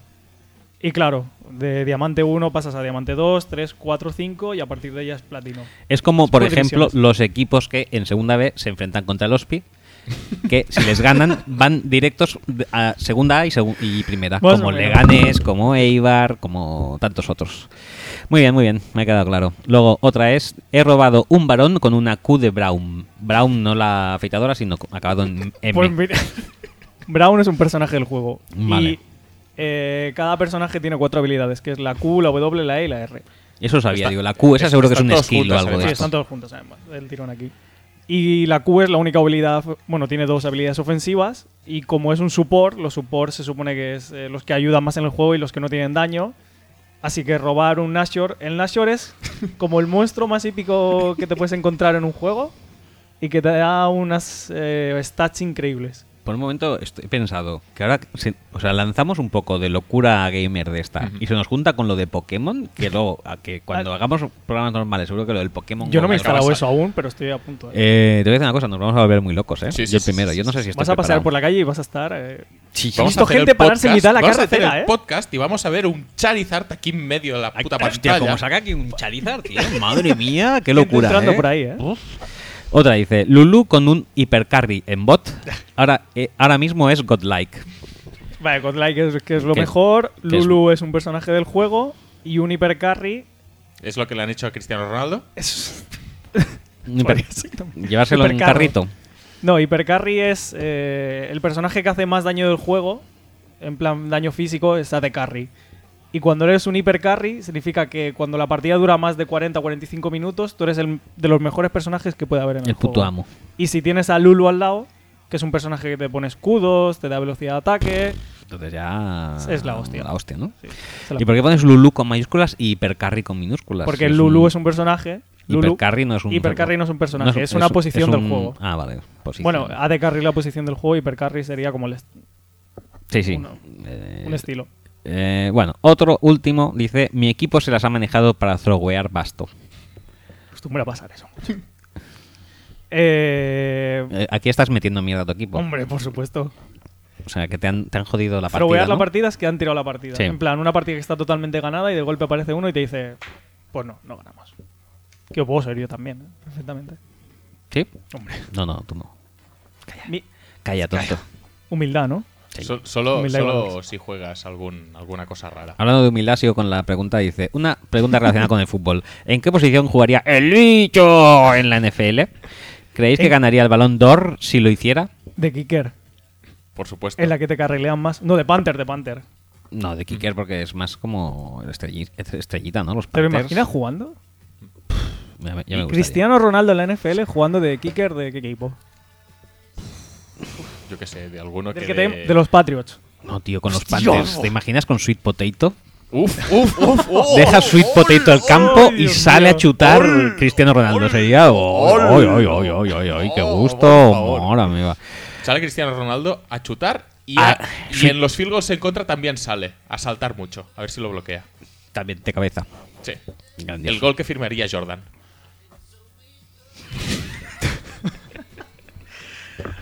Dice, ¿de qué manera podría usar lo, me- lo- lo que mejor se le da las chilenas? Pues ya lo hemos dicho, chutando field goals. De Muy hecho, bien. sería el esto. haría Sería el- revolucionario, ¿eh? Sería. Sí, sí, sí. ¿Un kicker? Chutaría kicks sin plantar. Sin, sin plantar el balón. Es tan o sea, egocéntrico que no nececita un, un No, no, el- el- holder. no necesita holder. No, Directo de centro. long snap que va arriba, Le hace pues una, ya, hace le una volea. Cojonudo. bueno, dice un beso super happy pink smile y ya está. Hasta aquí hemos llegado. Pues oye, me ha gustado. Yo la verdad es que quería hacerte preguntas de estas. No he tenido tiempo para recopilar y Oye, me pues gusta mira, mucho ha que Pablo bien, ¿eh? me haya echado una mano. Porque No, Ha, sí, ha sido un buen resumen. porque ¿eh? últimamente tuiteas mucho más que antes. Sí. Y yo Es también que cada vez tengo. El "¿Qué problema que tengo es que diciendo?". cada vez tengo más seguidores de este mundo que de la NFL. Bueno, Porque la es NFL problema. tengo los de siempre, o sea, los que somos los de siempre. Y Sí, del sí. LOL va subiendo. No, no, pues. eh, Yo te sigo por el LOL, ¿eh? Yo- Por los loles. Y me ve, y me ve. Sí, sí, sí. Yo alguna vez te he visto también, ¿eh? Muy poco, ¿eh? me habrás por eso. pillado mala racha, seguro. Mm, Hay gente que me ve y dice, joder, estás cabreado, ¿eh? Sí, ¿no? Bueno, depende del día. Hay veces que estás ahí un poco. Es que hay veces que. Un poco pansido, o sea, ¿no? Depende, de- depende del día que dices, joder, he perdido siete partidas. Qué asco de vida. Y además no son culpa tuya. Yo a veces me conecto para ver si estás desnudo, pero. No pero puedo, ¿eh? Siempre me llevo No un puedo porque me banearían. Si no, me pondría como este. ¿Sí? Me pondría en sujetador. ¿En suji? Mm, qué rico. Mm, ¿Cómo hagas eso? Voy a estar 24 horas ahí. Las 24 horas que te pegas tú estaría yo. Mm. Ay. Bueno, pues estamos, Nada, ¿no? casi que lo dejamos aquí, ¿no? sí, Ya. bueno, ¿tenemos algún tweet de... pero pasamos o qué? No, no, no. yo creo que ya. ¿Cuántas, cuántas que- horas que- llevas? tre- Tres y media otra vez, seguro. Ay, quedan, Uy. queda mucho todavía. Si quieres pongo Camilo Sesto en bucle hasta las tres y media. No, no hace O falta. Oye, seguimos que mi haciendo. canción del canal es, es, es la de Julio Iglesias, porque la primera vez que la escuché en serio fue aquí, ¿eh? ¿En serio? Te lo juro. ¿Cuál? ¿La nuestra? La, La de... de- Pues ¿Soy un vamos a truán, cerrar con esto. Hombre, que, por Dios. que como no hemos, no hemos Eh, hecho nonsense, vamos a cerrar con esto, ¿no? Homenaje a Aylor, entonces sí. eh, Por Soy supuesto. un truán, soy un señor, es como mi canción. Fantástico tú.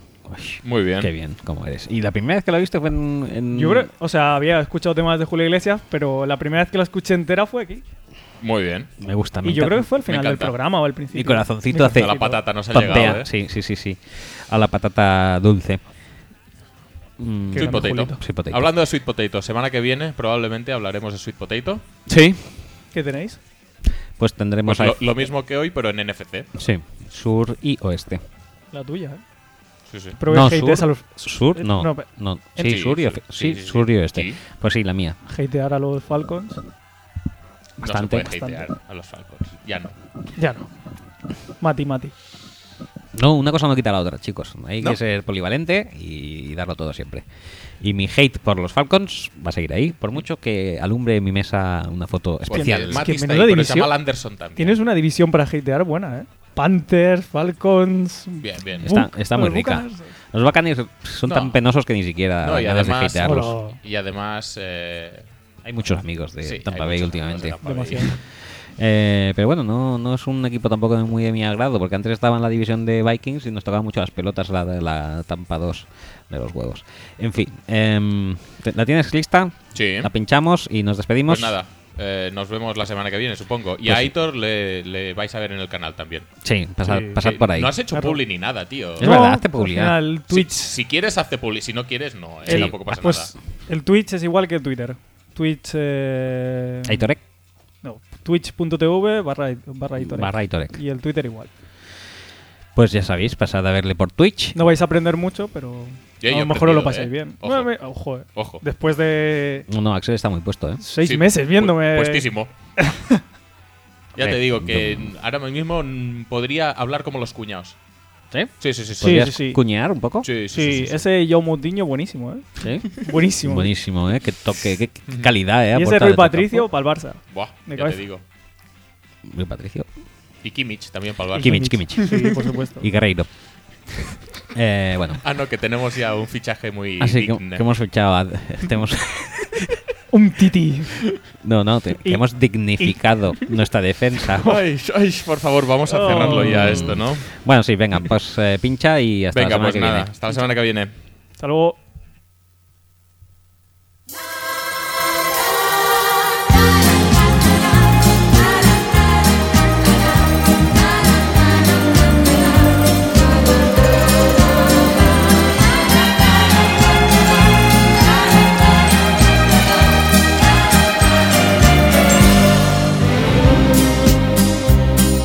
Confieso que a veces soy cuerdo y a veces loco. Y amo así la vida y tomo de todo un poco. Me gustan las mujeres, me gusta